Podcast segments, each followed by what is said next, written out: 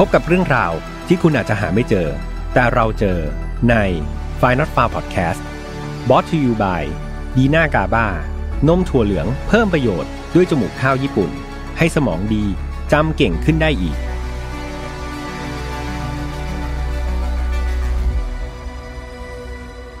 สวัสดีครับ ยินดีต้อนรับนะครับ เข้าสู่ Final f a r Podcast นะครับ วันนี้คุณอยู่กับผมแฮมทัชพลเช่นเคย เรามากันใน episode ที่ 73 แล้วนะครับ การจะเจอใคร 73 ครั้งนะครับ เพื่อนๆ ผมคิดว่ามันเป็นอะไรที่ยากมากเลยเนาะในชีวิตคนเราที่เราจะไม่ได้อยู่ใกล้กันไม่ได้เรียนด้วยกันหรือไม่ได้ทำงานด้วยกัน แต่ว่ามาเจอกัน 73 ครั้ง โดยเฉพาะใครที่เจอกันตั้งแต่ คลิปแรกๆเนี่ยก็ถือว่าน่าจะเป็นเพื่อนสนิทกันแล้วนะครับ และการเดินทางมา episode ที่ 73 นี่ต้องบอกเพื่อนๆว่า เรามีการเติบโตอย่างก้าวกระโดดนะครับ เพราะว่า Final f i l เราไม่ได้อยู่คนเดียวครับ วันนี้เรามีผู้สนับสนุนที่น่ารักแล้วก็ใจดีนะครับ ก็คือดีน่ากาบ้าที่เพื่อนๆเห็นอยู่ข้างๆผมนี่เองครับ เป็นนมถั่วเหลืองนะครับ ผสมจมูกข้าวญี่ปุ่น ที่อุดมไปด้วยกาบ้าครับ วิตามิน B12 โอเมก้า3 6 9 นะครับ มี 2 สูตรครับเพื่อนๆสำหรับใครที่อยากจะรักษาสุขภาพรักษาหุ่นก็ยังมีสูตรน้ำตาลน้อยนะครับ กล่องสีฟ้านะครับ หรือว่าจะเป็นหวานปกติลด กลมกล่อมนะครับอร่อยมากๆ พี่แฮมก็ชอบก็คือสีเขียวนั่นเองสำหรับคนไม่กลัวอ้วนนะครับแบบพี่แฮมจากคุณประโยชน์นะครับ ผมเชื่อว่ามันจะทำให้เพื่อนๆเนี่ยมีสมองที่สดใสนะครับมีชีวิตที่ดำเนินไปอย่างสดชื่นแน่ๆครับอันนี้พี่แฮมรับประกันเลย ถ้าพูดถึงสมองดีๆนะครับก็จะเกี่ยวกับเรื่องราวที่พี่แฮมจะมาเล่าในวันนี้แน่นอน เพราะว่าถ้าพูดถึงความฉลาดเนี่ยเราก็จะวัดกันที่ระดับ IQ ถูกไหมครับ คนทั่วๆไปเนี่ยอย่างพวกเราเนี่ยก็น่าจะ IQ อยู่ที่ 90 ถึง 109 ครับ ก็คือเป็นคนสมองปกตินั่นแหละ ส่วนคนที่ฉลาดมากๆเนี่ย IQ จะอยู่ที่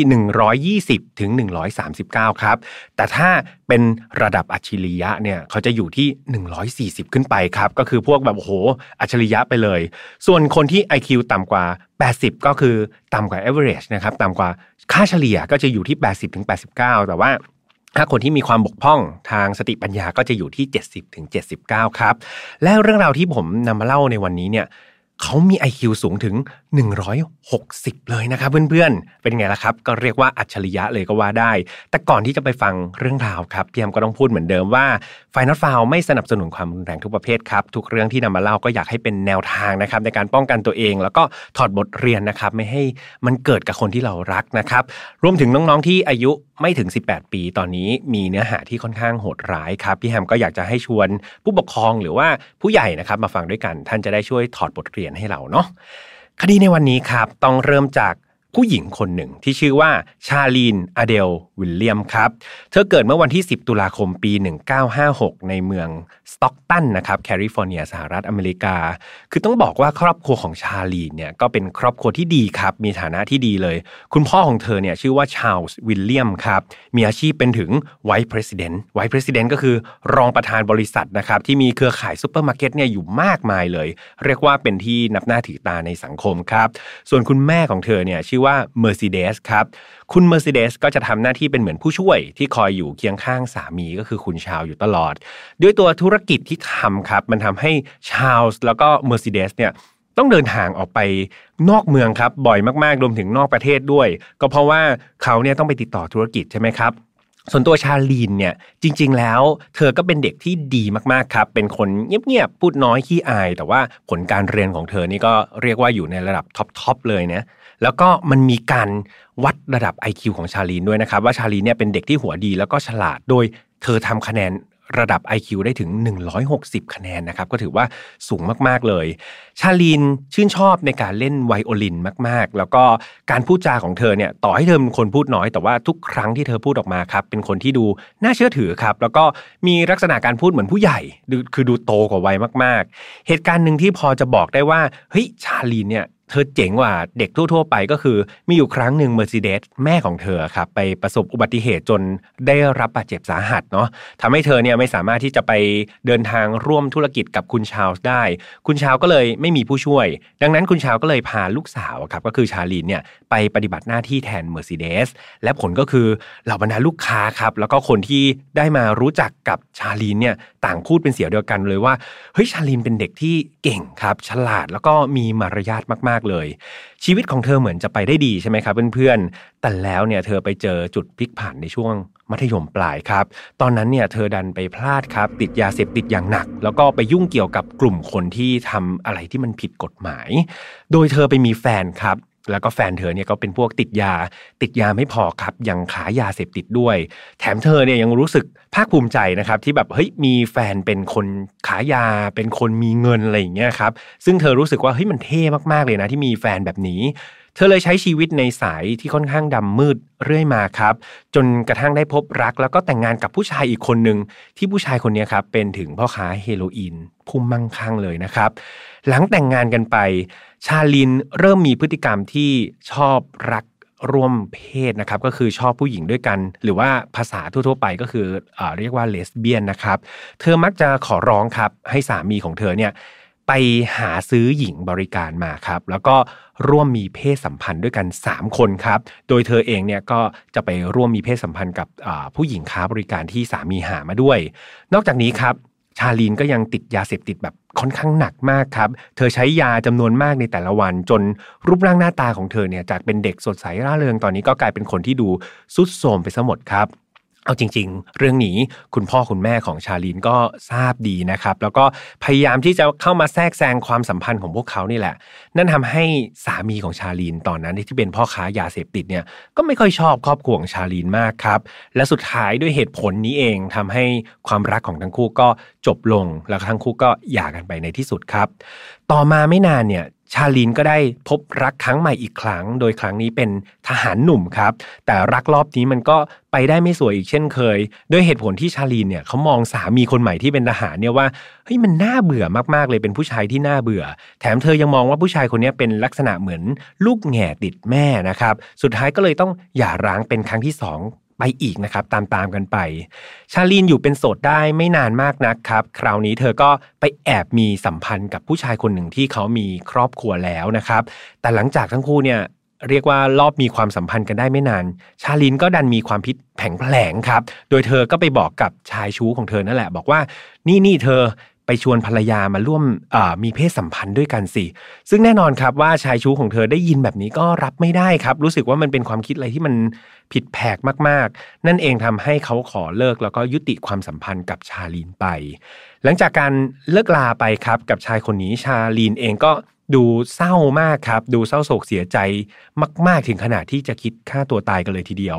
แต่เธอยังไม่ทันที่จะได้ลงมือปลิดชีวิตของตัวเองนะครับ เธอก็ได้พบรักกับชายอีกคนหนึ่งครับ และชายคนนี้ก็เป็นคนสำคัญของเรื่องราวในวันนี้ ชายคนนี้ชื่อว่าเจอรัลกาเลโกครับ เจอรัลกาเลโกเนี่ยมีชื่อชื่อเต็มๆนะครับว่าเจอรัลอาร์มอนกาเลโกเขาเกิดในซัคราเมนโตครับแคลิฟอร์เนีย เกิดในวันที่ 17 กรกฎาคมปี 1946 ซึ่งก็มีอายุมากกว่าชาลินถึง 10 ปีเลยนะ แม่ของ คนนี้ครับชายคนนี้เขาเป็นผู้หญิงขายบริการนะครับคือคุณแม่เนี่ยขายบริการอยู่ ในขณะที่พ่อที่แท้จริงของเขาครับก็ถูกจับอยู่ในคุกในข้อหาอาชญากรนะครับ ซึ่งต่อมาในปี 1955 เนี่ย พ่อของคุณเจอรัลเนี่ยก็ได้พยายามแหกคุกครับ ระหว่างที่หลบหนีจากเรือนจำเนี่ยเขาได้ไปสังหารตำรวจนะครับไปถึง 2 นาย สุดท้ายก็เลยหนีไม่พ้น แล้วก็ถูกจับเข้าไปอยู่ในคุกอีก พร้อมได้รับโทษประหารชีวิตครับที่มิสซิสซิปปีด้วยวิธีการรมควันนะครับ นี่คือคุณพ่อของเจอรัลเนาะ ด้านคุณแม่ของเจอรัลเนี่ยหลังจากเสียคุณพ่อไปเนี่ยก็ได้ไปเจอแฟนใหม่ครับ ที่อายุน้อยกว่า โดยทั้งคู่ก็มักที่จะชอบทุบตีเจอรัลอยู่เป็นประจำเลยนะครับ คือนอกจากแฟนหนุ่มของคุณแม่แล้วเนี่ยโจรัลมักจะต้องถูกแขกอะครับ เพราะว่าจำกันได้ใช่ไหมครับเพื่อนๆว่าคุณแม่ของโจรอเนี่ยขายบริการ ดังนั้นจะมีแขกอะครับของคุณแม่เนี่ยมารุมทำร้ายโจรอด้วยเนาะโจรอก็เลยมักจะถูกทิ้งให้อยู่ตามลำพังครับท่ามกลางความหิวโหย แล้วก็เนื้อตัวเนี่ยสกปรกมอมแมมไปหมดเลยโจรอเขาเป็นเด็กที่ขาดความรักครับ ดังนั้นเขาก็เลยโหยหาความรักอยู่เสมอ และมันคือสิ่งเดียวที่เขาไม่เคยได้รับจากใครเลยตั้งแต่เกิดมาโจรอได้เริ่มต้นนะครับชีวิตเข้าสู่เส้นทาง อาชญากรรม เมื่อตอนที่อายุได้ 13 ปีเท่านั้นเอง โดยตอนนั้นครับเขาไปล่วงละเมิดครับทางเพศเด็กหญิงอายุเพียง 6 ปีเท่านั้นครับ แล้วก็ถูกตำรวจจับได้ หลังจากนั้นเขาก็ยังถูกจับกลุ่มอีกมากถึง 23 ครั้งครับ เพื่อนๆ ถูกจับกลุ่มเยอะมาก จากความผิดมากมายครับ ไม่ว่าจะเป็นลักทรัพย์ หรือว่าจะเป็นเกี่ยวกับการคุกคามคนอื่นนะครับ ก็เรียกว่าเข้าคุกเป็นว่าเล่นเลยก็ว่าได้ เจอร์ครับต่อมาเนี่ยพอโตขึ้นมาครับเขาก็พยายามที่จะไปหางานทำแล้วก็ได้มาเป็นบาร์เทนเดอร์นะครับแล้วก็เป็นคนขับรถบรรทุกครับ เรื่องความรักของเขานั้นก็ค่อนข้างล้มเหลวครับ เพราะว่าเขาเนี่ยแต่งงานทั้งหมด 7 ครั้งครับ รวมไปถึงการแต่งงาน 2 ครั้งกับผู้หญิงคนเดียวกันด้วย เขาคบหาแล้วก็แต่งงานกับผู้หญิงหลายต่อหลายคน แต่ว่าพอทุกครั้งที่แต่งงานกันไปครับ แล้วก็ฝ่ายหญิงเนี่ยเงินหมด เขาก็มักที่จะทิ้งเธออย่างไม่ใยดีเลย ชีวิตของจอรัลครับก็เรียกว่าวนลูปอยู่อย่างนี้ครับจนกระทั่งเขาเนี่ยได้ไปเจอกับชาลีนชาลีนก็คือหญิงสาวคนแรกที่ผมเล่าให้ฟังเนาะคือทั้งคู่เนี่ยต้องบอกว่ามีนิสัยที่คล้ายกันมากครับ และที่สำคัญเนี่ยทั้งคู่มีรสนิยมทางเพศที่ค่อนข้างที่จะสนองต่อกันและกันเป็นอย่างมากเจอรัลนะครับเป็นคนที่ชอบการมีเพศสัมพันธ์แบบรุนแรงครับในขณะที่ชาลีนเนี่ยก็สนองความรุนแรงของเขาได้อย่างไม่ติดขัด นั่นทำให้การคบหาของเขาเนี่ย มันถูกเต็มไปด้วยเรื่องของเพศนะครับ ชาลินยอมทำตามความประสงค์ทางเพศของโจรอทุกอย่าง ไม่ว่าเขาจะสั่งอะไรเนี่ย เธอไม่เคยขัดขืนเลยแม้แต่ครั้งเดียว การมีเพศสัมพันธ์ของทั้งคู่จึงเป็นลักษณะเหมือนเจ้านายกับทาสครับ โดยจอรอเนี่ยจะรับบทเป็นเจ้านายที่เข้มงวด ในขณะที่ชาลีนเนี่ยก็เป็นทาสที่ซื่อสัตย์นะครับ แล้วก็ยอมทำทุกอย่างเลยไม่ว่าเขาจะสั่งอะไรก็ทำซะหมดเลย ทั้งหมดนี้ไม่ได้เกิดจากการฝืนใจนะครับเพื่อนๆ เจอรอลเนี่ยชอบการควบคุม ชอบการบังคับ เขาหลงไหลในการเป็นใหญ่แล้วก็เผด็จการครับ ในขณะที่ชาลีนเองเนี่ยก็เป็นคนชอบผู้ชายที่มีความเด็ดขาดครับ ชอบให้คนเนี่ยมาบงการเธอ แล้วก็ชอบผู้ชายที่แบบมีความเป็นผู้นำแบบสุดโต่ง ด้วยความลงตัวแบบนี้ครับ มันทำให้ทั้งคู่เนี่ยคบหากันได้ครับ แล้วก็เลือกที่จะย้ายมาอยู่ด้วยกันโดยการไปเช่าบ้านอยู่ ทั้งนี้ก็เพื่อที่จะสามารถมีเพศสัมพันธ์กันได้ตลอดเวลาที่ต้องการครับ แต่ดูเหมือนความต้องการทางเพศของทั้งคู่เนี่ยมันจะยังไม่ถูกเติมเต็มอย่างเพียงพอนะครับ พวกเขาเริ่มมองหาอะไรที่มันแปลกใหม่ขึ้น ตื่นเต้นมากขึ้นครับ ไม่นานหลังจากนั้นเจอรัลก็ได้พาเป็นนักเต้นนะครับ คนหนึ่งอายุ 16 ปีเนี่ยกลับมาที่บ้านเช่าของเขา หลังจากนั้นครับทั้ง 3 คนก็มีเพศสัมพันธ์ด้วยกันทั้ง 3 คนเลย โดยเจอรัลเนี่ยได้กำชับว่าในระหว่างที่เขาไม่อยู่บ้านเนี่ยห้ามไม่ให้ผู้หญิงทั้งสองคนก็คือนักเต้นที่พามานะครับกับชาลีเนี่ยแตะเนื้อต้องตัวกันเป็นอันขาดนะครับทั้งสองเนี่ยมีหน้าที่ในการปนเปื้อเขาคนเดียวเท่านั้น แต่ปรากฏว่าหลังจากที่เจอรัลเนี่ยเขาไปทำงาน แล้วตอนเย็นกลับมาเนี่ยเขาพบว่าชาลีนครับกับนักเต้นผู้หญิงคนนั้นกำลังนอนกันอยู่บนเตียง นั่นทำให้เจอรัลเนี่ยที่เห็นภาพนั้นก็โอ้โหโกรธมากๆครับเขาจับสาวนักเต้นโยนออกจากหน้าต่างห้องเลยครับโยนออกไปเลย แล้วก็ทุบตีชาลินอย่างรุนแรงครับ หลังจากเหตุการณ์นั้นทำให้เจอรอลเนี่ยลงโทษชาลินโดยการไม่มีเพศสัมพันธ์กับเธอนะครับเขาได้ประชดประชันในทำนองว่า ก็ในเมื่อเขาไม่มีความสามารถพอที่จะทำให้เธอพอใจ จนเธอเนี่ยต้องไม่มีอะไรกับนักเต้นคนนั้น งั้นเขาก็ไม่จำเป็นต้องมีอะไรกับเธอ นี่ก็คือสิ่งที่เจอรอลแบบใช้ประชดประชันชาลีนนะครับ เจอรอลเริ่มทำตัวห่างเหินชาลีนมากขึ้นเรื่อยๆครับ เขามักต่อว่าชาลีนว่าแบบเป็นตัวอัปลักษณ์ แล้วก็ทำเหมือนเธอเนี่ยไร้ตัวตนตอนอยู่บ้าน เมื่อเจอรอลเนี่ยไม่ได้มีอะไรกับชาลีน เขาก็ต้องการที่จะระบายอารมณ์ทางเพศกับคนอื่นครับ และเขาก็ เลือกใครรู้ไหมครับเพื่อนๆ คนที่เขาเลือกก็คือลูกสาวของเขาเองครับ ใช่ครับคือเจอรอลเนี่ยเขาเคยมีลูกสาวที่พลาดไปทำผู้หญิงท้องครับ โดยเขาเนี่ยได้ทำการล่อลวงติดต่อนะครับลูกสาวตัวเองแล้วก็พามาล่วงละเมิดทางเพศ โดยต้องบอกว่าตอนนั้นชาลีนเองก็รู้เห็นทุกอย่างนะครับ ชาลีนเห็นเจอรอลเนี่ยล่วงละเมิดทางเพศ ลูกสาวตัวเองต่อหน้าต่อตาแทบทุกวันครับ แต่เธอกลับไม่รู้สึกอะไรเลย กลับมองเป็นเรื่องธรรมดาที่ยอมรับได้นะครับ นั่นมันแสดงให้เห็นว่าตัวชาลีนเองเนี่ยตอนนี้เธอก็เริ่มที่จะขาดความรู้สึกผิดชอบชั่วดีไปแล้ว นอกจากลูกสาวของตัวเองเนี่ยเจอรัลก็ยังทำงานเป็นบาร์เทนเดอร์ใช่ไหมครับเขาก็มักจะไปหลับนอนกับลูกค้าของเขาเสมอเลย ชาลินก็พยายามจะเรียกร้องครับ ให้เจอรัลเนี่ยกลับมามีเพศสัมพันธ์กับเธออีกครั้ง แต่มันก็ไม่ได้ผลครับ เจอรัลเนี่ยไม่สนใจอะไรเธอเลย ทั้งคู่อยู่ด้วยกันแบบนั้นเป็นเวลา 1 ปีครับ ในที่สุดเจอรอก็บอกกับชาลินว่าเขาเนี่ยต้องการผู้หญิงอีกคนหนึ่งนะมาร่วมมีเพศสัมพันธ์ด้วยกันแบบ 3 คนอีก เพื่อปลุกเล้าอารมณ์ในตัวเขากับเธอให้เกิดขึ้น โดยชาลีนเนี่ย ต้องรับหน้าที่ไปจัดหาหญิงสาวมาให้เขา แน่นอนครับชารินได้ยินแบบนั้นก็ดีใจครับ แล้วก็ไม่ปฏิเสธคำขอนี้เลย นั่นก็อาจจะเป็นเพราะว่าความสัมพันธ์ของทั้งคู่ครับ คือจอร์เนี่ย เป็นคนที่ควบคุมแล้วก็สั่งการทุกอย่างใช่ไหมครับเพื่อนๆ ในขณะที่ชาลีนเนี่ยก็เป็นแค่ผู้ปฏิบัติตามครับห้ามขัดขืนดังนั้นจะเราสั่งอะไรชาลีนก็ต้องทำอยู่แล้ว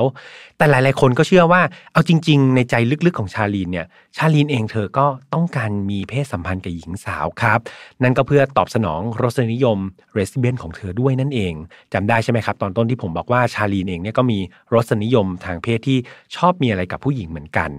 ดังนั้นครับไม่ว่าแรงจูงใจของเธอจะเป็นอย่างไรชาลีนก็เริ่มออกปฏิบัติการล่าหญิงสาวตามคำขอของโจรอทันที และเรื่องราวที่ผมกำลังจะเล่าต่อจากนี้จะมีเนื้อหาที่โหดร้ายนะครับ แล้วก็สะเทือนใจมากๆ หากเพื่อนๆที่สภาพจิตใจยังไม่แข็งแรงนะครับ ยังไม่พร้อมก็หยุดตรงนี้ก่อนได้ไว้รอพร้อม แล้วก็กลับมาฟังกันต่อเนาะ ในวันที่ 11 กันยายนครับ ปี 1978 เนี่ย ชาลีนได้ไปเจอกับหญิงสาววัยรุ่น 2 คนครับ มีชื่อว่ารอนด้าเชฟเฟอร์ อายุ 17 ปีครับ แล้วก็อีกคนหนึ่งชื่อว่าคิปปี้วอฟนะครับ อายุ 16 ปี ที่ห้างสรรพสินค้าแห่งหนึ่งในซัคราเมนโตครับ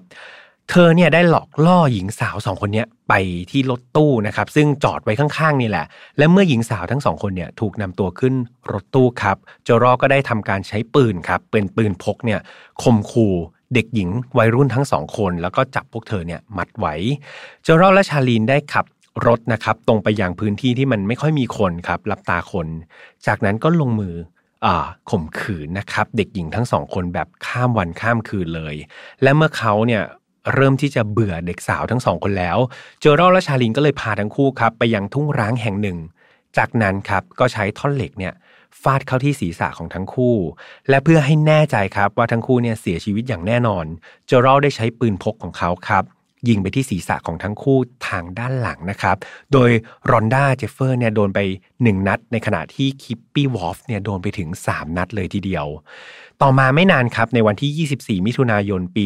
1978 เนี่ยเบรนด้าจัดครับวัย 14 ปี แล้วก็แซนด้าคอลลี่วัย 13 ปีครับได้ถูกลักพาตัวไปจากงาน Washoe County Fair นะครับในเมืองรีโนรัฐเนวาดาโดยเด็กสาวทั้งสองคนเนี่ยโดนเจอรอกครับล่วงละเมิดทางเพศอย่างโหดเหี้ยมนะครับ ทั้งยังบังคับให้ทั้งสองเนี่ยมีเพศสัมพันธ์กันเองครับให้กับเจอรอดูด้วย และเมื่อเจอรอและชาลีเนี่ยเบื่อ ทั้งสองสาวที่เพิ่งเจอมาใหม่เนี่ยทั้งคู่ก็ลงมือทุบตีนะครับด้วยพลั่วนะครับ แล้วก็ใช้ค้อนนะครับทุบตีทั้งสองคนด้วย จนทั้งคู่เนี่ยเสียชีวิตแล้วก็นำศพไปซ่อนครับ คู่สามีภรรยาจอมโหดเนี่ยได้หยุดพฤติกรรมการออก ล่าเหยื่อไปราวๆสองปีนะครับ และในที่สุดเนี่ยพวกเขาก็กลับมาปฏิบัติการล่าเหยื่อสังเวยความใคร่ของตัวเองอีกครั้ง โดยในวันที่ 24 เมษายนครับ ปี 1980 เนี่ยมีวัยรุ่นครับอายุ 17 ปี 2 คนครับ คนหนึ่งชื่อว่าสตาซี่แอนเรดดิแคนนะครับ แล้วก็อีกคนหนึ่งชื่อว่าคาเรนชิปแมนทวิกส์ครับ โดยทั้งคู่เนี่ยได้ถูก หลอกล่อนะครับจากห้างสรรพสินค้าแห่งหนึ่งในสคาเมนโตนี่แหละ โดยชาลีเนี่ยเป็นเหมือนเป็นนกต่อครับเป็นคนหลอกล่อเช่นเดิม หลังจากนั้นเนี่ยพวกเธอก็ถูกลักพาตัวไปล่วงละเมิดทางเพศ ต้องใช้คำว่าอย่างบ้าคลั่งนะครับในภาษาอังกฤษเนี่ยก่อนที่สุดท้ายครับก็จะถูกจบชีวิตด้วยการถูกค้อนเหล็กนะครับทุบหัวทั้งคู่เหมือนเดิม ผ่านไปไม่ถึง 2 เดือนครับในวันที่ 6 มิถุนายนในปีเดียวกันนั้นครับ มีหญิงสาวที่ชื่อว่าลินดา เทเรซานะครับอากิล่าอายุ 21 ปี ซึ่งตอนนั้นเธอท้องอยู่ด้วยนะครับ 4 เดือน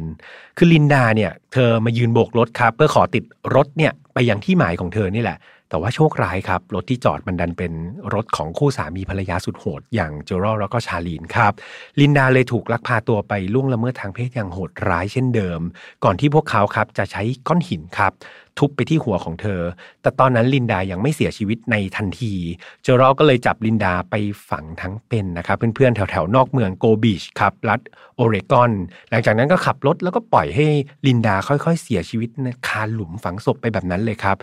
ก็เรียกว่าพวกเขาเยือกเย็นมากๆผ่านไปได้เดือนกว่าๆครับ เหยื่อรายต่อไปก็ปรากฏขึ้นอีกในเวสต์ซาคราเมนโตนะครับ ในวันที่ 27 กรกฎาคมมีหญิงคนหนึ่งครับ อายุ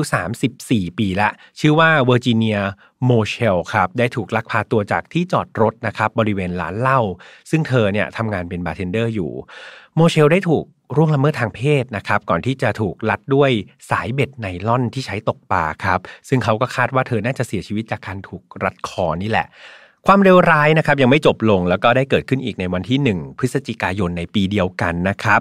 โดยมีคนที่ชื่อว่าเครกมิลเลอร์ครับอายุ 22 ปีนะครับแล้วก็คู่หมั้นของเขาชื่อว่าแมรี่อลิซาเบธโซวอสนะครับวัย 21 ปี ทั้งคู่เนี่ยกำลังเดินออกมาจากงานปาร์ตี้แห่งหนึ่ง ก่อนที่จะถูกบังคับโดยใช้ปืนนะครับขู่ให้ทั้งคู่เนี่ยขึ้นไปบนรถของคู่สามีภรรยาจอมโหด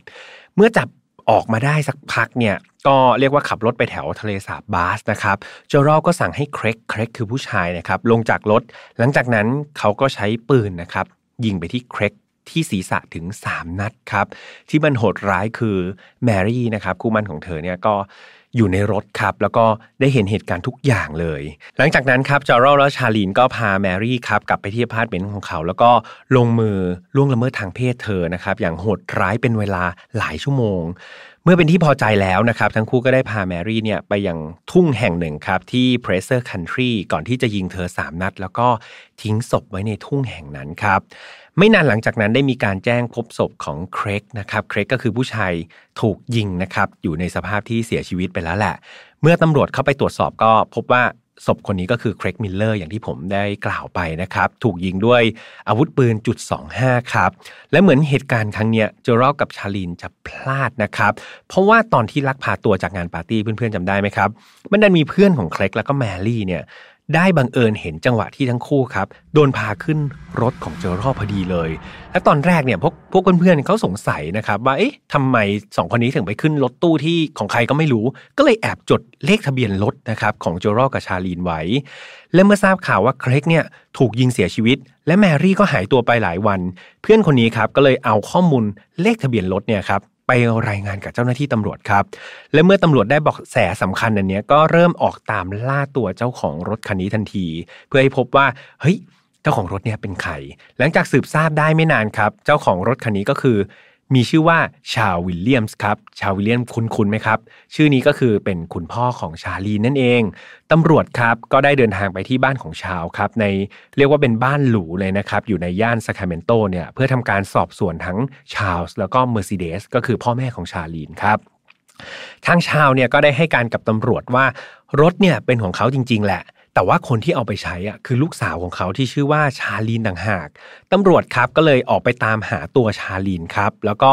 ได้เจอเธอจริง ๆ แล้วก็เรียกเธอมาสอบปากคำในตอนนั้นนะครับเจ้าหน้าที่ตำรวจสังเกตว่าชาลีนเหมือนกำลังตั้งครรภ์อยู่ด้วยนะครับ จากการสอบปากคำชาลีนปฏิเสธว่าเฮ้ยเธอไม่ได้อยู่ในที่เกิดเหตุเลยนะ แล้วเธอก็ไม่เคยเจอเครกกับแมรี่มาก่อนเลย เธออ้างว่าเธอเนี่ยแล้วก็เจอรอผู้เป็นสามีนะครับในคืนวันนั้นเนี่ยได้ขับรถออกไปดูหนังด้วยกัน แล้วก็กลับบ้านไปเลย จ้าหน้าที่ตำรวจครับได้เข้าไปตรวจสอบรถของเธอ แล้วก็ไม่พบหลักฐานอะไรนะครับที่น่าสงสัยตัวรถก็เรียกว่าสะอาดเรียบร้อยดีครับ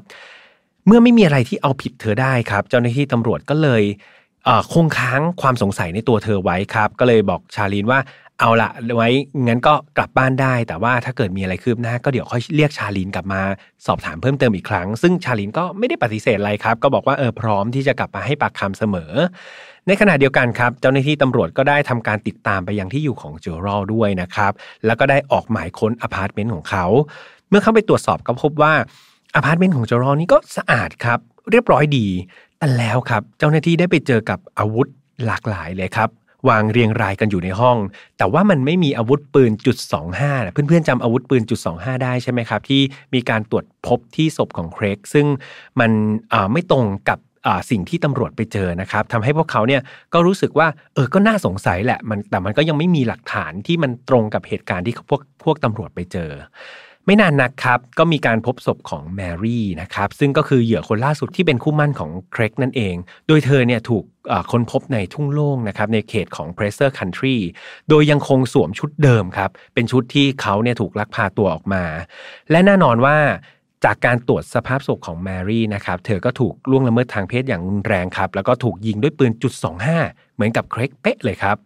ตำรวจได้นำข้อมูลไปตรวจสอบครับ แล้วก็พบว่าลักษณะการก่อคดีเนี่ยมันคล้ายๆ กับเหยื่อหลาย ๆ คนครับที่ผ่านมา ซึ่งเอาจริง ๆ เหยื่อคนอื่น ๆ มันก็คือเหยื่อของเจอรอและชาลีนนั่นเองครับเพื่อนๆ และอีกหนึ่งหลักฐานเด็ดเลยก็คือตำรวจเนี่ยไปสอบถามเพื่อน ๆ ที่เจอรอครับทำงานที่บาร์จำได้ไหมครับเจอรอเนี่ยทำงานเป็นบาร์เทนเดอร์ใช่ไหมครับ ปรากฏว่ามันมีครั้งหนึ่งครับเจอรอเนี่ยไม่รู้เขาโมโหอะไรมาครับเขาก็เลยระเบิดอารมณ์แล้วก็ยิงปืนขึ้นฟ้า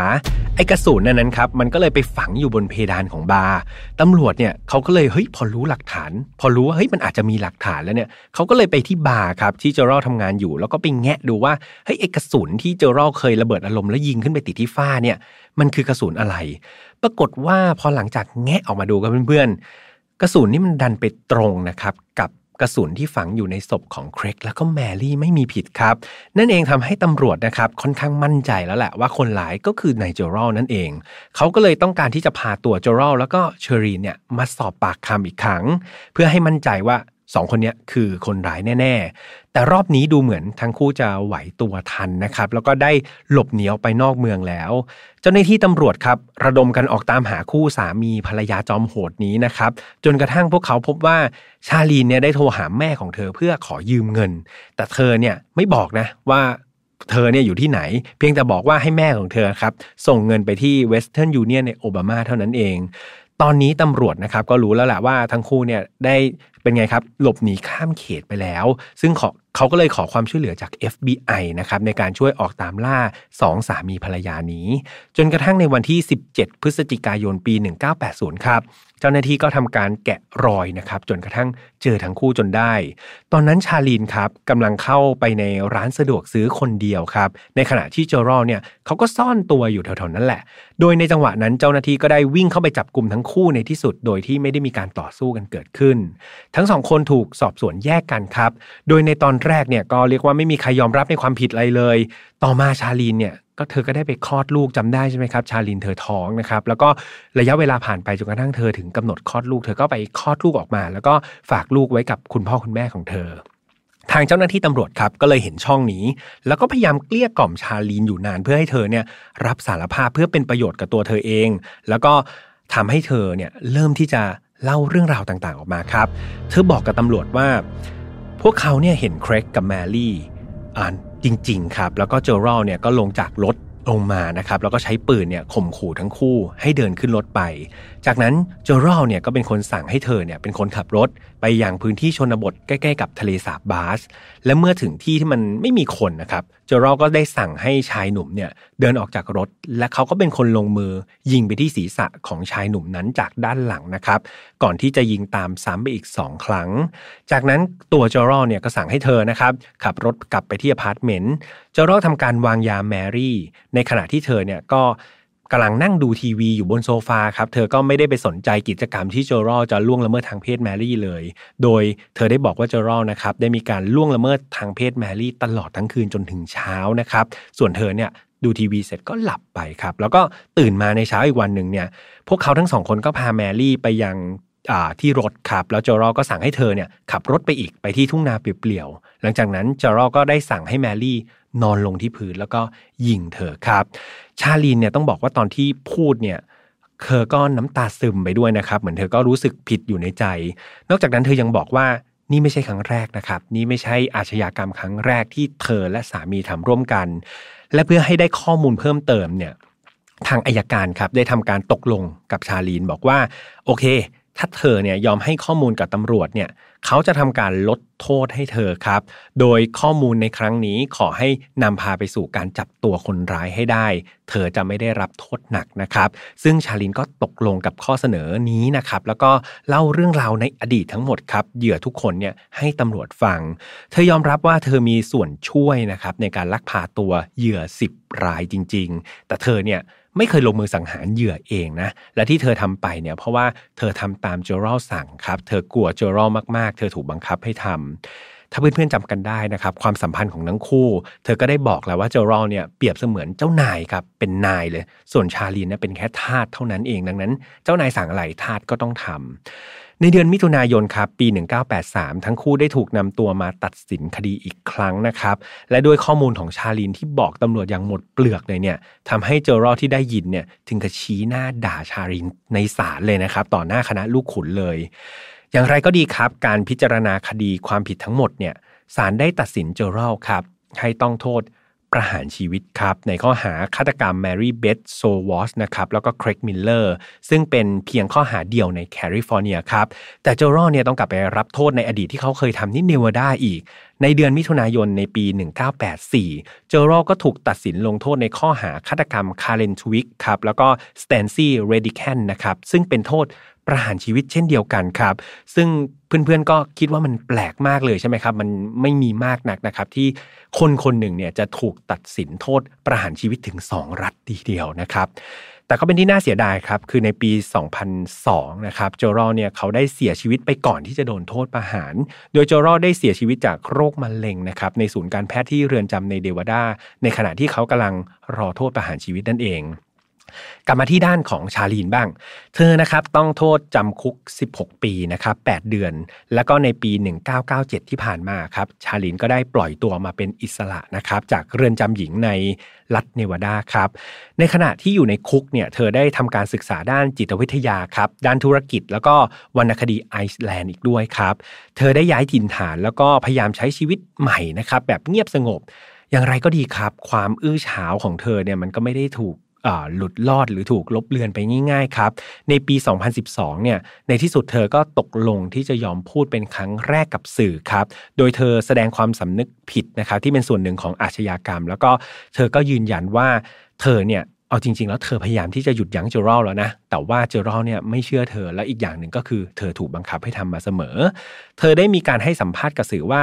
จริง ๆ แล้วเนี่ย เธอก็คือเหยื่อคนหนึ่งของเจอรอเหมือนกันนะ และเธอก็บอกว่าในเหยื่อหลาย ๆ คนเนี่ย เธอพยายามจะช่วยนะ แอบช่วยอยู่ แต่ว่ามันไม่สำเร็จเท่านั้นเอง แต่เรื่องพวกนี้ครับมันก็ไม่มีใครรู้ความจริงใช่ไหมครับ ว่าชาลีเนี่ยได้พูดความจริงหรือว่าโกหก เพราะว่าทุกคนที่รู้เรื่องราวเหล่านี้จริง ๆ เนี่ยก็ได้เสียชีวิตไปหมดแล้ว แล้วก็เป็นการจบคดีที่น่าเศร้าอันนี้ไปนะครับ ถ้าพูดถึง ฆาตกรที่มีระดับ IQ สูง ๆ แบบชาลีนเนี่ยเอาจริง ๆ มีหลายคนครับที่มีชื่อเสียงอย่างรอดนีย์ อัลคาลานะครับเพื่อนๆน่าจะเคยได้ยินก็คือฆาตกรที่เคยไปออกเกมโชว์นะครับคนนี้มี IQ สูงถึง 170 นะครับหรือว่าเท็ดคาซินสกีนะครับหรือว่า ผมจะไม่ค่อยชินกับชื่อเขาแต่ว่าจะชินกับฉายาเขาก็คือยูนาบอมเบอร์นะครับไว้มีโอกาสจะมาเล่าคดีนี้ให้ฟังน่าสนใจเหมือนกัน คนนี้มี IQ สูงถึง 167 เลยนะครับ แต่ที่ผมเนี่ยเลือกอชาลีนมาเนี่ยก็เพราะว่าชื่อเสียงของชาลีนอาจจะยังไม่ได้เยอะมากเท่ากับ 2 คนแรกที่บอกไปนะครับเพื่อให้เข้ากับคอนเซปต์ File Not Found นะครับเป็นเรื่องราวที่หาฟังยากๆ ไม่ค่อยจะมีช่องไหนเอามาเล่าก็ผมอยากจะนำมาเล่าให้เพื่อนๆฟังเพื่อเป็นการเปลี่ยนรสชาติไม่จำเจนะครับสำหรับวันนี้คงต้องลากันไปก่อนครับ เป็นอีกหนึ่งคดีที่เล่ายาวกันเลยทีเดียวนะครับแล้วเดี๋ยวเจอกันใหม่โอกาสหน้าครับสำหรับใครที่ฟังทาง YouTube เดี๋ยวได้เจอพี่แฮมเล่าแบบเห็นหน้าเห็นตาสดๆแบบนี้ ส่วนนี้ขอกลับไปดื่มดีน่ากาบ้าก่อนนะครับ ขอจิกทีมงานกลับไปหนึ่งขวดนะครับแล้วเจอกันใหม่ สวัสดีครับ พบกับเรื่องราวที่คุณอาจจะหาไม่เจอ แต่เราเจอใน f i n a l f a r Podcast Presented by สมองดีจำเก่งขึ้นได้อีก ดื่มนมถั่วเหลือง ดีหน่ากาบ้า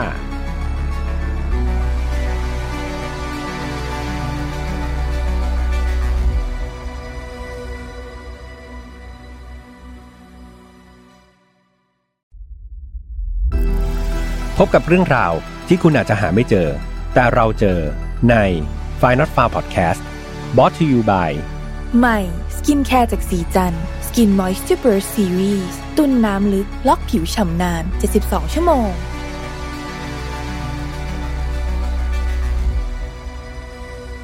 สวัสดีครับ ยินดีต้อนรับนะครับ เข้าสู่ File Not Found Podcast วันนี้คุณอยู่กับผมแฮมทัชพลเช่นเคยครับ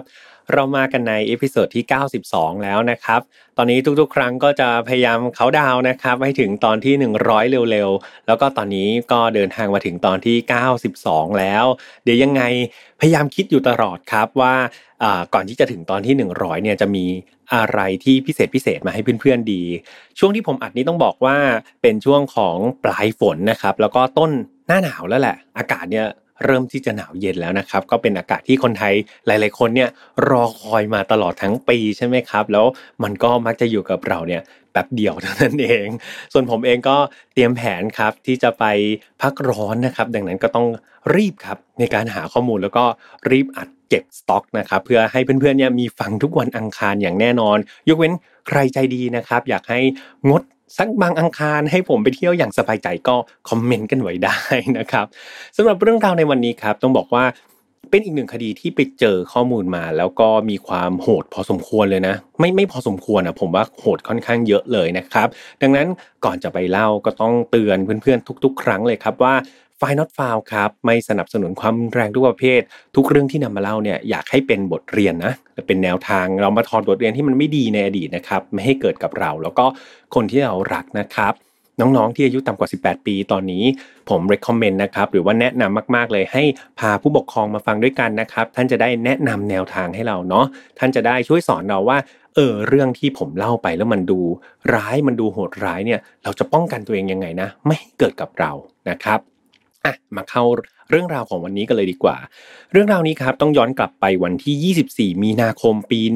1987 นะครับ คือวันนั้นเนี่ยเป็นวันธรรมดาวันหนึ่งเลย ที่เมืองฟิลาเดลเฟียนะครับ รัฐอ่าเพนซิลเวเนียนะก็เรื่องนี้มันจะดูเหมือน เป็นเหตุการณ์ธรรมดาธรรมดาไม่ได้ เพราะว่ามันเล่าในไฟล์ not found ใช่ไหมครับ เรื่องราวเนี้ยมันเกิดเมื่อมีผู้หญิงคนหนึ่งครับ เธอนี่วิ่งหน้าตาตื่นเลยนะ ด้วยอาการที่แบบดูกลัวจนตัวสั่น เธอตรงครับไปยังบ้านของผู้ชายผิวดำคนหนึ่งแล้วก็เคาะประตู ก่อนที่ผู้ชายคนนั้นจะเปิดประตูออกมาครับแล้วก็มีการพูดคุย ผู้หญิงเนี่ยอยู่ในลักษณะเหมือนขอความช่วยเหลือนะครับ และแน่นอนว่าหลังจากชายผิวดำคนนั้นได้ยินได้รับรู้เรื่องราวเนี่ยเขาก็รู้เลยครับว่า คนที่เขาต้องการพบหรือว่าต้องการจะแจ้งมากที่สุดตอนนี้ก็คือเจ้าหน้าที่ตำรวจนั่นเอง ชายผิวดำคนนี้ครับ ได้โทรแจ้งเจ้าหน้าที่ตำรวจว่าเขาเนี่ยได้พบกับหญิงสาวคนนี้แหละ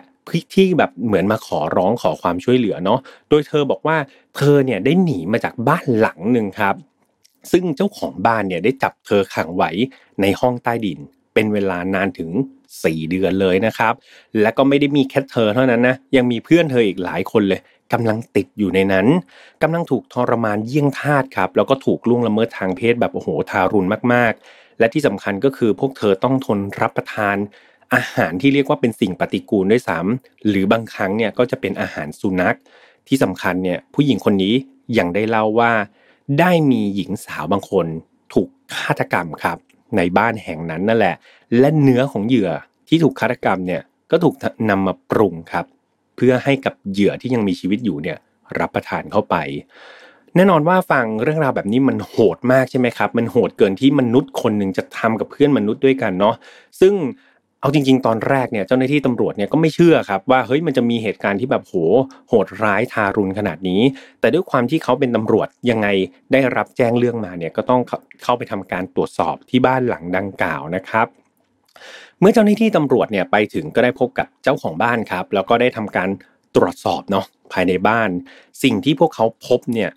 มันไม่ต่างจากสิ่งที่ผู้หญิงคนนั้นได้เล่าเลยครับ มีหญิงสาวผิวดำอีก 3 คนครับ ที่อยู่ในสภาพที่เรียกว่าแบบอิดโรยมากๆเนาะถูกคุมขังอยู่ในห้องใต้ดินที่มันเหม็นอับมากๆ พวกเธอสองคนครับ คือมี 3 คนเนี่ยสคนเนี่ยถูกล่ามด้วยโซ่ที่เท้านะครับเป็นเหมือนโซ่ตรวนนักโทษอย่างนี้แหละ แล้วก็เนื้อตัวนี่แบบสกปรกมอมแมมแบบผอมโซครับยังกับแบบเนื้อติดกระดูกอะไรประมาณนี้เลย และอีกหนึ่งคนครับโชคร้ายกว่าคนอื่นเนาะเพราะว่าเธอเนี่ยถูกสวมทั้งกุญแจมือ และก็กุญแจที่เท้าด้วยครับเป็นโซ่ตรวนที่เท้าด้วย แถมยังต้องนั่งอยู่ในหลุมครับ มันเป็นลักษณะเหมือนหลุมที่ถูกขุดอยู่ในห้องใต้ดินอีกทีหนึ่งแล้วเธอเนี่ยต้องลงไปนั่งในหลุมนั้นนะครับ อีกจุดหนึ่งที่ไปตรวจสอบเนาะมันจะไม่ตรวจสอบไม่ได้เลยก็คือห้องครัวครับ ในตู้เย็นเนี่ยต้องบอกว่ามีชิ้นส่วนของอวัยวะมนุษย์นะครับ ก็คือท่อนแขนเนี่ยแช่แข็งเอาไว้ ในเตาครับยังมีซากของซี่โครงมนุษย์นะครับกำลังถูกย่างเหมือนย่างทิ้งไว้อะยังมีซากอยู่เลยครับที่เตา แล้วก็ในหม้อเนี่ยหลังจากมีการตรวจสอบครับ มันมีเศษเนื้อของมนุษย์ครับผสมกับอาหารสุนัขเนี่ยติดอยู่เต็มหม้อไปหมดนะครับ นอกจากนี้ยังพบพวกเศษซากเนื้อมนุษย์เนี่ยแบบเรียกว่ากระจัดกระจายอยู่ในห้องใต้ดินแห่งนั้นนะครับ ลักษณะเป็นเนื้อที่แบบปรุงสุกแล้วเนาะแล้วก็แบบมันคงหกเรี่ยราดอะไรประมาณนี้คำถามคือมันเกิดอะไรขึ้นกันแน่ครับ และคนเดียวเนาะที่จะให้คำตอบเราได้ก็คือเจ้าของบ้านหลังนี้ครับ เรามาทำความรู้จักเจ้าของบ้านสุดโหดคนนี้กันเลยดีกว่า นายคนนี้ครับมีชื่อว่าแกรี่เฮดนิกครับ ซึ่งนายแกรี่เฮดนิกคนนี้มีชื่อเต็มว่าแกรี่ไมเคิลเฮดนิกเดี๋ยวยังไงผมเรียกเขาว่าแกรี่แล้วกันนะครับแกรี่เนี่ยมันเกิดเมื่อวันที่ 22 พฤศจิกายน ปี 1943 ที่เมืองคลีฟแลนด์ครับ รัฐโอไฮโอ สหรัฐอเมริกา แกรี่เป็นลูกนะครับของคุณไมเคิลแล้วก็คุณเอลเลนเฮดนิก โดยเขาเนี่ยเป็นพี่ชายเนาะแล้วก็จะมีน้องชายคนหนึ่งที่ชื่อว่าเทอร์รี่ ครอบครัวของเขานี่ก็ไม่ค่อยจะมีความสุขมากนะครับ คือต้องบอกว่าพ่อแม่นี่ทะเลาะกันแทบจะทุกครั้งที่เจอหน้ากันเลยทีเดียว จนแกรี่อายุได้ 2 ขวบเนี่ยคุณไมเคิลแล้วก็เอลเลนที่เป็นคุณพ่อคุณแม่เนี่ยก็ได้ทำการหย่าขาดกันครับ ซึ่งสาเหตุในการหย่าก็คือคุณอเลนคนที่เป็นแม่เนี่ยดันไปมีชู้นะครับ ดันไปคบชู้กับผู้ชายคนอื่น จนกระทั่งเหมือนติดโรค ทางเพศนะครับ กลับมาที่บ้าน เรื่องนี้ทำให้คนที่เป็นพ่อครับคุณไมเคิลนี่แบบโกรธมากโกรธเป็นฟืนเป็นไฟ แล้วเขาก็ไปสืบนะครับ จนรู้ว่าชู้ของภรรยาของเขาเนี่ยเป็นผู้ชายผิวดำคนหนึ่งนะครับ นั่นทำให้ไมเคิลเนี่ยแบบกลายเป็นคนที่แบบเกลียดคนผิวดำเป็นอย่างมาก รู้สึกแบบเกลียดเข้าเส้นเลย แล้วเขาก็ได้พร่ำสอนครับให้แกลลี่เนี่ยลูกชายกับเทอร์รี่เนี่ยเกลียดคนผิวดำไปด้วย เมื่อต้องอยู่กับพ่อครับ พ่อก็ทำการเลี้ยงดูเด็ก 2 คนนี้ ลักษณะแบบ very strict ก็คือแบบอยู่ใต้กฎระเบียบมาก ๆ เลยแบบไม่ให้ใครเนี่ยล้ำกฎเด็ดขาดไม่งั้นจะถูกทำโทษอย่างรุนแรงนะครับ ในช่วงที่แกรี่เข้าโรงเรียนเนี่ยต้องบอกว่าผลการเรียนของเขาดีมากๆครับเขานี่เป็นระดับที่แบบเป็นหัวกะทิของโรงเรียนเลยนะก็คือเป็นเด็กเรียนเก่งที่แบบเฉิดฉายมากๆ แต่ว่ามันมีช่วงหนึ่งครับที่แกรี่เนี่ยเขาไปประสบอุบัติเหตุก็คือไปตกต้นไม้จนทำให้เป็นแผลเป็นที่บริเวณใบหน้าเนาะและนั่นเองทำให้เขาเนี่ยถูกเพื่อนๆชอบชอบที่จะล้อครับเป็นตัวตลกแบบเหมือนไอ้หน้าบากอะไรประมาณนี้ก็โดนเพื่อนล้อเพื่อนแกล้ง แต่อย่างไรก็ตามครับ การโดนแกล้งหรือโดนล้อเนี่ยมันก็ไม่ได้ทำให้แกรี่นี่แบบผลการเรียนตกต่ำเลยนะการเรียนของเขานี่แบบยังดีมากๆครับ ยังแบบติดแบบระดับ top อยู่ตลอดเวลา ยังมีอีกสิ่งหนึ่งที่แกรี่สนใจนอกเหนือจากการเรียนนะครับ ก็คือเรื่องของการทหารครับแล้วก็การสงคราม แกรี่นี่ไปซื้อหนังสือครับหรือไม่ก็เข้าห้องสมุดเนี่ยไปศึกษาข้อมูลเกี่ยวกับสงครามเกี่ยวกับทหารเนี่ยมาอ่านอยู่เป็นประจำเลย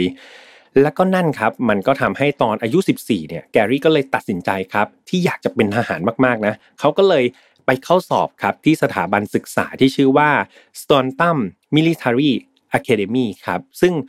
ให้อารมณ์แบบโรงเรียนเตรียมทหารแบบบ้านเราอย่างเงี้ยครับ ก็คือก็เป็นโรงเรียนทหารที่แบบชั้นนำเนาะก็คือคนที่สอบได้ก็ต้องเก่งระดับหนึ่งแหละก็ต้องแบบเป็นระดับหัวกะทิหนึ่งมีการแบบสอบวัดผล และแกลลี่ก็ทำได้แบบไม่ยากครับ ก็ได้ไปเข้าโรงเรียนแบบเตรียมทหารของที่นั่นได้อย่างไม่ยากเย็น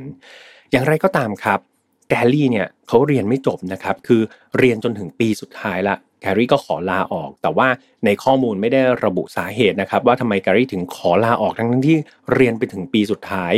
จากนั้นเขาก็ย้ายกลับมาครับพอเขาลาออกจากโรงเรียนเตรียมทหารเขาก็กลับมาเรียนโรงเรียนมัธยมในบ้านเกิดครับ จนกระทั่งแกรี่เนี่ยอายุได้ 17 ปี คราวนี้เขาขอลาออกอีกกำลังเรียนอยู่เนาะขอลาออกอีกครั้ง เพราะว่าอายุ 17 ปีเนี่ยมันถึงวัยที่สามารถที่จะไปเกณฑ์ทหารได้แล้วครับ แกลลี่ก็ยังมีความอยากเป็นทหารอยู่ในใจเนาะเขาก็เลยลาออกจากโรงเรียนครับ แล้วก็สมัครไปเป็นทหารเกณฑ์ทันที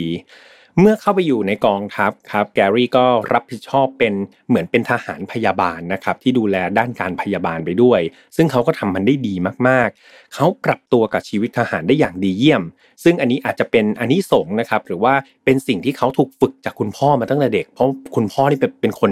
ระเบียบแบบเป๊ะเป๊ะเป๊ะมากๆ เพราะเป็นทหารถูกฝึกอยู่ในกรอบอยู่ในระเบียบอย่างนี้แกรี่ก็เลยแบบโหชิลมากครับสามารถทำได้อย่าง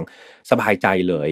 เขาได้รับคำชมครับแล้วก็ได้รับการสนับสนุนมากมายจากทหารที่อยู่ในกองทัพครับ อารมณ์ประมาณว่าเนี่ยถ้าเป็นทหารต่อไปเนี่ยต้องแบบยศใหญ่มากๆแน่ๆ ต้องแบบเป็นทหารที่เก่งมากแน่ๆ ทุกอย่างดูเหมือนมันเป็นไปได้สวยมากๆใช่ไหมครับ แต่มันมีปัญหาหนึ่งเกิดขึ้นกับแกรี่บ่อยๆ คือเขาเนี่ยมักจะมีอาการอยู่ๆก็ปวดศีรษะอย่างรุนแรงครับ แล้วก็พอปวดศีรษะเนี่ยตาเขาก็จะเบลอมองอะไรเนี่ยไม่ค่อยชัด แล้วก็หลังจากนั้นเขาก็จะมีอาการแบบคลื่นไส้บ่อยๆ มีการตกส่งแกรี่ครับไปตรวจด้วยนะว่าเออตกลงเขาเป็นอะไร แล้วก็มีการวินิจฉัยออกมาครับ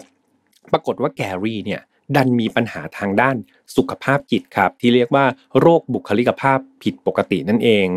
โดยนอกจากอาการที่แจ้งไปแล้วเนี่ยแกรี่ยังมีอาการอื่นๆครับที่ควบคู่ไปด้วย นั่นก็คือหนึ่งเนี่ยเขาเป็นคนที่ชอบอยู่คนเดียวมากๆเลย ไม่ชอบสูงสิงกับใคร ไม่ชอบการมีเพื่อน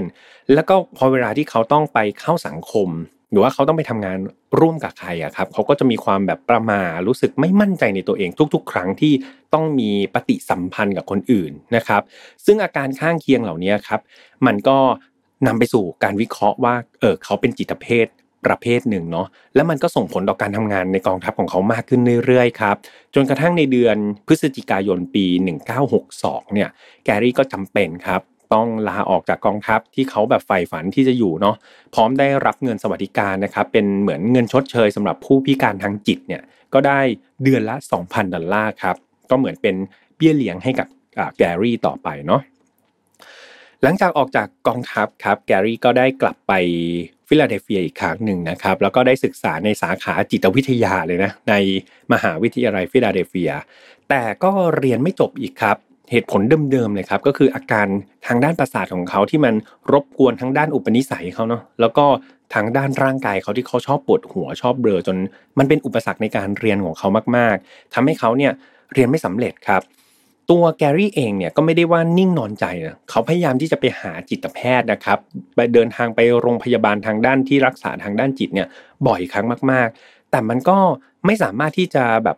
รักษาอาการอะไรของเขาได้ดีขึ้นเลย หลังจากที่เขาเรียนไม่จบเนี่ยเขาก็ไปหางานครับเขาก็เลยเป็นหางานเป็นบุรุษพยาบาล เพราะว่าตอนเขาเป็นทหารใช่ไหมครับเขาก็เป็นทหารทางด้านพยาบาลเขาก็มีความสามารถมี skill ด้านนี้อยู่แหละเขาก็ไปทำงานที่โรงพยาบาลฟิลาเดลเฟีย แต่อาการทางจิตนะครับมันรบกวนแกรี่อยู่ตลอดเวลาเลยครับทำให้เขาเนี่ยทำงานแทบจะไม่ได้เลยเขารู้สึกหดหู่มากครับ ตอนนั้นแล้วก็ท้อใจเนาะ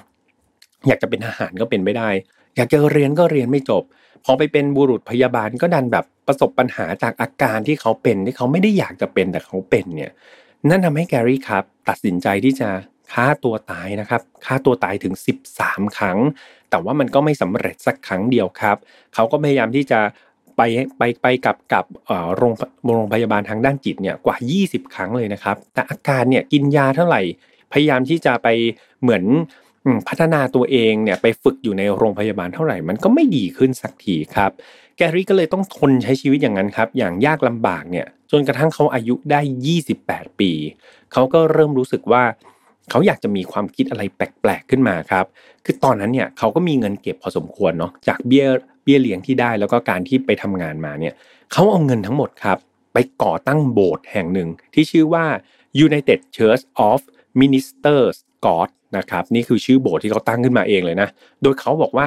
เหตุผลที่เขาตั้งโบสถ์นี้ขึ้นมาเนี่ยเพราะเขาได้ยินเสียงกระซิบจากพระเจ้าครับ บอกว่าให้ตั้งโบสถ์ขึ้นมานะ แล้วหลังจากนั้นรีบมีลูกซะนี่คือสิ่งที่แกรี่เขาบอกว่าเขาได้ยินพระเจ้าบอกเขามา แกรี่ก็เลยต้องไปหาสมาชิกครับ หรือว่าสาวกเนี่ยมาเข้าโบสถ์ของเขาเนาะคือเขาก็ใช้วิธีการเดินทางไปตามสลัมครับ หรือว่าถิ่นที่มี คนยากจนอาศัยอยู่เยอะๆ หลังจากนั้นก็ชักชวนครับ ให้คนยากจนเหล่านั้นน่ขึ้นรถตู้ไปกับเขา ถามว่าไปไหน เขาพาไปแมคโดนัลด์ครับ แล้วก็ไปเลี้ยงแฮมเบอร์เกอร์นะครับนี่คือสิ่งที่เขาทำก็คือพอคนจนรู้สึกว่าเออได้กินอะไรแบบนี้เขาก็รู้สึกที่ว่าเฮ้ยแกรี่ดีจังเลย แกรี่เป็นเหมือนคนมาโปรดเขานะเป็นเหมือนคนที่แบบมีน้ำใจก็ หลงเชื่อครับ แล้วก็เข้าไปเป็นสาวกอยู่ในนั้นเนาะแล้วก็พยายามที่จะหาสาวกมาใหม่เรื่อยๆหลายๆคนครับ ตั้งฉายาให้แกรี่เลยว่าเป็นฉายาว่าคุณพ่อเบอร์เกอร์นะครับก็แบบเหมือนบาทหลวงเบอร์เกอร์อะไรประมาณนี้แหละ เพราะว่าใช้วิธีการแบบไปเลี้ยงแฮมเบอร์เกอร์นะครับเพื่อหลอกล่อสาวกเข้ามา แกรี่ค่อยๆ สะสมสาวกมากขึ้นเรื่อยๆครับแล้วก็มีการขอระดมทุนด้วยนะจากผู้มีจิตศรัทธา คือผู้มีจิตศรัทธาบางคนเขาก็มีกำลังทรัพย์เนี่ยเขาก็ระดมทุนมา แกรี่เป็นคนฉลาดมากครับ อย่างที่บอกเพื่อนๆไป เขาไม่ได้นำเงินเหล่านั้นไปทิ้งขว้าง เขาเอาเงินเหล่านั้นไปลงทุนในตลาดหุ้นครับ ไม่น่าเชื่อนะครับ แกรี่เอาเงินไปลงทุนในตลาดหุ้น และความเก่งความฉลาดของเขาที่ติดตัวมาเนี่ยทำให้เขาประสบความสำเร็จเป็นอย่างดีครับ เขาได้เงินมากมายจากตลาดหุ้น แล้วก็ขยับฐานะจากคนธรรมดาคนหนึ่งกลายเป็นคนที่มีฐานะร่ำรวยเลยนะครับสำหรับแกรี่เมื่อเขามีเงินมากๆเลยเนี่ย เขามีบริวารเขามีทุกอย่างเลยนะสิ่งที่แกรี่อยากจะทำต่อไปก็คือการสร้างฮาเลมครับเพราะว่าเขาเนี่ยต้องการจะมีลูกใช่ไหมครับเขาก็เลยทำการสร้างฮาเลมขึ้นมา แล้วก็ชักชวนชวนสาวๆเนี่ยกว่า 10 คนเลยนะครับ มาเหมือนมาบำเลอให้เขาเพื่อต้องการให้เขาเนี่ยจะมีลูกให้ได้ ความน่าสนใจคือหญิงสาวครับกว่า 10 คนที่ถูกคัดเข้ามาในฮาเลมเนี่ยมันจะมีคุณสมบัติหรือว่าลักษณะที่แกรี่เนี่ยระบุอยู่หนึ่ง ก็ต้องเป็นผู้หญิงผิวดำเท่านั้นครับเขารับแต่ผู้หญิงผิวดำเท่านั้น และสองผู้หญิงที่รับมาเนี่ยต้องเป็นผู้หญิงที่มีความผิดปกติทางด้านสติปัญญาครับก็คือแบบสมองไม่ปกติอะไรประมาณนี้แหละ นี่แหละคือ 2 คุณสมบัติที่แกรี่เลือกผู้หญิงเข้ามาอยู่ในฮาเลมของเขา เขาจะคอยตะเวนหาหญิงสาวเหล่านี้แถวๆ พวกโรงพยาบาลทางจิตเวชนะครับ เพราะว่าก็จะมีผู้ป่วยอยู่เนาะ แล้วก็จะดูว่าผู้ป่วยคนไหนที่เป็นผู้หญิงผิวดำเนี่ย เขาก็จะทำการหลอกล่อครับ เข้ามาที่ฮาเลมแล้วก็ทำการล่วงละเมิดทางเพศพวกเธอ มีหญิงสาวผิวดำที่ผิดปกติทางสมองหลายคนเนี่ยถูกทารุณกรรมทางเพศอย่างรุนแรงครับ แล้วพวกเธอก็ตั้งครรภ์ด้วยนะ แต่การกระทำของแกรี่นี่มันก็ค่อนข้างที่จะอุกอาจครับ ก็ทำให้ไม่พ้นสายตาของตำรวจ แล้วเขาก็ถูกจับได้ พร้อมตั้งข้อหาครับน่วงเหนี่ยวกักกัน และทารุณกรรมทางเพศ จากโทษฐานเหล่านี้ครับทำให้แกรี่เนี่ยต้องรับโทษจำคุกถึง 7 ปีนะครับ ในช่วงที่แกรี่ติดคุกเนี่ยพวกผู้หญิงที่ตั้งครรภ์อยู่เนาะคือแกรี่เนี่ยยังไม่ทันเห็นหน้าลูกเลย พวกผู้หญิงที่ตั้งครรภ์อยู่นี่ก็เหมือนคลอดเด็กออกมา แต่แน่นอนครับว่าพอคุณแม่เนี่ยมีความบกพร่องทางสติปัญญานะครับ เด็กๆก็เลยต้องไปอยู่ตามสถานสงเคราะห์ซะส่วนใหญ่เลยเนาะเพราะว่าคุณแม่ก็ไม่สามารถที่จะเลี้ยงดูลูกได้นั่นเองครับ เวลาผ่านไปครับจนกระทั่งในปี 1983เนี่ยแกรี่ก็ได้ถูกปล่อยตัวมาจากคุก แล้วก็ เวลาก็ดำเนินต่อไปจนกระทั่งเขาเนี่ยอายุ 40 แล้วตอนนั้น อายุ 40 เนี่ยเขาก็ยังรู้สึกว่าเขายังไม่สามารถที่จะประสบความสำเร็จทางด้านการมีลูกได้สักที คือเขาอยากมีลูกเป็นอย่างมากตามประสงค์ของพระเจ้าที่เขาได้ยินเนาะ ในอีก 2 ปีต่อมาเขาก็เลยได้ไปแต่งงานกับหญิงสาวคนหนึ่งครับ เป็นหญิงสาวชาวฟิลิปปินส์ แต่แน่นอนว่าหลังจากที่คบหากันไปได้ไม่นานเนี่ย แกรี่มีพฤติกรรมที่แปลกมาก ๆ และจุดแตกหักก็คือ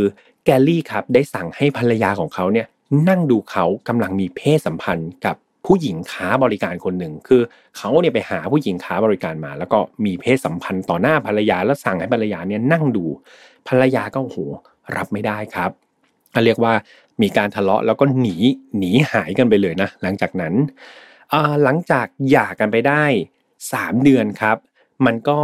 ดูเหมือนไม่มีอะไร แต่ว่ามีสิ่งหนึ่งที่ แกรี่เนี่ยมารู้ทีหลังนะครับแล้วก็รู้สึกแบบโหโกรธแบบโกรธเป็นฟืนเป็นไฟเลย ก็คือหลังจากที่เขาเลิกกันไปกับสาวฟิลิปปินส์คนนี้สาวฟิลิปปินส์คนนี้เขาก็บินกลับประเทศอะไรกันไปเนาะปรากฏว่าเธอส่งข่าวมาครับว่าจริง ๆ แล้วตอนที่หย่ากันเนี่ย เธอตั้งครรภ์อยู่ครับ แต่แกรี่เนี่ยไม่รู้ แล้วตอนเนี้ยเธอก็ได้ทำการคลอดลูกของแกรี่ออกมาแล้ว แต่ว่าแกรี่เนี่ยครับโมโหตรงที่ว่าเขานี่อยากมีลูก แต่ตอนนี้ผู้หญิงคนที่เป็นอดีตภรรยาของเขาเนี่ยไม่รู้ไปอยู่ตรงไหนแล้วเนี่ยสิครับเขาตามหาไม่เจอ เขาก็เลยรู้สึกว่าโอ้โหเขาแค้นผู้หญิงคนนี้สุดๆเลยนะครับ เพราะว่าแกรี่นี่ก็อยากมีลูกมากไงครับ แต่ว่าถูกพรากไปเนาะสิ่งนี้เองอาจจะเป็นปมครับ หรือว่าเป็น trigger pointในใจของแกรี่ที่ทำให้เขาแบบเดินเข้าสู่ความมืดมิด ทางด้านจิตใจมากขึ้นเรื่อยๆ จากเหตุการณ์นี้ที่เขาผิดหวังอย่างแรงครับทำให้เขาเนี่ยหมกมุ่นกับเรื่องทางเพศอย่างมาก รวมไปถึงเรื่องของการมีลูกครับเขาเริ่มรู้สึกว่าผู้หญิงเนี่ยไม่มีค่า และก็ผู้หญิงเนี่ยมีหน้าที่แค่ผลิตลูกให้เขาเท่านั้น รวมไปถึงความคิดที่อยากจะทรมานคนนะครับเขาได้เริ่มที่จะดัดแปลงบ้านของตัวเองก่อน คือบ้านของเขาอยู่บ้านเลขที่ 3520 เอ่อ Not m e r c h a l Street นะครับก็คือบ้านหลังเนี้ยที่เขาอาศัยอยู่เนี่ยเขาก็ดัดแปลงด้านล่างนะครับห้องใต้ดินเนี่ยเป็นลักษณะเหมือนห้องขังขนาดใหญ่เลย แล้วก็ไปหาซื้อพวกอุปกรณ์ทรมานคนเนี่ยต่างๆเนี่ยเก็บไว้เต็มเลยครับ ห้องใต้ดินแห่งนั้นแหละ มันก็คือขุมนรกดีๆ นั่นเองครับเพื่อนๆ และแล้วเมื่อมีห้องแล้ว มีนรกรอแล้ว สิ่งที่ขาดอยู่ก็คือเหยื่อนะครับแกรี่ ได้ลงมือตัดสินใจล่าเหยื่อของเขาทันที เหยื่อคนแรกของเขาก็คือโจเซฟินรีเวร่าครับผู้หญิงคนนี้ครับคุณโจเซฟินเนี่ยอายุ 25 ปี เธอเป็น sex worker นะครับก็คือเป็นผู้หญิงค้าบริการทางเพศเนาะแล้วเธอก็ถูกลักพาตัวครับเมื่อวันที่ 25 พฤศจิกายนปี 1986 แกรี่ได้จับเธอขังไว้ในห้องใต้ดินแห่งนี้นะครับแล้วก็ทำการล่วงละเมิดทางเพศของเธอแทบจะตลอดเวลา พร้อมทั้งเขามักจะพร่ำเพ้อครับ บอกกับโจเซฟินคนนี้ว่าเขาเนี่ยอยากเพิ่มจำนวนผู้หญิงเข้ามาอีกนะ และทุกคนเนี่ยจะต้องมีลูกให้เขาให้ได้ เพราะว่าเขาเนี่ยอยากสร้างครอบครัวที่ใหญ่มากๆ แล้วเขาจะสร้างแบบห้องใต้ดินหลังเนี้ยเป็นที่อยู่รวมกันของครอบครัวใหญ่ของเขาทั้งหมด ไม่นานหลังจากนั้นครับ แค่ 3 วันนะหลังจากที่จับโจเซฟินมา ก็มีหญิงสาวอีกคนหนึ่งถูกลักพาตัวมาที่นรกแห่งนี้จริง ๆ ครับ เธอคนนี้ชื่อว่า แซนดราลินด์เซย์ครับอายุ 24 ปี เธอคนนี้เนี่ยเป็นอดีตคนรักนะครับของแกรี่ ทั้งสองคนเคยคบหากันมาก่อน แถมแซนดราคนนี้เคยท้องเนี่ยนะครับกับกับแกรี่ แต่ว่ายังไม่ทันที่จะคลอดน้องออกมาเนี่ยแซนดราคนนี้ดันไปทำแท้งครับ แล้วก็ไม่บอกแกรี่ด้วยนะ คือไปทำแท้งเองก่อนโดยที่ไม่ได้ขออนุญาต นั่นทำให้แกรี่เนี่ยแบบโหผูกใจเจ็บกับเรื่องนี้มาตลอดครับ หญิงสาวทั้งสองคนนะครับถูกสลับกันโดนล่วงละเมิดทางเพศอย่างแรงตลอดเวลาครับ พร้อมทั้งแกรี่ได้นำพวกเครื่องมือเนาะเครื่องมือทรมานต่างๆนานาเนี่ยมาใช้กับพวกเธอ รวมถึงให้รับประทานอาหารสุนัขนะครับเพื่อประทังชีวิตไปวันๆเท่านั้นเอง ภายใต้ห้องที่มันสกปรกครับแล้วก็เหม็นอับมากๆ แถมยังทึบแสงอีกต่างหากผ่านไปไม่ถึงเดือนครับ วันที่ 23 ธันวาคม ปี 1986 เนี่ย ก็ได้มีเหยื่อรายที่ 3 เข้ามา คนนี้ชื่อว่าลิซ่าโทมัสครับ มีอายุเพียง 19 ปีเท่านั้นเอง และผ่านไปอีก 1 อาทิตย์ครับ เหยื่อคนที่ 4 ก็ตามมาติดๆ คนนี้ชื่อว่าเดโบราดัตเล่นะครับ ซึ่งถูกจับมาทรมานเพิ่ม รวมตอนนี้เป็น 4 คนแล้ว ในบรรดาเหยื่อทั้ง 4 คนครับ ดูเหมือนจะมีโจเซฟิน โจเซฟินก็คือเหยื่อคนแรกเนาะ ที่แกรี่เนี่ยดูจะถูกใจมากที่สุดครับ ดูจะชอบมากที่สุด เขาเริ่มไว้ใจเธอนะแล้วก็อนุญาตให้เธอเนี่ยสามารถที่จะขึ้นมาจากห้องใต้ดินนั้นได้ครับ ขึ้นมาเพื่อรับประทานอาหารกับเขา ซึ่งเป็นอาหารของมนุษย์นะครับมนุษย์ปกติเนี่ยสามารถที่จะรับประทานได้ ในขณะที่ 3 คนที่เหลือเนี่ย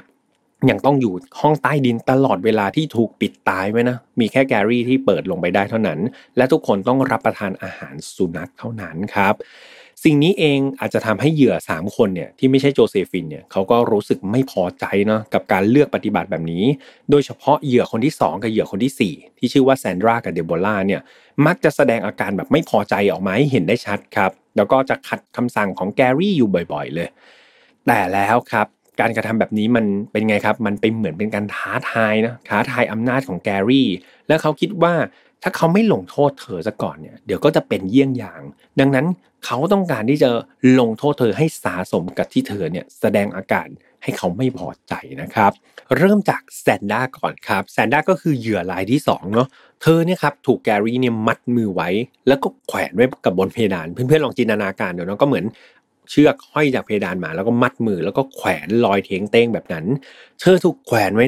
นานกว่าอาทิตย์นะครับ โดยที่เธอเนี่ยไม่ได้รับประทานน้ำหรืออาหารเลย ห้อยไว้อย่างนั้นนะครับ สุดท้ายแซนดราก็ทนไม่ไหวครับ แล้วเธอก็เสียชีวิตในที่สุด นี่คือศพแรกนะครับ แกรี่ได้นำศพของแซนดราเนี่ยออกจากห้องใต้ดิน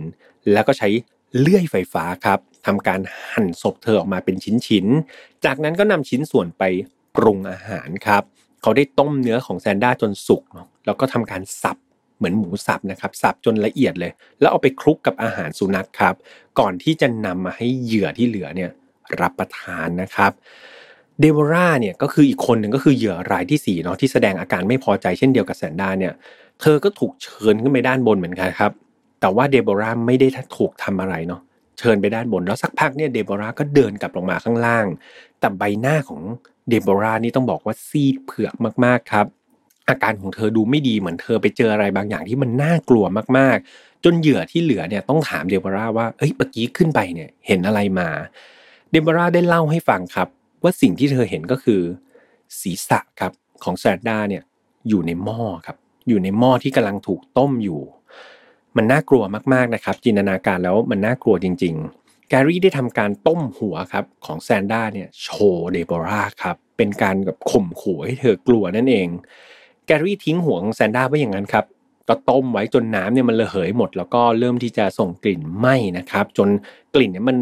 ลอยไปไกลจนถึงข้างบ้าน แล้วก็ข้างบ้านเนี่ยก็ได้กลิ่นไหม้ใช่ไหมเขาก็โทรไปแจ้งเจ้าหน้าที่ตำรวจ เจ้าหน้าที่ตำรวจครับก็เลยมาที่บ้านของแกรี่ แต่ว่าแกรี่ก็ออกไปต้อนรับครับ แล้วก็พูดจาซะดีจนตำรวจเนี่ยเชื่อนะครับ แล้วก็กลับไปในที่สุด ที่แล้วมันน่าเศร้านะครับ คือเหยื่อที่เหลือเนี่ยเหมือนเขารับรู้เขาเห็นนะว่ามีคนเนี่ยมาที่บ้านแกรี่แล้ว แต่เขาตะโกนเท่าไหร่เขาส่งเสียงเท่าไหร่เนี่ยเขาไม่สามารถที่จะ ทำให้คนที่มาเนี่ยช่วยเหลือเธอได้ครับ เธอเหมือนติดอยู่ในนรกแต่ความหวังเนี่ยมันอยู่แค่เอื้อมเท่านั้นเอง แต่สุดท้ายตำรวจก็กลับไปครับ มันเหมือนชีวิตมันดูสิ้นหวังแล้วนะครับ ตอนนั้นมันเหมือนสิ้นหวังแล้ว ในระหว่างนี้ครับได้มีเหยื่ออีก2รายมาเพิ่มเติมเข้ามาอีกนะครับ จากเดิม4เนาะเสียชีวิตไป 1 เอามาเพิ่มอีก2ครับได้แก่ แจ็คเกอลีนแอสกินส์ครับเป็นเด็กอายุ 17 ปีเท่านั้นเองครับ ซึ่งเป็นเหยื่อที่อายุน้อยที่สุดของแกรี่ ตามมาด้วยหญิงสาวอีกคนหนึ่งที่ชื่อว่าแอกเนสอดัมครับอายุ 24 ปี รวมทั้งสิ้นตอนนี้ก็คือ 5 คนเนาะที่ยังมีชีวิตอยู่กับอีกหนึ่งศพที่เสียชีวิตไปแล้วนะครับ ดูเหมือนแกรี่ยังคงติดใจเรื่องความไม่พักดีของเดโบราจำเดโบราได้เนาะเหยื่อรายที่ 4 ที่แสดงอาการไม่พอใจเนี่ยแกรี่ก็ยังรู้สึกฝังใจกับเรื่องนี้อยู่ครับ ในที่สุดเนี่ยเขาก็ตัดสินใจลงมือทำโทษเดโบราครับเขาได้ลงไปที่ห้องใต้ดินแห่งนั้น แล้วก็ทำการขุดหลุมในห้องใต้ดินอีกทีหนึ่งเนาะขุดขุดขุดขุดแล้วก็จับเดโบราเนี่ยลงไปนั่งในหลุมครับ จากนั้นเขาก็ได้ปล่อยน้ำเนี่ยลงไปเป็นน้ำเย็นนะครับ แช่เธอไว้ แน่นอนว่าอากาศในนั้นมันก็ค่อนข้างที่จะเย็นครับ มันไม่มีแสงแดดที่จะส่องถึงเลยทำให้เดโบรานี่โอ้โหทรมานเป็นอย่างมากครับ เธอนี่หนาวสั่นอยู่ใน น้ำเย็นๆครับอยู่ภายในหลุมนั้น แต่มันก็ยังไม่พอใจแกรี่ครับแกรี่ได้หยิบสายไฟนะครับ ซึ่งอีกด้านหนึ่งนี้เสียบปลั๊กอยู่นั่นเอง แล้วก็เอาสายไฟนั้นหยอดลงไปในหลุมครับ แน่นอนครับ ไฟฟ้ากับน้ำครับ มันก็ทำให้คนที่อยู่ในน้ำเนี่ยถูกช็อตอย่างทรมานแน่นอน เดบรานี่กระตุกครับ ถูกช็อตอย่างทรมานจนกระทั่งเธอเนี่ยนิ่งสนิทครับ แล้วก็เสียชีวิตเป็นรายที่2ครับ เมื่อมั่นใจว่าเดวราเนี่ยเสียชีวิตแล้วแกลี่ก็เลยนำร่างของเธอเนี่ยขึ้นรถไปครับแล้วก็ออกเดินทางไปที่นิวเจอร์ซีย์เพื่อฝังเธอนะครับในป่าลึกๆแห่งหนึ่ง เท่ากับตอนนี้ยังเหลือเหยื่ออีก 4 ลายนะครับ ซึ่งทุกคนนี่ต้องบอกว่าจิตตกมากครับ แล้วก็หวาดระแวง เพราะว่าพวกเธอไม่รู้เลยว่าพวกเธอเนี่ยจะตายวันไหนนะครับ ไม่รู้เลยว่านรกขุมนี้จะจบลงเมื่อไหร่ แล้วก็อะไรบ้างที่รอเธออยู่ข้างหน้าเนาะตอนนี้สิ่งที่เหยื่อเนี่ยคิดได้ทั้งหมดเลยว่า ถ้าหากอยากจะมีชีวิตอยู่ ทางเดียวที่ทำได้ ทางเดียวที่จะรอดได้ก็คือ ต้องออกจากห้องใต้ดินนรกแห่งนี้ให้ได้ครับ และคนเดียวที่พอจะมีโอกาสทำได้ ก็คือโจเซฟินนั่นเองโจโจเซฟินก็คือเหยื่อคนแรกยังจำได้ใช่ไหมครับ เป็นเหยื่อคนเดียวที่แกรี่เนี่ยไว้ใจเนาะในที่สุดครับ วันที่ 24 มีนาคมเนี่ย เธอก็เลยตัดสินใจครับ ส่งโจเซฟินเนี่ยขึ้นไปหาแกรี่ เพื่อแบบหาเรื่องครับอ้อนวอนขอแกรี่เนี่ย เพื่อให้โจเซฟินเนี่ยออกไปข้างนอกบ้านให้ได้ โจเซฟินได้เกลี้ยกล่อมครับแกรี่บอกว่าปล่อยเธอเถอะปล่อยเธอไปชั่วคราวได้ไหมคือตอนนี้เธอคิดถึงครอบครัวมากๆ เธอกลัวครอบครัวเป็นห่วง ยังไงเธอก็ภักดีกับแกรี่แน่นอน จากสิ่งที่ผ่านมาเนี่ยเธอไม่เคยบิดผิวไม่เคยแบบขัดขืนแกรี่เลยเห็นไหมเออแล้วแกรี่ก็ดูแลเธอดีเป็นพิเศษดังนั้นเธอไม่ทรยศแน่ ช่วยพาเธอกลับไปเยี่ยมครอบครัวเธอ แล้วก็ไม่น่าเชื่อครับแกรี่ไหวใจครับ แล้วก็ใจอ่อน ยอมให้เธอเนี่ย กลับไปหาครอบครัวได้จริง ๆ โดยแกรี่ครับเป็นคนขับรถนะครับพาเธอไปส่งที่ปั๊มน้ำมันแห่งหนึ่งที่อยู่ใกล้ๆกับบ้านของครอบครัวเธอเนาะแล้วก็บอกว่าเดี๋ยวเขาจอดรถรออยู่ตรงนี้แหละ เดินไปหาครอบครัวซะแล้วก็กลับมาที่รถ ทุกอย่างดำเนินไปตามแผนครับโจเซฟินได้ออกห่างจากแกรี่ที่ปั๊มน้ำมันแห่งนั้น แล้วเธอก็รีบเดินไปที่บ้านของครอบครัวเธอก็คือบ้านของแฟนหนุ่มเธอนั่นเอง เมื่อแฟนหนุ่มเห็นสภาพของโจเซฟินนี่คือเขาตกใจมากครับ คือยังมีโซ่ตรวนที่ขาอยู่เลยนะครับ แล้วก็เนื้อตัวนี่สกปรกมอมแมมแบบสภาพแทบจะจำไม่ได้ ตอนแรกเนี่ยแฟนหนุ่มของโจเซฟินคือโกรธมากครับ เขาต้องการที่จะแบบเหมือนไปชำระแค้นให้แฟนสาวเนาะจะไปแบบเหมือนจะไปทำร้ายแกรี่ให้ได้แหละ แต่ตอนหลังครับ เขาก็ตัดสินใจว่าเขาไม่ควรทำแบบนั้นครับ สิ่งที่เขาควรทำคือโทรแจ้งเจ้าหน้าที่ตำรวจนั่นเองและนี่ก็คือเรื่องราวในตอนต้นนะครับ ที่ผมเล่าให้ฟังถ้าเพื่อนๆจำได้ ชายผิวดำคนนั้น ที่โทรหาเจ้าหน้าที่ตำรวจ ก็คือแฟนหนุ่มของโจเซฟินคนนี้แหละครับ และหญิงสาวที่วิ่งออกมาขอความช่วยเหลือก็คือโจเซฟิน เหยื่อคนแรกนะครับของนายแกรี่คนนี้นั่นเอง หลังได้รับแจ้งเรื่องครับ เจ้าหน้าที่ตำรวจได้ทำการจับกลุ่มนายแกรี่คนนี้ทันที และก็หลังจากจับกลุ่มได้แบบไม่มีข้อแก้ตัวเนาะ แกรี่ก็ต้องเข้าไปถูกฝากขังนะครับ ก่อนที่จะถูกพิจารณาคดีทางกฎหมายต่อไป ซึ่งต้องบอกว่าตอนที่เขาถูกฝากขังอยู่ในคุกนั้น แกรี่พยายามที่จะฆ่าตัวตายครับ พยายามที่จะเอาพวกผ้าในในเตียงนะครับ มาผูกคอแต่ว่าก็ไม่สำเร็จนะครับ มีคนมาช่วยไว้ได้ก่อน สุดท้ายครับนายแกรี่คนนี้ก็ถูกตัดสินประหารชีวิตนะครับ จากข้อหาฆาตกรรมแซนด้าแล้วก็ฆาตกรรมเดโบราครับเหยื่อรายที่ 2 กับรายที่4เนาะซึ่งเป็นเหยื่อของเขาเอง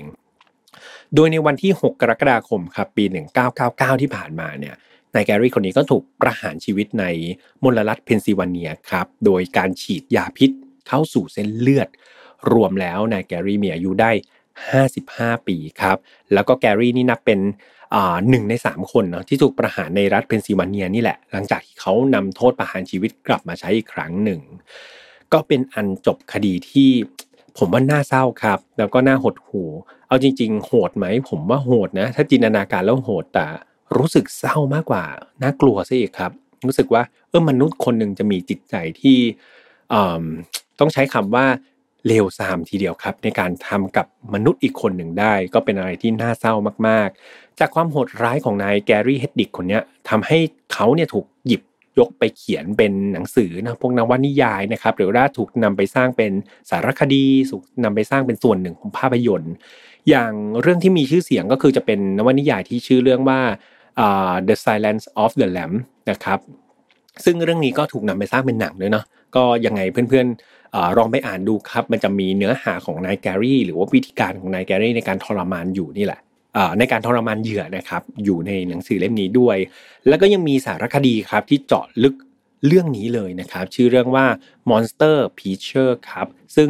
คนที่มาให้ข้อมูลในสารคดี เรื่องนี้ก็จะเป็นอสองคนที่เป็นเหยื่อนะครับพอดีหาข้อมูลแล้ว เขาไม่ได้ระบุชื่อนะครับ ว่าเหยื่อสองคนนั้นเป็นใคร แต่ว่าก็เป็นเหยื่อสองคนที่รอดชีวิตจากนายแกรี่นี่แหละ มาเป็นคนให้ข้อมูลแล้วก็ทำสารคดีแห่งนี้ ยังไงถ้าเกิดเพื่อนๆสนใจนะครับ ก็สามารถที่จะไปหาชมกันได้นะครับ หรือว่าไปหาอ่านกันได้ ก็ตามสะดวกได้เลยครับสำหรับวันนี้ครับก็ถือว่าหยิบมาเล่านะครับในตอนที่ 92 แบบพอหอมปากหอมคอเนาะก็หลาย ๆ คนเรียกร้องครับ อยากให้พี่แอมเอาคดีโหด ๆ มาเล่าก็เอามาเล่าให้นะครับ แต่ว่า ก็ไม่ใช่ฟังแต่สะใจนะเพื่อนๆเนาะบางครั้งเราก็ต้องมาดูว่าจากเรื่องนี้เนี่ยเราได้บทเรียนอะไรจากมันนะเราได้ข้อคิดอะไรจากมันเนาะเพราะว่าเราจะเสพแต่เออความรุนแรงหรือไปดูแค่จุดจบ หรือว่าไปดูแค่แรงจูงใจของฆาตกรอย่างเดียวก็ไม่ได้ แต่ว่าประโยชน์ที่ดีที่สุดคือการนำมันมาระมัดระวังตัวเองครับ จะเห็นว่าเหยื่อแต่ละคนเนี่ยเป็นผู้หญิงทั้งนั้นเลยเนาะ แล้วก็คนก่อเหตุก็เป็นผู้ชาย ซึ่งอาจจะใช้วิธีการในการหลอกล่อชักชวน หรือว่าทำอะไรก็ตามแต่ให้เราหลงเชื่อครับ สุดท้ายแล้วเนี่ยบางครั้งมันผิดพลาดแค่ครั้งเดียวนะก้าวผิดแค่ก้าวเดียวเนี่ยมันส่งผลต่อชีวิตไปตลอดกาลนะครับ ดังนั้นก็ดูแลตัวเองดีๆครับ มีสติคิดทุกๆ ครั้งนะครับ เพราะว่าผมเองก็เตือนทุก ๆ ครั้งในการใช้ชีวิตว่าห้ามประมาทเด็ดขาดนะครับอะจบกันไปแล้ววันนี้สำหรับ Final f i l e ครับใครที่ชอบก็ออกอากาศทุกวันอังคารทางช่อง Mission to Pluto เหมือนเดิมครับ ไม่ว่าจะเป็น YouTube Spotify สาวข่าว Podbean Apple Podcast นะครับสำหรับใครที่ชอบ Final f i l e ครับย้ำกันทุกครั้ง เรามีใน Spotify แล้วก็ Apple Podcast นะครับก็สามารถที่จะไป follow ช่องของฝ่ายนอตฟาวไว้ได้เลยก็ฟังกันไปยาวๆเนาะแล้วก็แฟนเพจครับของ Mission to Pluto นะครับตอนนี้ก็มีเพื่อนๆเข้าไปไลค์กันเยอะพอสมควร แถมทีมงานเนี่ยเนี่ยแบบ เรื่องราวคดีในวันนี้ทีมงานเขาก็จะเอาสคริปต์ของพี่แฮมเนี่ยไปเขียนใหม่เลยนะ ให้เป็นบทความแล้วก็น่าอ่านมากๆครับพี่แฮมแชร์ลงไปในกลุ่ม Final Far Family บ่อยๆ แล้วก็ได้รับเสียงตอบรับดีทีเดียวนะครับ ยังไง ฟังแล้วลองไปอ่านอีกทีหนึ่งก็จะได้อีกหนึ่งอัตรสนะครับ แล้วก็เมื่อกี้ที่พูดไปก็คือ File Not Found Family นะครับอย่าลืมเข้าไปนะ ตอนนี้กลุ่มเราแตะหลักหมื่นแล้วนะครับ แล้วก็ไม่รู้ว่าวันที่ผมอัดวันที่ผมออกอากาศไปเนี่ยจะมีกิจกรรมแจกของรางวัลกันหรือยังนะครับ ยังไงเข้าไปเนี่ยเข้าไปตัวเปล่า นะครับ แต่ออกมาเนี่ยไม่ตัวเปล่าแน่นอนอย่างน้อยๆ ต้องได้มิตรภาพอย่างน้อยๆ ต้องได้ความรู้ อย่างน้อยๆ ต้องได้ข้อมูลอะไรที่เราสนใจเหมือนกัน ยังไงก็เชิญชวนเข้าไปใน File Not Found Family นะครับ ดูแลตัวเองดีๆ ครับ อย่างที่บอกไปปลายฝนต้นหนาวแบบนี้ป่วยง่ายทีเดียว อย่าป่วยนะ เพราะว่าป่วยช่วงหน้าหนาวนี่เศร้ามากๆครับ เมืองไทยมีหน้าหนาวอยู่สั้นมากๆ ดังนั้น ห้ามป่วยเด็ดขาดครับ ต้องเก็บแรงไว้ไปเที่ยวกันนะครับ ส่วนเรื่องไปเที่ยวไม่ห้ามนะครับ แบบผมเองก็ไป แต่ว่าที่ต้องระลึกไว้คืออย่ากาดตกครับ อย่าคิดว่าเฮ้ยไม่เป็นไรหรอกฉันฉีดวัคซีน2เข็ม3 เข็มอะไรก็ตามแต่แล้วแบบไม่เป็นไรเป็นครับดังนั้นอย่าประมาทครับ มันอาจจะทำให้เราไม่สบายแค่ไม่สบายก็ไม่ดีแล้ว ดังนั้นดูแลตัวเองดีๆนะครับ เป็นห่วงจริง ๆ แล้วเจอกันใหม่วันอังคารหน้าสำหรับวันนี้ลาไปก่อนนะครับ สวัสดีครับ พบกับเรื่องราวที่คุณอาจจะหาไม่เจอ แต่เราเจอ ใน f i n a l f a r Podcast Presented by สีจัน Skin Moisture Burst Series ตุนน้ำลึกล็อกผิวชำนาน 72 ชั่วโมง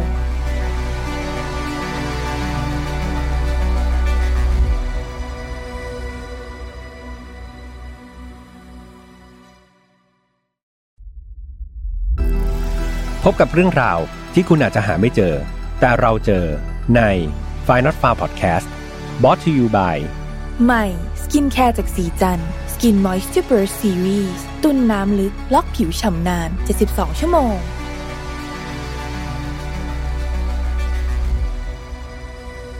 สวัสดีครับ ยินดีต้อนรับนะครับเข้าสู่ File Not Found Podcast วันนี้คุณอยู่กับผมแฮมทัชพลเช่นเคยครับ เรามากันใน episode ที่ 95 แล้วนะครับ ก็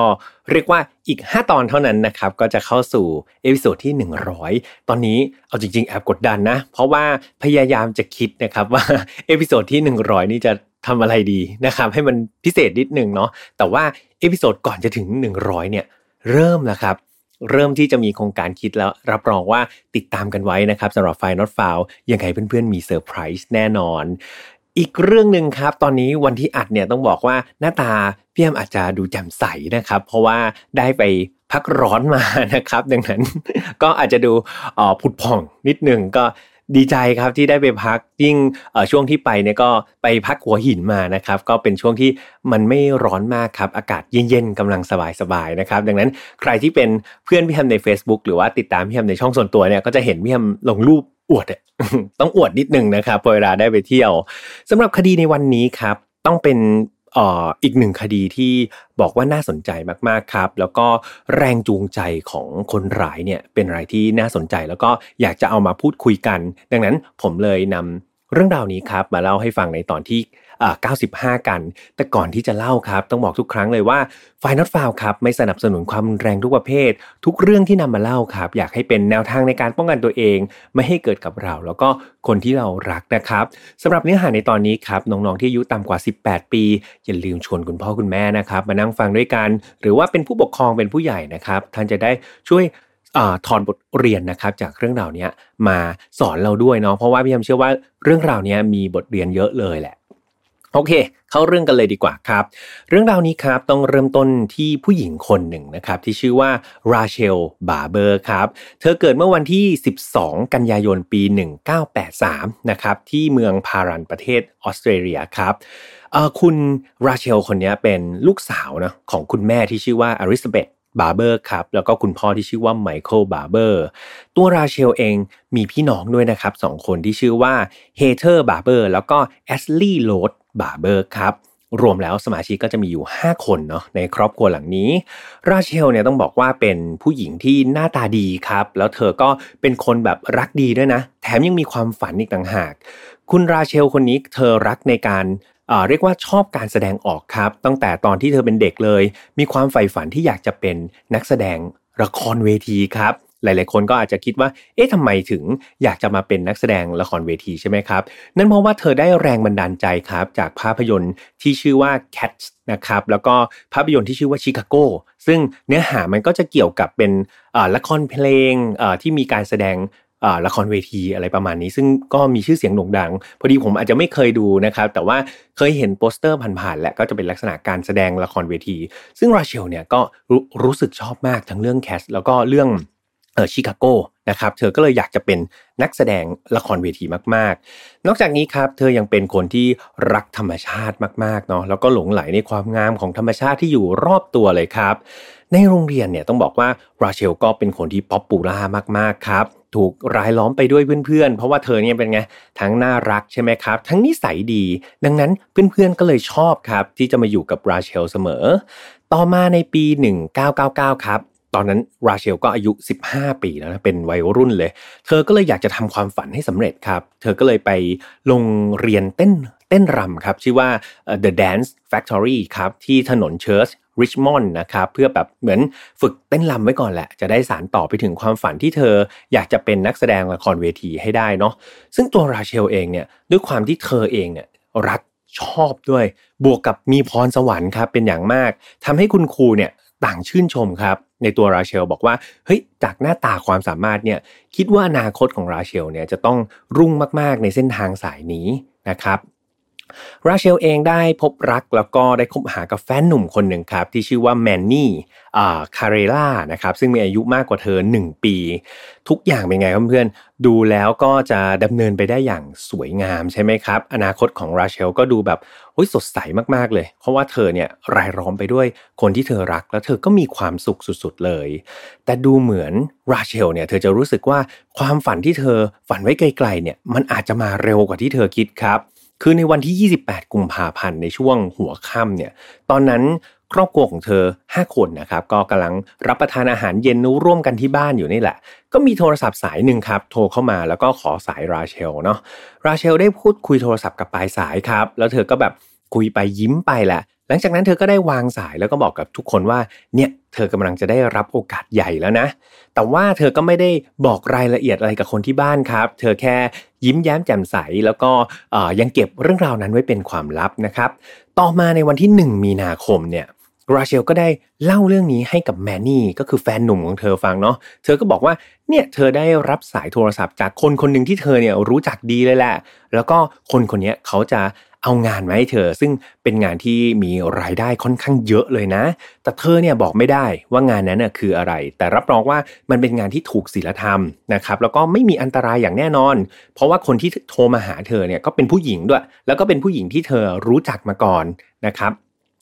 แม้ว่าทางเอ่อแมนนี่เนี่ยที่เป็นแฟนเนาะเขาพยายามที่จะขยันขยอแหละคนเป็นแฟนก็ต้องเป็นห่วงเป็นธรรมดาใช่ไหมครับ ถามรายละเอียด แต่ราเชลบอกว่าไม่ได้ครับ เรื่องราวนี้ต้องเก็บไว้เป็นความลับเท่านั้น แล้วก็บอกว่าเชื่อใจเธอเถอะแม่รับรองว่าไม่ได้มีอะไรแบบไม่ดีนะครับ เธอก็บอกว่าขอเก็บเป็นความลับไว้ก่อน เดี๋ยวทำเสร็จเมื่อไหร่เดี๋ยวจะมาบอก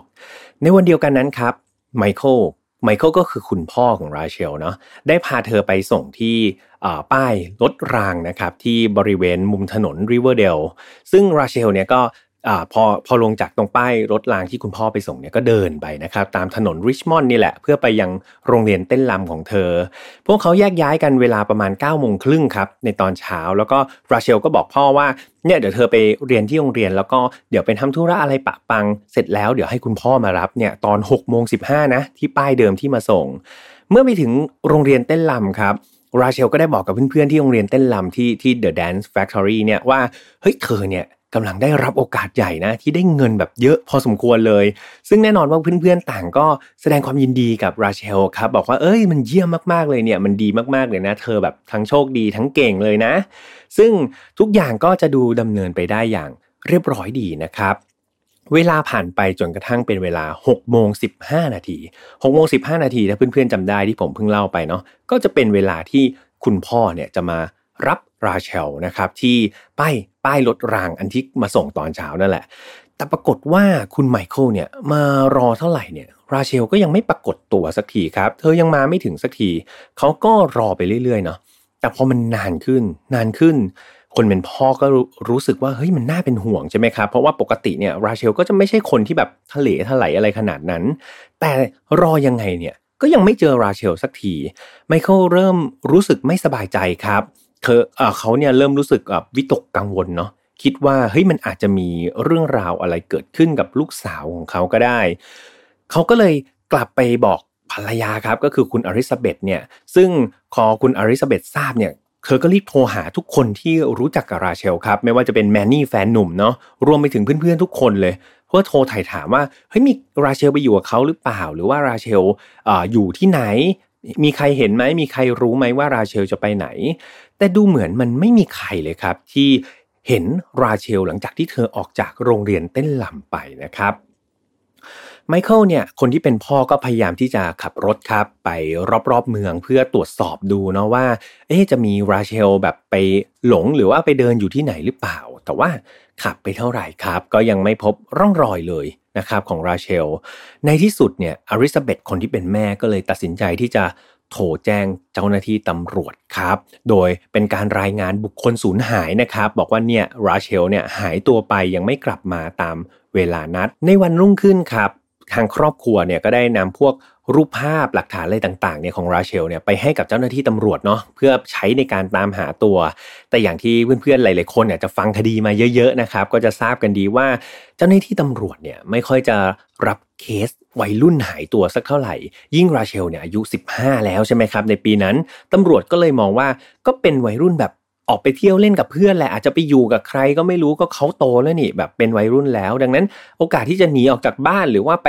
อยู่กับเพื่อนๆ โดยไม่กลับบ้านเนี่ยเป็นเรื่องที่เกิดขึ้นง่าย ๆ ดังนั้นทางตำรวจก็เลยปฏิเสธครับ ที่จะดำเนินการตามคำขอของครอบครัวนะครับ คราวนี้พวกเขาเนี่ย พอไม่ได้รับความร่วมมือจากตำรวจเนี่ยครอบครัวก็ต้องดิ้นรนด้วยตัวเองถูกไหมครับ เพราะว่าพวกเขาเนี่ยรู้จักราเชลดี พวกเขารู้ว่าราเชลไม่มีทางไปทะเลทลายกับเพื่อนๆแน่นอนอริซาเบธเนี่ยคนที่เป็นแม่เนี่ยก็เกิดนึกขึ้นได้กับเพื่อนๆนึกได้ว่าเฮ้ยมันมีเย็นวันหนึ่ง จำได้ใช่ไหมครับ ที่มีคนเนี่ยโทรหาราเชลไงแล้วเธอก็พูดกับครอบครัวว่าเออเนี่ยเธอโอกาสมาถึงแล้วนั่นอาจจะเป็นเบาะแสสำคัญก็ได้นะครับ คุณอริซาเบธคิดแบบนั้นก็เลยรีบไปดูประวัติครับการแบบเหมือนโทรเข้าออกในบ้านเนาะย้อนหลัง แล้วก็สังเกตว่าเฮ้ยมันมีหมายเลขโทรศัพท์ที่เขาไม่รู้จักเนี่ยโทรเข้ามาในบ้านในช่วง แบบก่อนที่ราเชลจะหายตัวไปเนี่ยอยู่ถึง 2 ครั้งนะครับ หลังจากตรวจสอบก็พบว่า สายเนี่ยโทรเข้ามาในวันอาทิตย์ที่ 28 กุมภาพันธ์คือครั้งแรกเนี่ยโทรมาตอน 5 โมงเย็น 24 นาทีครับ แล้วก็กินเวลาในการสนทนาไป 15 นาที 27 วินาทีนะครับ หลังจากนั้นมีการโทรเข้ามาอีกครับ ตอน 17 นาฬิกา 45 นาที รอบนี้คุยยาวหน่อยครับ ก็คือคุยไป 29 นาที 42 วินาที หรือว่าคุยกันเกือบครึ่งชั่วโมงเลยเนาะ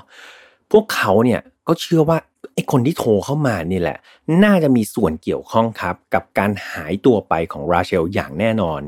พวกเขาครับนำข้อมูลนี้กลับไปแจ้งเจ้าหน้าที่ตำรวจอีกครั้งหนึ่งเนาะพร้อมกับยืนยันว่าการหายตัวไปของราเชลลูกสาวของเขาเนี่ยไม่ใช่เรื่องปกติอย่างแน่นอน ในที่สุดครับ วันที่ 2 มีนาคมเนี่ย ตำรวจก็เลยยอมรับเรื่องนี้ครับ แล้วก็ออกปฏิบัติการตามหาตัวราเชลทันที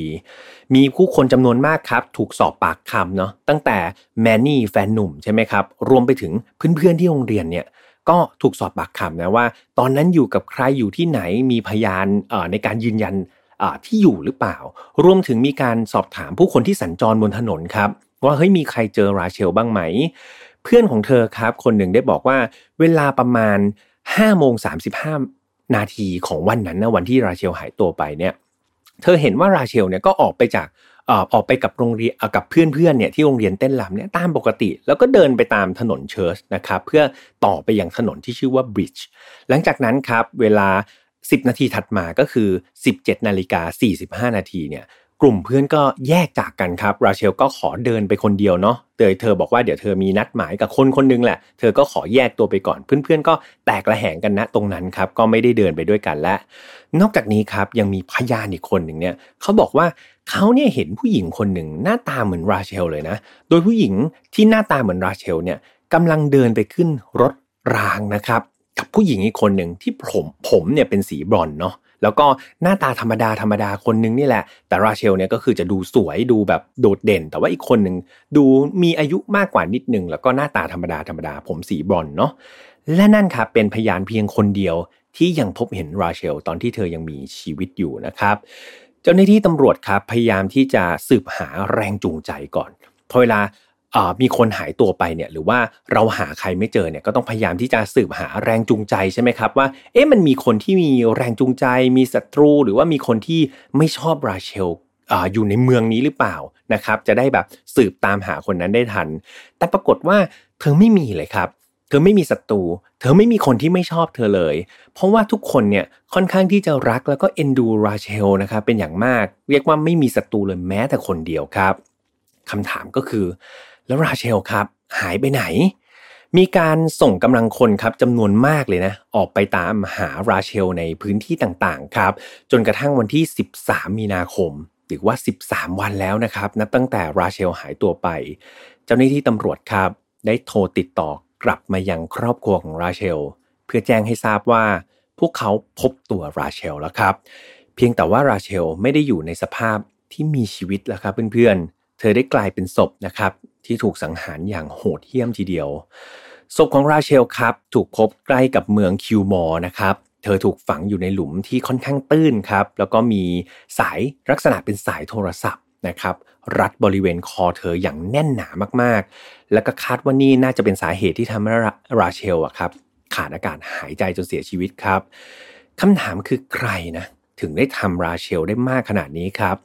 เบาะแสจากเบอร์โทรศัพท์ที่โทรเข้ามาเนี่ยเพื่อนๆ มันสำคัญมากจริง ๆ ครับ มันสามารถโยงแล้วก็สืบไปหาปลายสายได้ในที่สุดครับ เจ้าของปลายสายที่โทรเข้ามาเนี่ยหลังจากที่มีการตรวจสอบเนี่ยเขาก็พบว่าคนคนนั้นเป็นคนที่ราเชลเนี่ยรู้จักดีจริง ๆ ครับ แล้วก็ไม่ใช่ใครอื่น เธอเป็นผู้หญิงคนหนึ่งครับ ที่ชื่อว่าแคโรไลน์รีดโรเบิร์ตสันอายุ 19 ปีครับ ก็คือแก่กว่าราเชล 4 ปีนะ เพื่อนๆคงงงว่าเอาแคโรไลน์คือใครเนี่ย ไม่เห็นพี่แฮมจะพูดชื่อนี้มาเลย เธอคือคนที่เคยทำงานครับ ให้กับครอบครัวของราเชล โดยรับหน้าที่เป็นพี่เลี้ยงเด็กนะครับ แล้วก็เธอคนนี้แหละครับแคโรไลน์คนนี้เคยรับหน้าที่เลี้ยงราเชลด้วยนะครับ รวมถึงพี่น้องของเธอด้วยเนาะ พอได้ความอย่างนี้ครับแคโรไลน์นี่น่าสงสัยจริง ๆ เจ้าหน้าที่ตำรวจครับก็เลยรีบไปยังอพาร์ตเมนต์ของแคโรไลน์นะครับ เมื่อไปถึงเนี่ยก็พบว่าประตูเนี่ยมันล็อกไว้ครับ อย่างแน่นหนาเลยนะ จากข้างในเนาะเจ้าหน้าที่ตำรวจไปถึงก็พยายามที่จะเคาะประตูครับ แล้วก็ตะโกนเรียกให้คนข้างในเนี่ยเปิดออก แต่ปรากฏว่ามันไม่เป็นผลครับ ทุกอย่างมันนิ่งเงียบสนิทเลย นั่นทำให้เจ้าหน้าที่ตำรวจครับจำเป็นจะต้องพังประตูเข้าไป หลังจากเข้าไปได้เนี่ยเขาพบแคลอไลน์จริง ๆ แต่ว่าเธอเนี่ยกำลังนอนอยู่ที่พื้นนะครับ แล้วก็มีอาการเหมือนกับคนเนี่ยเป็นโรคลมชักขึ้นมาพอดีครับ เจ้าหน้าที่ก็เลยได้ทำการช่วยเหลือแคโรไลน์เนาะแล้วก็เจ้าหน้าที่บางส่วนเนี่ยก็ได้ไปสำรวจนะครับในอพาร์ตเมนต์แห่งนั้นแหละว่าเฮ้ยมันมีอะไรที่น่าสงสัยหรือเปล่า และก็ดูเหมือนว่าแคโรไลน์เนี่ยเธอแบบเหมือนแพ็คของใส่กระเป๋าเดินทางอะไรเนี่ยอย่างเรียบร้อยเลยเหมือนกับเธอเนี่ยกำลังจะย้ายถิ่นที่อยู่เลยครับ นอกจากนี้ยังเจอน้ำยาย้อมผม คือ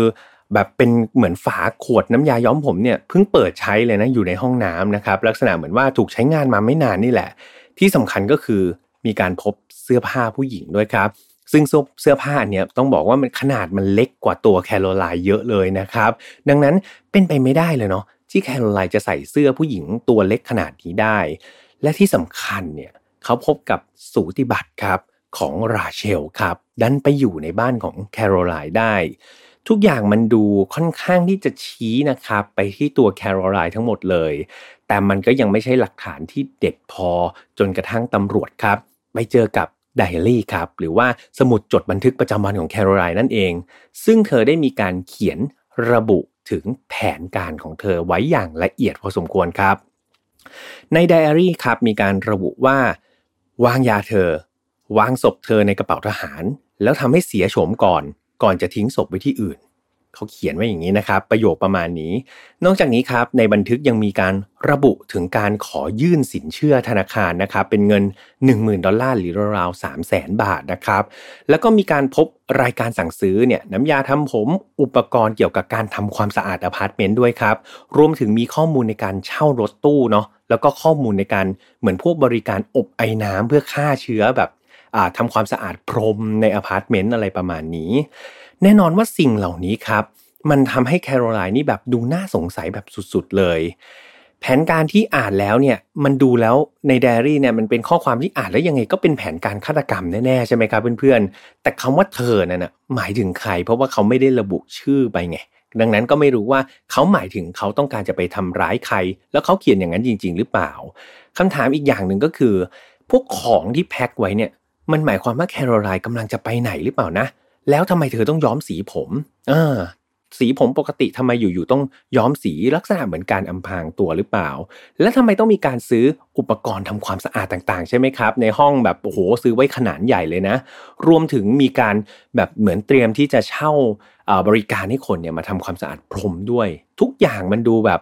ค่อนข้างน่าสนใจมากๆ ก็ไม่รู้ว่าเรื่องราวเหล่านี้มันเป็นเรื่องบังเอิญหรือเปล่านะครับ ดังนั้นตำรวจก็ต้องทำการสืบสวนต่อไป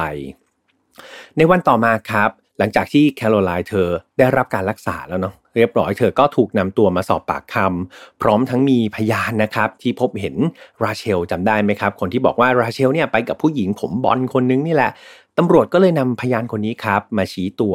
ซึ่งก็ปรากฏว่าเขาจำได้ครับ ว่าผู้หญิงคนนั้นเนี่ยก็คือแคโรไลน์นี่แหละใช่แน่ๆ ทั้งพยานครับแล้วก็หลักฐานตอนนี้มันค่อนข้างที่จะชี้ไปที่แคโรไลน์นะครับทำให้เธอเนี่ย ดินไม่หลุดจริง ๆ สุดท้าย เธอก็ยอมรับสารภาพกับเพื่อนๆว่าเธอนี่แหละ คือคนลงมือทำเรื่องราวอันเลวร้ายทั้งหมดนี้ด้วยตัวเองครับ หลายๆ คนเนี่ยฟังมาถึงตรงนี้ก็อยากรู้แล้วใช่ไหมครับว่าอะไรนะ คือแรงจูงใจที่ทำให้แคโรไลน์เนี่ยลงมือทำร้ายราเชลได้ครับ หลังจากสอบปากคำเนี่ยพบว่าแคโรไลน์เนี่ยเธอบอกว่าเธอเนี่ยเคยเห็นราเชลมาก่อนนะ แล้วก็รู้สึกว่าถูกใจเธอมากๆ ราเชลเป็นผู้หญิงที่น่ารักมาก ๆ เธอก็เลยคอยแอบดูครับ เหมือนคล้ายๆสตอกเกอร์เนาะแต่ว่าดูแบบห่างๆ เออราเชลก็คอยสะกดรอย เอ่อแคโรไลน์ครับก็คอยสะกดรอยตามราเชลอย่างห่างๆ แล้วก็คอยแอบดู หลังจากนั้นครับเธอก็รวบรวมความกล้า แล้วก็ไปทำความรู้จักกับราเชล และด้วยความที่ราเชลก็เป็นเด็กที่ น่ารักใสๆแหละครับ ก็แบบแคโรไลน์แก่กว่า 4 ปีก็ไม่เป็นไรเป็นเพื่อนกันได้ ก็ทำความรู้จักกัน หลังจากนั้นทั้งคู่ก็สร้างความสนิทสนมกันมากขึ้นครับทำให้ราเชลกับแคโรไลน์ก็เป็นลักษณะแบบเพื่อนสีต่างวัยกันนิดนึงแคโรไลน์ยังไม่พอครับ เธอรู้สึกว่าเป็นแค่เพื่อนเนี่ยมันก็ยังได้เจอแคโรไลน์แค่ไม่กี่ครั้งเท่านั้นเอง เธออยากใกล้ชิดกับราเชลมากกว่านี้ครับ เธออยากทำให้มากกว่านี้ เธอก็เลยพยายามที่จะแทรกซึมเข้าไปในครอบครัวของราเชลให้ได้ จนในที่สุด เธอก็ได้รับความไว้วางใจจากครอบครัวครับ โดยคุณพ่อคุณแม่เนี่ยของราเชลก็ได้จ้างแคโรไลน์มาเป็นพี่เลี้ยงให้นั่นเองก็คือดูแลลูกๆในบ้านทั้ง 3 คนนั่นแหละตั้งแต่ราเชลแล้วก็พี่น้องของเธอด้วย ดังนั้นตั้งแต่นั้นเป็นต้นมาแคโรไลน์ก็เลยทำหน้าที่เป็นพี่เลี้ยงนะครับให้กับราเชลแล้วก็พี่น้องของเธอ นับวันผ่านไปครับ แคโรไลน์เธอหลงใหลในเสน่ห์ของราเชลมากขึ้นเรื่อยๆ ด้วยความที่หน้าตาของราเชลอาจจะน่ารัก แล้วก็เธอเป็นคนที่ popular เนี่ยมันยิ่งทำให้แคโรไลน์รู้สึกหลงไหลมากยิ่งขึ้นครับ โดยที่เธอเนี่ยก็ไม่รู้ตัวนะว่าเธอเนี่ยแบบโหหลงราเชลแบบสุดๆเลย เวลาผ่านไปกับเพื่อนๆ จากความหลงไหลเนี่ยมันเริ่มพัฒนาครับ มันเริ่มเปลี่ยนแปลงไปเป็นความอยาก เป็นกับเพื่อนๆ คือแคโรไลน์เนี่ยเริ่มอยากจะเป็นผู้หญิงแบบราเชลให้ได้ครับ แล้วก็ใฝ่ฝันที่จะขโมยตัวตนของราเชลเนี่ยมาเป็นของตัวเอง แคโรไลน์เธอรู้สึกว่าทุกอย่างที่ราเชลเป็นทุกอย่างที่ราเชลมี มันคือสิ่งที่เธอไม่มีครับ มันคือสิ่งที่เธอขาดมาตลอดชีวิต ตัวแคโรไลน์เธอรู้สึกว่าตัวเธอเนี่ยทั้งอ้วนทั้งหน้าตาหน้าเกลียดอัปลักษณ์ นั่นทำให้แคโรไลน์เธอรู้สึกแบบเหมือนประมาททุกครั้งพอเวลาที่ต้องไปอยู่ต่อหน้าคนอื่นหรืออยู่ในสังคม เธอมักจะคิดไปเองครับว่าคนอื่นๆเนี่ยต้องไม่ชอบเธอแน่ๆ ต้องแบบเหมือนดูถูกในรูปลักษณ์อันน่าเกลียดของเธอแน่ๆเลย นี่คือสิ่งที่เธอคิดไปเองทั้งนั้นเลยนะครับ แต่มันตรงข้ามกับราเชลครับราเชลนี่คือไปไหนก็มีแต่คนมอง ไปไหนก็มีแต่คนรักครับ มีแต่คนชมตลอดเวลา เธออยากเป็นแบบนั้น แคโรไลน์อยากเป็นแบบราเชลบ้าง ความอยากเป็นราเชลครับ มันทำให้แคโรไลน์เนี่ยเริ่มเปลี่ยนจากความหลงไหลใช่ไหมกลายเป็นความอยากเป็น จากความอยากเป็น กลายเป็นความอิจฉาครับเพื่อนๆเธออิจฉาราเชล แล้วตอนเนี้ยเธอรู้ดีว่ายังไงซะเธอก็เป็นแบบราเชลไม่ได้แน่ ๆ นั่นทำให้เธออิจฉาครับ อิจฉาราเชล และนี่คือจุดเริ่มต้นครับ ให้เธอวางแผนกำจัดราเชลทิ้งซะครับ แคโรไลน์ได้โทรไปหาราเชลเนาะแล้วก็ใช้ความเชื่อใจครับคือต้องบอกเพื่อนๆอีกนิดหนึ่งว่า หลังจากทำงานเป็นพี่เลี้ยงได้สักพักเนี่ยเนี่ยแคโรไลน์เขาก็ลาออกมานะครับแล้วก็หลังจากที่ไม่ได้ติดต่อกันสักพักเนี่ยแคโรไลน์เธอก็โทรกลับไปหาราเชลอีกครั้งหนึ่งแล้วก็ใช้ความเชื่อใจที่เป็นอดีตพี่เลี้ยงเนี่ยโทรไปชักชวนราเชลมาที่อพาร์ตเมนต์ครับ โดยบอกว่าเนี่ยเดี๋ยวเขาจะพาราเชลไปงานสำรวจทางด้านจิตวิทยา หรือว่าเป็นลักษณะการทดลองทางจิตวิทยา ซึ่งเป็นโครงการลับนะครับ ห้ามบอกคือบอกว่าเนี่ยปกติกิจกรรมพวกเนี้ยจะให้ค่าตอบแทนอยู่ที่ราวๆหนึ่งร้อยเหรียญนนะครับ แต่ว่าในกลุ่มคนที่คัดมาพิเศษเนี่ยจะเป็นโครงการแบบ ลับสุดๆเลย ห้ามบอกใคร แต่ว่าจะมีค่าตอบแทนจาก 1 100 เหรียญเนี่ยจะเพิ่มให้เป็น 500 เหรียญนนะครับ ก็คือเพิ่มให้ 5 เท่าเลย หรือว่าตีเป็นเงินไทยก็คือ 15,000 บาทครับ ราเชลก็แค่แบบเหมือนไปให้ข้อมูลเนาะแล้วก็จบเนี่ยได้เงิน1 5ื่นห้ากลับมาแบบงานง่ายและปลอดภัยมากๆ แต่มีข้อแม้อย่างเดียวครับ อย่างที่บอกไปว่ากิจกรรมนี้เป็นความลับสุดยอด ดังนั้นราเชล ห้ามบอกใครครับ ไม่ว่าจะเป็นพี่น้องเป็นครอบครัวเป็นคนรัก ห้ามบอกเด็ดขาด ราเชลพอได้ฟังอย่างนั้นเธอก็ไม่ได้ปฏิเสธอะไรใช่ไหมครับ เธอก็คิดว่าเอ้ยยังไงแคโรไลน์ก็เป็นพี่เลี้ยงเธอมาก่อน รู้จักกันมาเป็นอย่างดี ดังนั้นไม่มีเหตุผลอะไรเลยครับ ที่เธอจะต้องสงสัยในตัวแคโรไลน์ครับ และแล้วหลังจากที่ราเชลตอบตกลง ทุกอย่างก็ เป็นไปตามแผนที่แคโรไลน์วางไว้ครับ เมื่อราเชลมาถึงอพาร์ตเมนต์ของแคโรไลน์เนี่ย เธอก็ถูกเชื้อเชิญให้กินพิซซ่าครับที่เตรียมไว้ ซึ่งพิซซ่านั้นเนี่ยมันถูกวางยาครับ เรียกว่ายาต้านฮิสตามีนครับ ซึ่งยาต้านตัวนี้มันจะทำให้พอเวลาเรากินเข้าไปมันจะรู้สึกแบบมึนๆงงๆ ประสาทสัมผัสในการรับรู้อะไรต่างๆ มันจะลดลงแบบมาก ๆ แล้วก็ถ้าเป็นปริมาณมากๆ ก็อาจจะทำให้สลบได้ทีเดียว ดังนั้นหลังจากที่ราเชลครับ รับประทานพิซซ่าที่ถูกวางยาไปได้ไม่นานเนี่ย เธอก็เรียกว่าประคองสติไม่ค่อยอยู่ ตอนนั้นเองครับแคโรไลน์ได้นำสายโทรศัพท์ที่บ้านนี่แหละ มาทำการรัดคอราเชลครับ จนเธอเนี่ยขาดอากาศหายใจแล้วก็เสียชีวิตในที่สุด หลังจากนั้นครับ ความอิจฉาที่มองว่าราเชลเนี่ยทั้งสวยน่ารักอะไรต่างๆ นานา เธอได้นำมีดครับ มากรีดใบหน้าราเชลทิ้งจนเธอเนี่ยเสียโฉมเลยนะครับ จนสภาพศพของราเชลเนี่ยก็คือแบบรอยมีดเนี่ยเต็มใบหน้าไปหมดเลย หลังจากนั้นก็นำศพของราเชลครับม้วนด้วยพรมนะครับแล้วก็นำไปซ่อนไว้ในตู้เสื้อผ้า ร่างกายของราเชลครับอยู่ใน อพาร์ตเมนต์ของแคโรไลน์เป็นเวลาถึง 2 วันนะครับ ถูกหมกอยู่ในตู้เสื้อผ้านั้น 2 วันทีเดียว ก่อนที่แคโรไลน์เนี่ยจะนำศพของเธอไปยัดลงกระเป๋าครับใบใหญ่ แล้วก็นำไปฝังไว้ที่ฟาร์มนะครับซึ่งเป็นฟาร์มของคุณพ่อเธอนี่แหละ เธอก็ไปฝังไว้ใกล้ๆกับหลุมศพของแมวของเธอครับ คือแคโรไลน์เคยมีแมว แล้วแมวเธอตายนะครับ เธอก็ไปฝังราเชลไว้ใกล้ๆกับแมวหลุมศพของแมวที่ที่ตายไปเมื่อหลายปีก่อน ซึ่งตรงนี้ครับผลการชันสูตรศพของราเชลเนี่ยก็ค่อนข้างตรงนะครับกับสิ่งที่แคโรไลน์พูดมา เพราะว่าก็มีการพบสารที่มีฤทธิ์ทำให้สลบด้วยนะครับ ก็ตรงตามที่แคโรไลน์สารภาพมาเลย ในการสอบปากคำเนี่ยแคโรไลน์ได้บรรยายความรู้สึกของเธอต่อราเชลครับ ให้กับเจ้าหน้าที่ตำรวจฟังว่า ร่างกายของราเชลเนี่ยน่าดึงดูดมากๆ ผิวเธอขาวผ่องจนดูซีด ดวงตากลมโตสีเขียวที่เหมือนกับนางฟ้า ปราศจากความดุร้าย ทุกอย่างมันเต็มไปด้วยความน่าหลงไหล เต็มไปด้วยเสน่ห์ซึ่งมันทั้งลึกลับและน่าค้นหา ในขณะที่ตัวฉันมันช่างน่าเกลียด อัปลักษณ์ไม่มีใครต้องการ มันเหมือนกับฉันเนี่ยเป็นตัวอะไรก็ไม่รู้ที่โผล่มาแล้วมันหลงอยู่ในโลกของนางฟ้า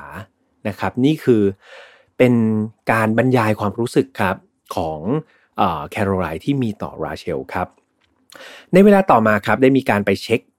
ยังธนาคารเนาะถ้าเพื่อนๆจำได้มันจะมีการที่แคโรไลน์เนี่ยไปขอกู้ยืมเงิน 10,000 ดอลลาร์นะครับจากธนาคารเนี่ยก็ตอนที่ไปกู้ยืมเนี่ยแคโรไลน์ก็ให้เหตุผลกับทางธนาคารว่า เขาจะนำเงินนี้ไปย้ายถิ่นฐานเพื่อเริ่มชีวิตใหม่ นั่นหมายความว่าเธอก็มีการเตรียมแผนฆาตกรรมนี้เป็นอย่างดีครับ ก็กล่าวว่าฆาตกรรมเสร็จนำศพไปฝังแล้วก็จะหนีออกจากเมือง นะครับ มีรายการการเช่ารถตู้ด้วยนะครับ อย่างที่บอกไป ซึ่งแน่นอนว่านี่ก็เป็นหนึ่งในแผนนะครับที่จะใช้ในการขนศพของราเชลไปฝังนั่นเอง รวมถึงอุปกรณ์ทำความสะอาดต่างๆเนาะเพราะว่าเธอเนี่ยทำการฆาตกรรมราเชลในอพาร์ตเมนต์ดังนั้นก็ต้องทำความสะอาดรวมถึงพรมทำได้ใช่ไหมครับ พรมที่ห่อศพราเชลเนี่ยก็ต้องมาทำความสะอาดเหมือนกัน แผนการทุกอย่างมันดูเหมือนคิดมาได้อย่างดีครับ ถูกวางแผนมาได้อย่างดี ดังนั้นแคโรไลน์ครับก็เลยถูกนำตัวขึ้นศาลในเดือนตุลาคมปี 2000 ที่ผ่านมาครับ และเธอก็ยอมรับสารภาพทั้งหมดเลย สุดท้ายเธอได้รับข้อหาฆาตกรรมโดยไตร่ตรองไว้ก่อนครับศาลมีการตัดสินครับ ให้แคโรไลน์ต้องโทษจำคุก 20 ปีครับ โดยสามารถขอทันบนได้เมื่อเวลาผ่านไป 14 ปีครึ่งเท่านั้นเอง ต่อมาครับในปี 2015 หรือว่าผ่านไปเพียง 15 ปีเท่านั้นครับคาโรไลน์ก็ได้รับการปล่อยตัวให้เป็นอิสระอย่างเรียบร้อย ฟังมาถึงตรงนี้มันน่าเศร้านะครับ และคนที่เศร้าที่สุดก็คือ คุณพ่อคุณแม่ของราเชลนั่นเอง พวกเขาเชื่อว่าแคโรไลน์นี่ไม่เคยสำนึกผิดเลยครับกับการฆ่าลูกสาวของเขา แถมโทษมันน้อยมากๆครับ ฆ่าฆ่าลูกสาวเป็นที่รักที่เขาเลี้ยงดูมาอย่างดีครับ คือประคับประคบประงมอย่างดี แล้วก็ราเชลเป็นคนที่มีอนาคตมากๆ โทษนี่ก็น้อยอยู่แล้วใช่ไหมครับ 20 ปี แถมติดจริงแค่ 15 ปีก็ถูกปล่อยตัวออกมาแล้ว ดังนั้นก็เป็นอะไรที่น่าผิดหวังครับ แล้วก็น่าเศร้ามากๆสำหรับคุณพ่อคุณแม่ของราเชลนะครับ คดีนี้นี่น่าสนใจมากถึงขนาดถูกนำไปสร้างเป็นภาพยนตร์ด้วยนะครับ ในชื่อเรื่องว่า In Her Skin ครับ แล้วก็ออกฉายในปี 2009 ที่ผ่านมาสำหรับเพื่อนๆที่ฟังคดีของผมแล้ว แล้วรู้สึกว่าอยากจะชมในอัธรสของเอเขาเรียกว่าอะไรในภาพยนตร์ลักษณะนี้เนาะก็สามารถที่จะไปหาภาพยนตร์ชื่อเรื่องว่า In Her Skin ฟังได้นะครับอ๋อดูได้นะครับไม่ใช่ฟังก็ยังไงไปเสพแบบรูปแบบหนังด้วยก็ได้เนาะเราจะเห็นว่า จากคดีนี้ครับหนึ่งบทเรียนเลยเนาะที่ผมอยากจะชวนคุยก็คือเรื่องของความไว้เนื้อเชื่อใจแล้วกันเราจะเห็นว่าเคสเนี้ยต่อให้เป็นคนที่เราไว้ใจ คนที่เรารู้จักกันมาหลาย ๆ ปีเนี่ยบางครั้งครับเราก็ต้องมานั่งตรองดูก่อนนะครับ ว่าสิ่งที่เขาพูดเนี่ยมันน่าเชื่อถือมากหรือเปล่า คือผมไม่ได้มีเจตนาที่แบบจะให้ทุกคนมองโลกในแง่ลบนะครับ แต่ว่าผมอยากให้ทุกคนมีสเต็ปในการคิดละกัน ก่อนที่เราจะเลือกที่แบบโห คนนี้พูดอะไรมาฉันเชื่อแน่นอนร้อยเปอร์เซ็นต์เนี่ยให้เรามีแบบจุดที่เขาเรียกว่าจุดเอะเอ๊ะนิดนึงว่าเอ๊ะมันแปลกๆหรือเปล่านะ อย่างกรณีของแคโรเนี่ยแคโรไลน์เนี่ย มีการบอกราเชลว่าเฮ้ยโครงการลับนะ ห้ามบอกคุณพ่อคุณแม่ ห้ามบอกแฟน ห้ามบอกเพื่อน ซึ่งเอาจริง ๆ มันแปลกมากเลยใช่ไหมครับ มันจะมีอะไรนะที่ห้ามบอกแม้กระทั่งคนในครอบครัวของเรา ดังนั้นถ้าเราเจอเหตุการณ์แบบนี้เราต้องเอ๊ะนิดนึงครับว่าอืมมาดีหรือเปล่านะ มีอะไรแบบ something wrong หรือเปล่า มีอะไรพิรุธหรือเปล่าทำไมห้ามบอกคนอื่น มันรู้สึกแบบไม่ปกตินะครับ ดังนั้นเพื่อนๆครับไม่ว่าจะเป็นผู้ชายหรือผู้หญิงเนาะในการ เลือกที่จะเชื่อครับ ไม่ว่าคนที่เราไว้ใจคนที่เราไม่เคยเจอ หรือแม้แต่สื่อต่างๆ เนี่ยต้องหัดตั้งคำถามนะครับ หัดเอะเยอะ ๆ เราจะได้ไม่ตกเป็นเหยื่อของทั้งข้อมูลที่ผิด ของเฟกซ์นิวหรือแม้แต่ตกเป็นเหยื่อของคนที่เราไหวใจครับ ยังไงเป็นห่วงนะครับ แล้วก็นำเคสนี้มาเล่า เพราะอยากให้อยากให้เห็นครับว่าอนาคตที่ดีอนาคตหนึ่งเลยเนี่ยมันไม่มีโอกาสกลับมาแก้ไขได้นะครับเพียงเพราะว่าเธอเนี่ยไว้ใจผิดคนเท่านั้นเอง ดังนั้นฝากกันไว้นะครับเพื่อนๆก่อนที่จะเชื่ออะไรก็คิดนิดหนึ่งนะครับ ตรองดูนิดหนึ่งเพื่อความปลอดภัยของทุกคนเองสำหรับไฟน์ f ฟาวครับ เรายังออกอากาศในทุกวันอังคารนะครับ ทางช่อง Mission to Pluto เหมือนเดิมเนาะไม่ว่าจะเป็น YouTube Spotify SoundCloud Podbean Apple Podcast นะครับสำหรับใครที่ชอบไฟน์ f ฟาวนะครับฝากไว้เหมือนเดิมว่าเรามีใน Spotify นะครับแล้วก็ Apple Podcast ด้วยนะครับเป็นช่องแยกออกมาเลยตามไป Follow แล้วก็ฟังกันยาวๆได้นะครับส่วนแฟนเพจครับ Mission to พลูโตนะครับฝากไว้ด้วยตอนนี้น้องๆขยันมากเลยนะ มีการนำเอาคดีของพี่แฮมเนี่ยไปเขียนเป็นบทความแบบเขียนได้ดีมากๆครับรวมถึงเอ่อไม่ใช่รายการ File Not Found อย่างเดียวเนาะมีรายการอื่นๆด้วย มีการตัดเป็นไฮไลท์นะครับมาให้ฟังและนี่ใกล้ปีใหม่ด้วยแอบบอกเลยใครยังไม่ได้ไลค์เนี่ยเดี๋ยวจะพลาดของรางวัลดีๆนะครับ ดังนั้นใกล้ปีใหม่เดี๋ยวมีของฟรีมาแจกแน่นอนตามไปไลค์กันไว้ด้วยครับ สุดท้ายครับ File Not Found Family เป็นครอบครัวที่ผมรักนะครับ เป็นครอบครัวที่เราอยู่กันมาอย่างยาวนานอยู่น่าจะสร้างมาประมาณปีหนึ่งแล้วนะครับเพื่อนๆก็มีอยู่ 1 0,000 คนนะครับแล้วก็เป็นครอบครัวที่น่ารักครับช่วงที่พี่แฮมไปพักผ่อนก็มีคนเอาคดีนะครับมาช่วยทำมาหากินนะครับช่วยลงโพสต์ แล้วก็มีการพูดคุยกันประปายครับสามารถเข้าไปพูดคุยกับผมได้ในนั้นนะครับก็ยินดีครับที่จะอ่านทุกๆคอมเมนต์อาจจะไม่ได้ตอบของทุกคนนะครับต้องขออภัยด้วยเพราะว่าค่อนข้างเยอะยังไงเดี๋ยวเข้าไปอ่านของทุกคนและที่สำคัญใกล้ปีใหม่ ใกล้ตอนที่ 100 เดี๋ยวจะไปขูดเลือดขูดเนื้อจากทีมงานนะครับให้เอาของมาแจกให้ได้ ดังนั้นเพื่อนๆครับรอติดตามนะครับใน Final Far Family ใครยังไม่เข้าไปรีบเข้าไปเอาของฟรีกันนะครับโอเคสำหรับวันนี้คงต้องลากันไปก่อนครับ อากาศเริ่มเย็นแล้วหลาย ๆ คนรอพี่ยมก็ รอนะครับ ก่อนไปอัดเมื่อกี้ก็ไปเดินตากลมมาที่สวนก็เลยรู้สึกคอแห้งเล็กน้อยยังไง ถ้าเสียงเปลี่ยนก็ขออภัยด้วยนะครับ แต่ว่าคนเพิ่งไปพักร้อนมาก็จะดูสดใสอย่างนี้แหละครับ ดังนั้นอย่าลืมหาเวลาไปพักร้อนกันด้วยนะครับเพื่อนๆ แล้วเจอกันใหม่วันอังคารหน้าสำหรับวันนี้ลาไปก่อนนะครับ สวัสดีครับ พบกับเรื่องราวที่คุณอาจจะหาไม่เจอ แต่เราเจอใน f i n a l f a r Podcast Presented by สีจัน Skin Moisture Burst Series ตุนน้ำลึกล็อกผิวชำนาน 72 ชั่วโมง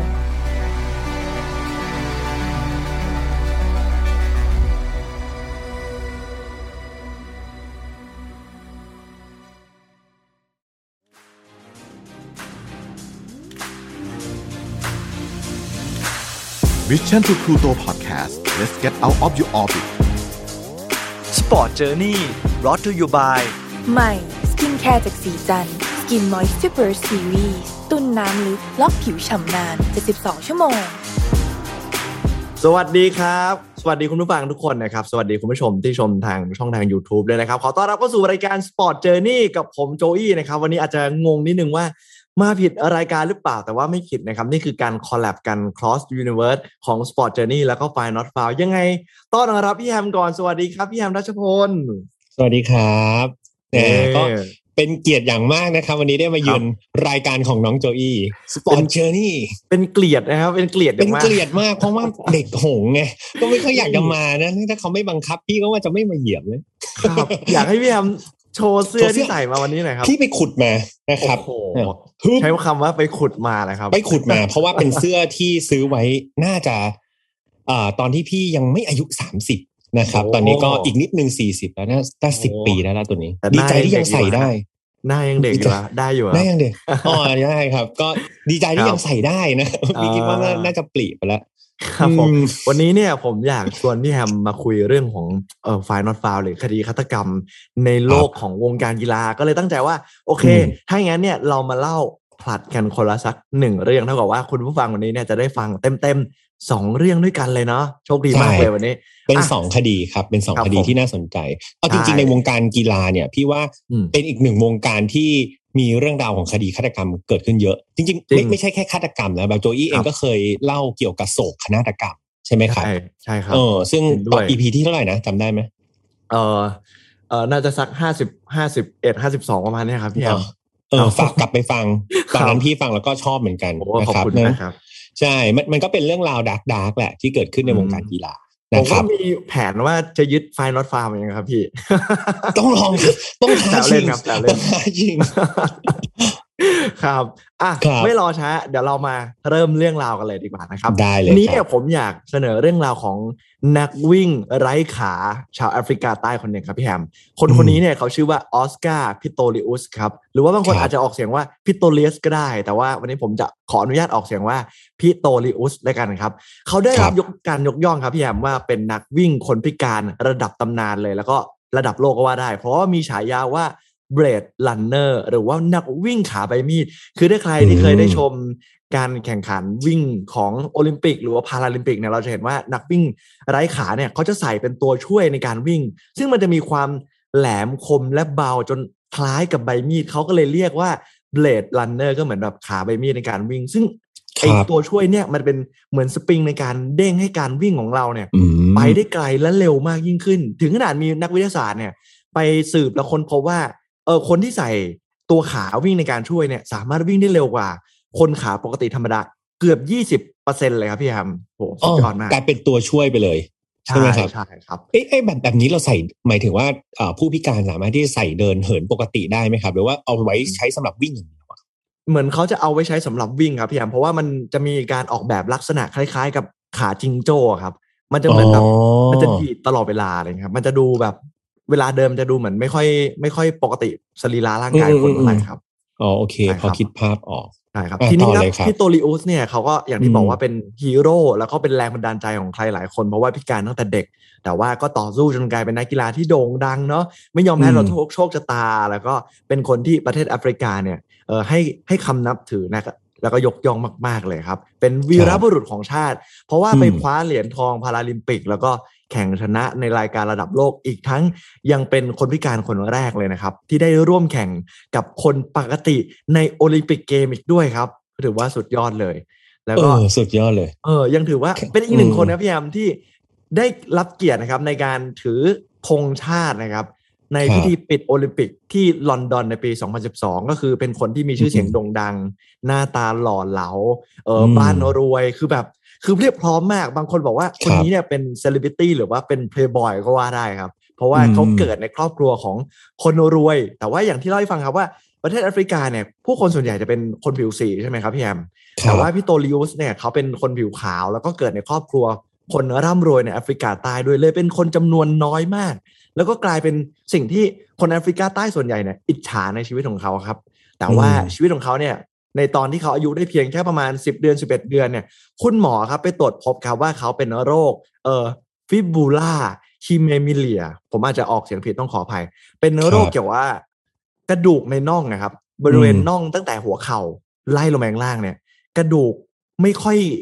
ไม่ค่อยเจริญเติบโตครับ หรือว่าไม่มีกระดูกในบริเวณนั้นครับ คุณหมอก็เลยแนะนำว่าถ้าจะรักษาเนี่ยต้องตัดขาตั้งแต่หัวเข่าเนี่ย ลงไป เขาก็เลยกลายเป็นคนพิการตั้งแต่เด็ก ตั้งแต่ยังไม่ถึงหนึ่งขวบครับ พิการขาสองข้างตั้งแต่นั้นมาครับ แต่ว่าด้วยฐานะชื่อเสียงการสนับสนุนจากครอบครัวทำให้ หลังจากนั้นก็โตขึ้นมาเป็นนักกีฬาที่โด่งดังครับ แล้วก็แทบจะลืมไปเลยว่าเขาเป็นคนพิการ เพราะว่ามีพร้อมทุกอย่าง แล้วก็มีสาวๆครับ เข้ามาในชีวิตเขาเนี่ยมากมายอย่างที่บอกว่าหน้าตาหล่อเหลา มีคนสนใจ หนึ่งในนั้นเนี่ยมีนางแบบระดับ FSM ครับ แล้วก็เป็นดาราในแอฟริกาใต้ เธอมีชื่อว่าลีวาสตีนแคม หน้าตาดีสวยมากครับ ดูดูไปแล้วเนี่ยทั้งคู่เนี่ยเหมาะสมกันราวกับกิ่งทองใบหยกเลย แต่ว่าทั้งคู่เนี่ยคบกันได้เพียงแค่สี่เดือนเท่านั้นครับพี่แฮมเหตุการณ์ความเปลี่ยนแปลงเนี่ยมันเกิดขึ้นในคืนแห่งความรักครับ หรือว่าคืนวันวาเลนไทน์วันที่ 14 กุมภาพันธ์ปี 2013 ครับ ในคืนนั้นเองครับเวลาตีสามตำรวจครับ ได้รับแจ้งเหตุจากพิโตริอุสคนนี้เนี่ยแหละครับ เขาโทรมาบอกตำรวจครับว่า เขาได้ยิงแฟนสาวตัวเองเสียชีวิตภายในบ้านของเขา แต่สาเหตุเนี่ยเป็นเพราะว่าเขาเข้าใจผิดครับ ว่าแฟนของเขาเนี่ยเป็นหัวขโมย ทีนี้ตำรวจก็รีบเร่งไปที่เกิดเหตุครับ แล้วก็ไปเจอว่ามีร่างของแฟนสาวของเขาเนี่ยหรือว่าสตีนแคมนอนเสียชีวิตแล้วก็จมกองเลือดอยู่บริเวณที่ชั้นหนึ่งของตัวบ้านครับตำรวจก็ตรวจสอบสาเหตุของการเสียชีวิตครับ พบว่ามีร่องรอยของอาวุธปืน 9 มมจำนวน 3 นัดครับ บริเวณ ศีรษะ ข้อศอกแล้วก็สะโพกครับ3จุดครับตำรวจก็เลยสอบปากคำพิโตริโอสครับว่า มันเกิดอะไรขึ้นทำไมถึงเกิดเหตุการณ์ยิงกันได้ทำไมถึงเข้าใจผิดพี่โตริวก็เล่าให้ฟังครับว่ากลางดึกคืนนั้นเนี่ยเขากำลังหลับอยู่จู่ๆเขาก็ได้ยินเสียงอะไรบางอย่างครับ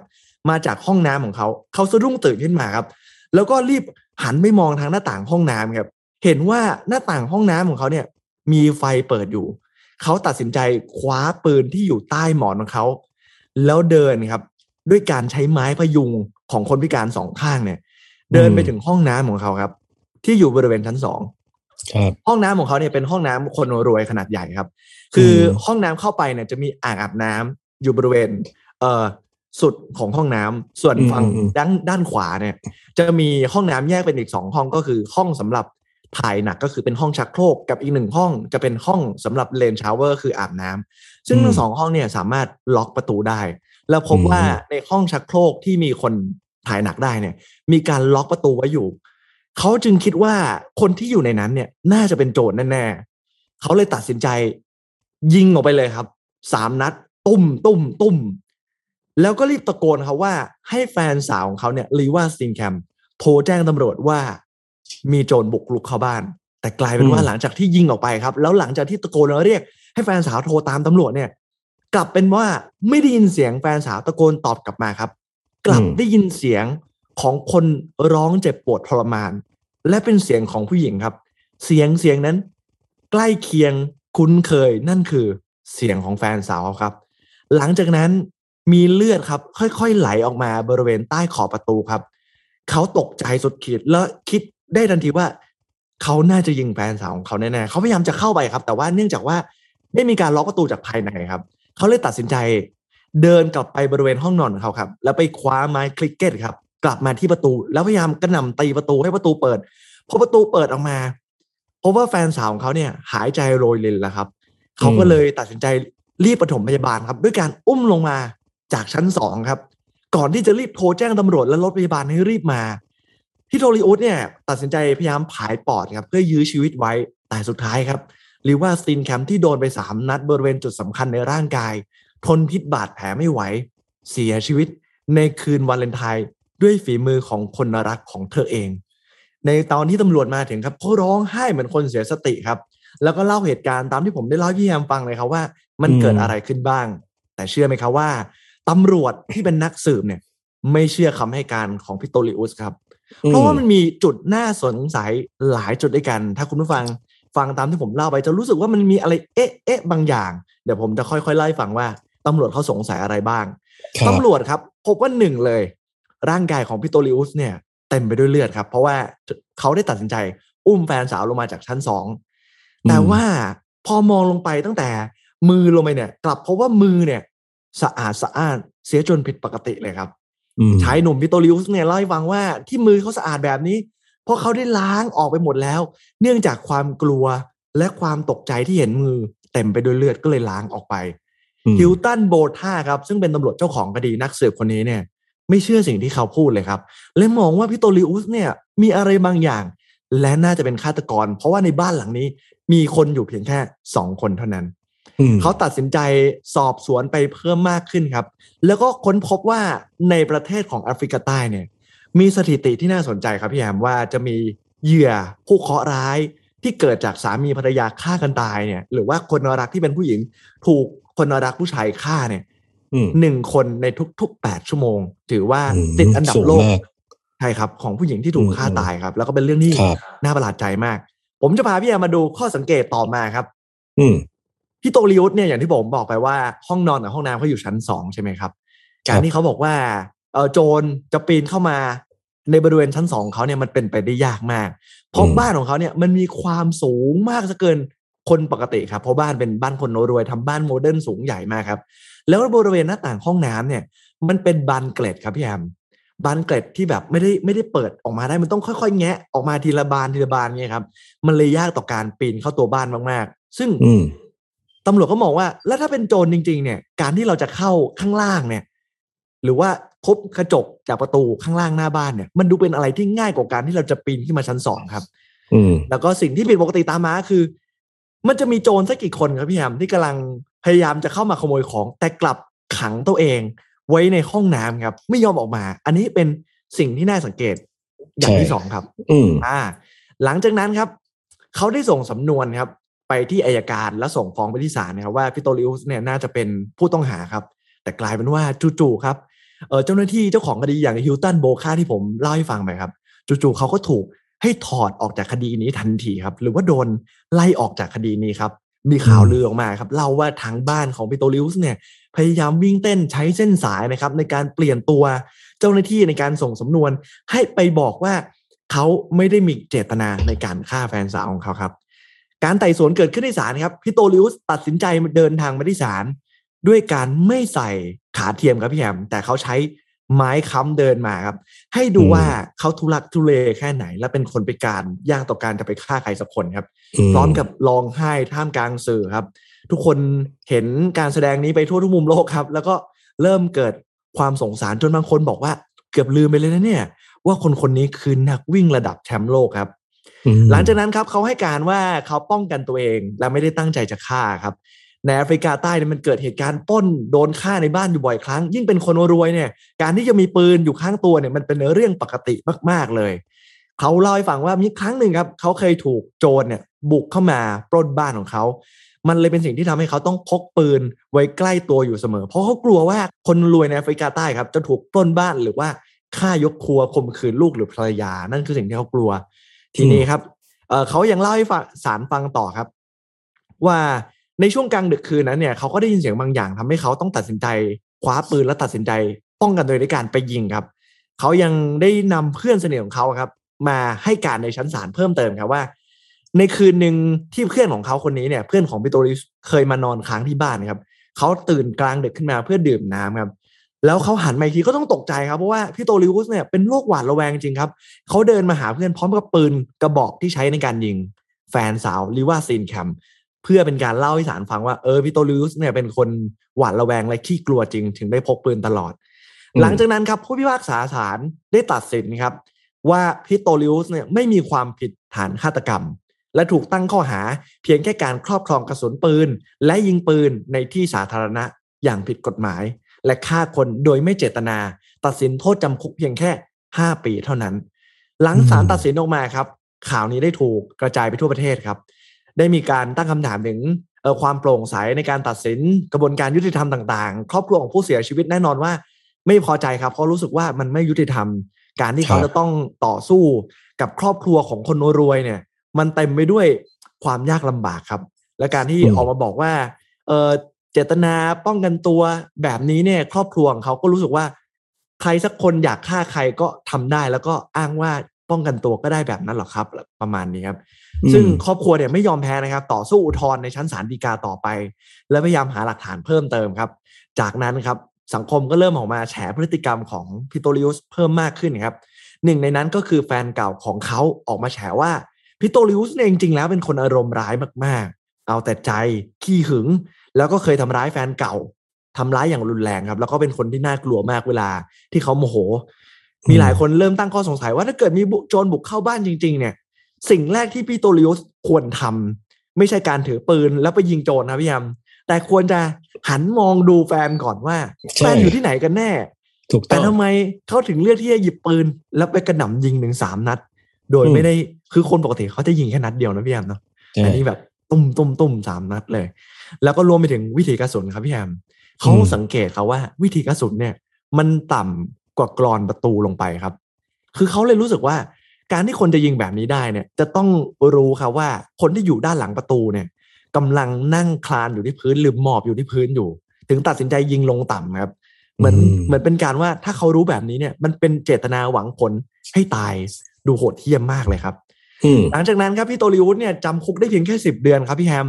เขาก็ได้รับการปล่อยตัวครับแล้วให้มากักตัวอยู่ที่บ้านแทน โดยที่ไม่ต้องใส่กำไร EM ด้วย ก็ต้องอืมบอกว่าที่ไม่ได้ใส่เนี่ยก็เพราะว่าพี่โตลิวุฒไม่มีขานะครับ แต่ว่าก็ไม่ได้ครับเปลี่ยนมาใส่ที่แขนหรืออะไรแต่อย่างใด แล้วก็ห้ามออกเดินทางนอกประเทศให้กักตัวอยู่ที่บ้านทำกิจกรรมเพื่อสังคมบ้าง ครอบครัวของลีวาสตินแคมครับเสียใจต่อกระบวนการยุติธรรมครับพยายามตามหาหลักฐานออกมาแฉเพิ่มเติมครับว่าตำรวจเนี่ยไม่ยอมตั้งใจทำคดีนี้อย่างเต็มที่ครับ ถึงขนาดอืมว่าครอบครัวของเขาคุณพ่อเขาอะไปที่เกิดเหตุ แล้วเจอว่ายังมีกระสุนบางนัดครับพี่แฮมยังตกอยู่ในที่เกิดเหตุไม่ได้เก็บไปหมด พ่อของเขาเนี่ยต้องไปเอาถุงซีบล็อกแล้วเก็บกระสุนแล้วส่งไปให้ตรวจเอ่อนิติเวชด้วยตนเองครับ รวมถึงประตูบานนั้นที่มีวิถีกระสุนอยู่ ก็ถูกถอดออกไป แล้วจะนำไปขาย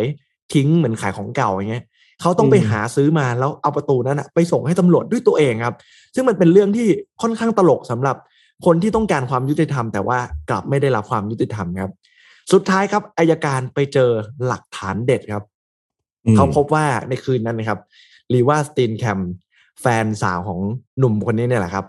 ได้หยิบโทรศัพท์มือถือเข้าไปในห้องน้ำด้วยครับอืมแล้วก็เลยไปค้น ในโทรศัพท์ backup ข้อมูลกลับขึ้นมาเพิ่มครับ พบว่าในคืนนั้นนะครับพี่แฮมกลางดึกของวันวาเลนไทน์มี SMS หรือว่า text message ของแฟนเก่าของรีวาสตีนแคมป์เนี่ยส่งเข้ามาอืมแล้วก็น่าจะเป็นไปได้ว่าพี่โตลิอุสเนี่ยไปเห็นข้อความในโทรศัพท์ครับ เลยเกิดความหึงหวงเกิดขึ้น และนั่นน่าจะเป็นชนวนของความแค้นครับ เขาได้มีการจำลองเหตุการณ์ว่ามันน่าจะเกิดอะไรต่อขึ้นต่อไปครับ ถึงขนาดว่าคิดตำคิดไปว่าเออหลังจากที่แฟนสาวโดนจับได้เห็นข้อความนั้น แฟนสาวพยายามวิ่งหนีเพราะว่าพี่โตลิอุสกำลังจะทำร้ายเธอวิ่งหนีไปถึงในห้องน้ำและจัดการขังตัวเองไว้ในห้องน้ำเพราะรู้ว่าต้องโดนทำร้ายแน่นอน แต่พี่โตลิอุสเนี่ย ไม่พอใจก็เลย กลับไปหยิบปืนมายิงด้วยความโมโหนะครับ แล้วก็มีคนไปดูต่อเพิ่มเติมครับว่า ตามที่พี่โตริอุสให้การครับว่า เคยมีโจรบุกเข้าบ้านเนี่ย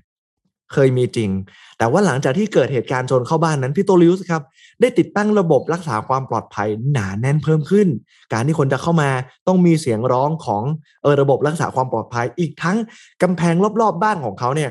ก่อให้มันสูงขึ้นรั้วสูงขึ้นกว่าเดิม แล้วก็ยังมีคนออกมาให้การอีกว่า ในคืนนั้นเองครับ เพื่อนบ้านใกล้เคียงในหมู่บ้านนั้นน่ะได้ยินเสียงของหญิงสาวกรีดร้องดังออกมาครับ จากนั้นก็ตามด้วยเสียงปืน แล้วก็ตามด้วย เสียงร้องอีกครั้งครับ แล้วก็มาดูอีกหนึ่งเออข้อสงสัยก็คือ อย่างที่บอกไปว่าพี่โตริอุสเนี่ย ใช้ไม้เท้าในการค้ำพยุงไปห้องน้ำใช่ไหมครับ แต่ถ้าเราอืมนึกภาพตามดีๆเนี่ย คนพิการขาสองข้างค้ำพยุงด้วยไม้ค้ำถอ แล้วถือปืนไปยิงด้วยเนี่ย มันดูก็เป็นไปได้ยากมากที่เราจะอืมทำให้เราสเตเบิลแล้วยิงอย่างแม่นยำแบบนี้ครับเขาก็เลยคิดว่ามันน่าจะเป็นความโหดเหี้ยม แล้วก็เลือดเย็นครับด้วยการค่อยๆใส่ขาเทียมครับหลังจากที่จะเลาะกับแฟนสาวอย่างหนัก ใส่ขาเทียมจนแน่นได้ที่ แล้วคว้าปืนเดินไปอย่างเอ่อมั่นคงด้วยขาเทียม และตัดสินใจยิงอย่างโหดเหี้ยมก่อนที่จะได้สติ เพราะเห็นว่าเลือดไหลออกมา เลยตัดสินใจใช้ไม้คราเก็ตเนี่ย ตีประตูแล้วพยายามจะช่วยปฐมพยาบาล แต่นั่นก็สายไปแล้วครับ เพราะว่าแฟนสาวของเขาลีว่าสตินแคมได้จากโลกนี้ไปอย่างไม่มีวันกลับ หลังจากหลักฐานเพิ่มเติมออกมาแบบนี้ครับ แล้วเล่าเหตุการณ์จำลองให้คณะลูกขนฟังรวมถึงชั้นศาลครับ ถึงความน่าจะเป็นไปได้ ถึงหลักฐานและแรงจูงใจครับศาลฎีกาครับตัดสินให้มีความผิดจริง ฐานเจตนาฆ่า ลงโทษจำคุกสูงสุด 15 ปี คืนความยุติธรรมให้กับครอบครัวสตีนแคมได้สำเร็จครับ พ่อของเธอรวมถึงครอบครัวครับ ร้องไห้ตัวสั่น ขณะที่ได้ยินเสียงคำพิพากษาครับ และรู้สึกว่าเขาได้คืนความยุติธรรมได้สำเร็จ แล้วก็ศาลก็ประกาศว่าพิโตลิอุสฮีโร่ของชาติต้องจำคุก และมีความผิดจริงครับ และนี่คือเรื่องราวของ Final f o u l และ Sport Journey ที่นำมาฝากกันครับ สุดยอดมากโจอี้พี่ว่าครับคดีนี้ มันดูมีมิตินะมันดูมีอืมมิติอยู่ระดับหนึ่งเลย แล้วก็เอาจริงๆพี่พี่ฟังครั้งแรกอะ ถ้าคนที่ฟังสายคดีมาโจอี้มันจะรู้สึกถึงความไม่ make sense อย่างที่เนอะโจอี้พูดเลยเนาะว่ามันมีอืมอะไรที่เราต้องเอ๊ะอยู่ตลอดเวลา จุดแรกครัที่บพี่คิดเลยคือ ตอนแรกพี่ไม่ไม่รู้ว่าแฟนอะอยู่ในบ้าน แต่พอโจอี้อืมบอกว่าเฮ้ย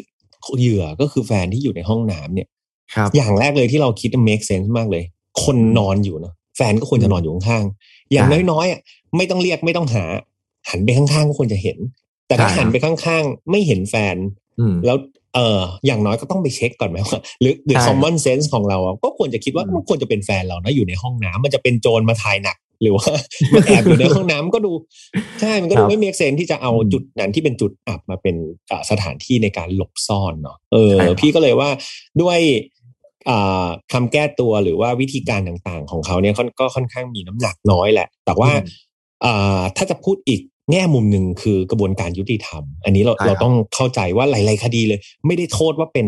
ทวีปแอฟริกาใต้ หรือว่าอืมเอเชีย หรือว่ายุโรปนะแม้แต่ในอเมริกาเองเนี่ย เราจะเห็นว่าหลาย ๆ คดีเลยเนี่ยมันก็มีความผิดพลาดของการทำงานของทั้งตำรวจเองของกระบวนการยุติธรรมต่างๆ ดังนั้นเราโทษไม่ได้เหมือนกันนะว่า เป็นเพราะเพราะว่าพวกเธอไปอยู่ในทวีปนั้น ดังนั้นใช่กระบวนการยุติธรรมเนี่ย มันจะยุติธรรมจริง ๆ หรือเปล่ามันก็เป็นสิ่งที่ เราต้องมาคิดกันไกลๆอะอืมรวมถึงอำนาจของเงินตรานะมันอืมก็อาจจะเข้าไปแทรกแซงกระบวนการยุติธรรมอืมเพื่อบิดผิวใช่คดีพวกเนี้ยได้เยอะหวังว่าโอเคคุณผู้ฟังทุกคนที่ฟังวันนี้เนี่ยจะชื่นชอบเรื่องของพี่แฮมแล้วก็โจอี้ที่วันนี้นำมาฝากกันนะครับ สามารถคอมเมนต์พูดคุยในช่องทาง YouTube และถ้าใครที่ยังไม่ได้กด Subscribe นะครับ รบกวนกดติดตามไว้ด้วยจะได้ไม่พลาดทุกคอนเทนต์เลย แล้วเดี๋ยวเจอกันใหม่ในครั้งหน้าจะนำเรื่องราวอะไรรวมถึง ในตอนที่ผมจะต้องไปเยือนพี่แฮมจะมีเรื่องราว ฆาตกรรมโหดๆในวงการกีฬาอะไรที่นำมาฝากกันบ้างติดตามไม่ดี ห้ามพลาดวันนี้ผมโจอี้และพี่แฮม ขอตัวลาไปก่อนครับ สวัสดีครับ สวัสดีครับ Sport Journey Presented by ใหม่ skincare จากศรีจันทร์ Skin Moisture Series ตุนน้ำลึกล็อกผิวฉ่ำนาน Mission to Pluto Podcast let's get out of your orbit พบกับเรื่องราว สุดสะเทือนขวัญ คดีสยอง แบบฉบับแดนอาทิตย์อุทัย ใน f i n a l f a r Podcast ร่วมกับซากุระเที่ยงคืน เรื่องเล่าจากญี่ปุ่น สวัสดีครับ ยินดีต้อนรับนะครับ เข้าสู่ Final Fear Podcast วันนี้คุณอยู่กับผมแฮมทัชพลเช่นเคยครับ เรามากันในธีมของซากุระเที่ยงคืนเรื่องเล่าจากญี่ปุ่นนะครับ ซึ่งเรามากันใน episode ที่ 8 แล้ว ก็จะเป็นการ collab ครับกับเพจดังอย่างซากุระเที่ยงคืนเรื่องเล่าจากญี่ปุ่นนะครับ ซึ่ง ในเพจเพจนี้ครับเพื่อนๆก็จะมีเรื่องราวจากประเทศญี่ปุ่นนะครับเอามาเล่าให้เพื่อนๆฟังไม่ว่าจะเป็นคดีฆาตกรรมนะครับหรือว่าจะเป็นวิถีชีวิตวัฒนธรรมนะครับแล้วก็มีเรื่องราวน่าสนใจมากมายนะครับไม่ใช่แค่ญี่ปุ่นนะแต่ว่าทางยุโรปเองทางเอเชียเองเนี่ยทางแอดมินอย่างคุณริกาเนี่ยครับก็จะเอาเรื่องราวต่างๆ มาเล่าให้พวกเราฟัง ซึ่งเนื้อหาเนี่ยหลังจากปล่อยไป 7 ตอนครับ ก็ค่อนข้างได้รับกระแสตอบรับที่ดีมาก ๆ พอเวลาออผมเอามาเล่าในรูปแบบของฝ่ายทดฝ่าวใช่ไหมครับ มันก็จะมีความโหดดิบเถื่อนอยู่แล้วนะครับ แต่ว่าบางคนก็บอกว่าเป็น ASMR อะก็อันนี้ก็ต้องยอมใจนะครับสำหรับใครที่ชอบฟังก่อนนอน แต่ว่าเนื้อหาในวันนี้ครับ ต้องบอกเลยว่าเป็นเนื้อหาที่มีความรุนแรงมากๆครับ และพี่แฮมต้องเตือนตรงนี้ณตอนนี้เลยนะครับว่า ในวันนี้เนี่ยที่พี่แฮมเราจะมีเนื้อหาของวิธีการของคนร้ายด้วยครับ ซึ่งค่อนข้างที่จะละเอียดแล้วก็ค่อนข้างที่จะโหดมากๆ ดังนั้นถ้าเกิดใครรู้สึกว่าตัวเองยังไม่พร้อมครับ อยากให้ข้ามตอนนี้ไปก่อนนะหรือว่าอดใจไว้นิดนึงรอให้ตัวเองแข็งแรง แล้วก็ค่อยมาฟัง แต่ถ้าใครรู้สึกว่าเฮ้ยเข้มแข็งแล้วก็ชอบฟังอะไรที่มันค่อนข้างโหด และมีรายละเอียดเนี่ยตอนนี้รับรองว่าต้องได้เสพกับรายละเอียดแบบ พี่แอมบอกได้คำเดียวว่าน่ากลัวมากๆครับ ก่อนที่จะไปเล่าครับ ก็ต้องเตือนว่าทุกเรื่องที่พี่แอมนำมาเล่านะครับ อยากให้เป็นแนวทางในการป้องกันตัวเองครับ เรามาถอดบทเรียนจากอดีตที่มันเลวร้ายไม่ให้เกิดกับเรา แล้วก็คนที่เรารักนะครับ น้องๆต่ำกว่า 18 ปีตอนนี้ไม่แนะนำให้ฟังเลยนะครับ โดยเฉพาะเนื้อหาบางตอนนี้ไม่ควรแบบมัน 18 บวกมากๆครับ แต่ว่าถ้าอยากฟังจริงๆ อย่าลืมชวนคุณพ่อคุณแม่นะครับผู้ปกครองมานั่งฟังด้วยกันครับ ท่านจะได้แนะนำเราเนาะแล้วก็มาช่วยกันถอดบทเรียนจากอดีตจากเรื่องราวนี้ครับ มาเป็นเกราะป้องกันตัวเราเอง แล้วก็คนที่เรารักได้ด้วยนะครับ มาสำหรับวันนี้ถ้าเกิดใครพร้อมแล้วครับ ก็มาเริ่มเรื่องราวกันเลยดีกว่า เรื่องราวนี้ครับเกิดขึ้นในช่วงเดือนเมษายนครับปี 2008 ที่ผ่านมา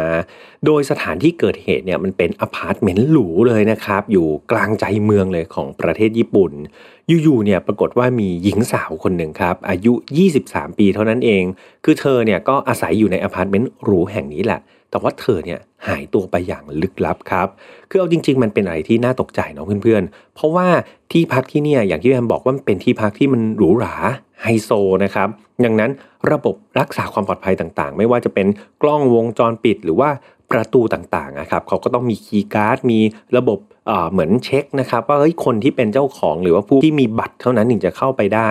เรียกว่าคนที่อยู่ภายนอกครับแทบจะเป็นไปไม่ได้เลยในที่จะเข้ามาอยู่ในอพาร์ตเมนต์แห่งนี้ หลังเหตุการณ์ที่หญิงสาวคนนี้หายตัวไปเนี่ยก็มีการพยายามตรวจสอบครับว่า เอ๊ะตามกล้องวงจรปิดเนี่ยมีภาพของผู้ต้องสงสัยบ้างหรือเปล่า มีการตรวจดูอย่างละเอียดเลยนะครับ แต่ปรากฏว่ามันไม่พบ อะไรเลยครับที่ต้องสงสัยหรือว่าเป็นใครที่แบบเป็นคนแปลกปลอมที่ดูน่าสงสัยเนี่ยเรียกว่าไม่มีบุคคลภายนอก แปลกปลอมเข้ามาเลยแม้แต่คนเดียวครับเอาเลยสิครับมาถึงตรงนี้หลาย ๆ คนก็แปลกใจใช่ไหมครับนอกจากนั้นเนี่ยจะมีการเช็คด้วยนะครับว่าเอ๊ะหรือว่าผู้หญิงคนนี้มีการออกจากอพาร์ตเมนต์ไปหรือเปล่า ปรากฏว่าภาพสุดท้ายนี่มีการพบว่าเธอนะครับเดินเข้าไปในอพาร์ตเมนต์ครับก็เข้าไปสู่ห้องเธอ แต่ว่าหลังจากนั้นเนี่ยไม่มีการจับภาพว่าเธอออกจากอพาร์ตเมนต์เลย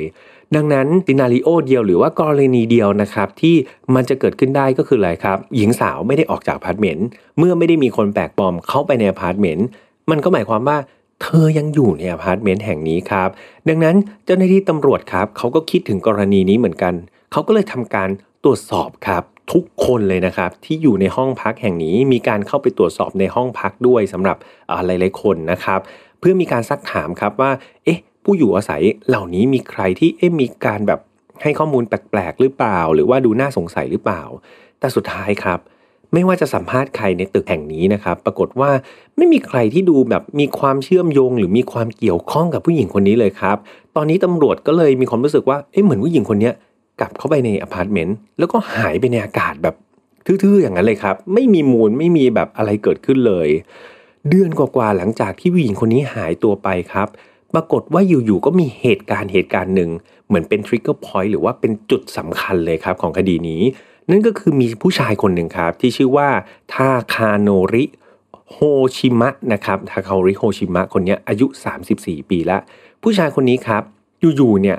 บุกลุกเข้าไปในห้องของผู้หญิงคนนี้ครับ เพื่อที่จะไปขโมยของนั่นเอง และเขาเนี่ยก็ถูกจับกลุ่มได้โดยเจ้าหน้าที่ตำรวจ เพราะว่ามีคนไปพบเห็นเขานะครับ โดยนายทาคาโนริคนนี้เขาพักอาศัยอยู่ชั้นเดียวกันเลยครับ กับผู้หญิงที่หายตัวไป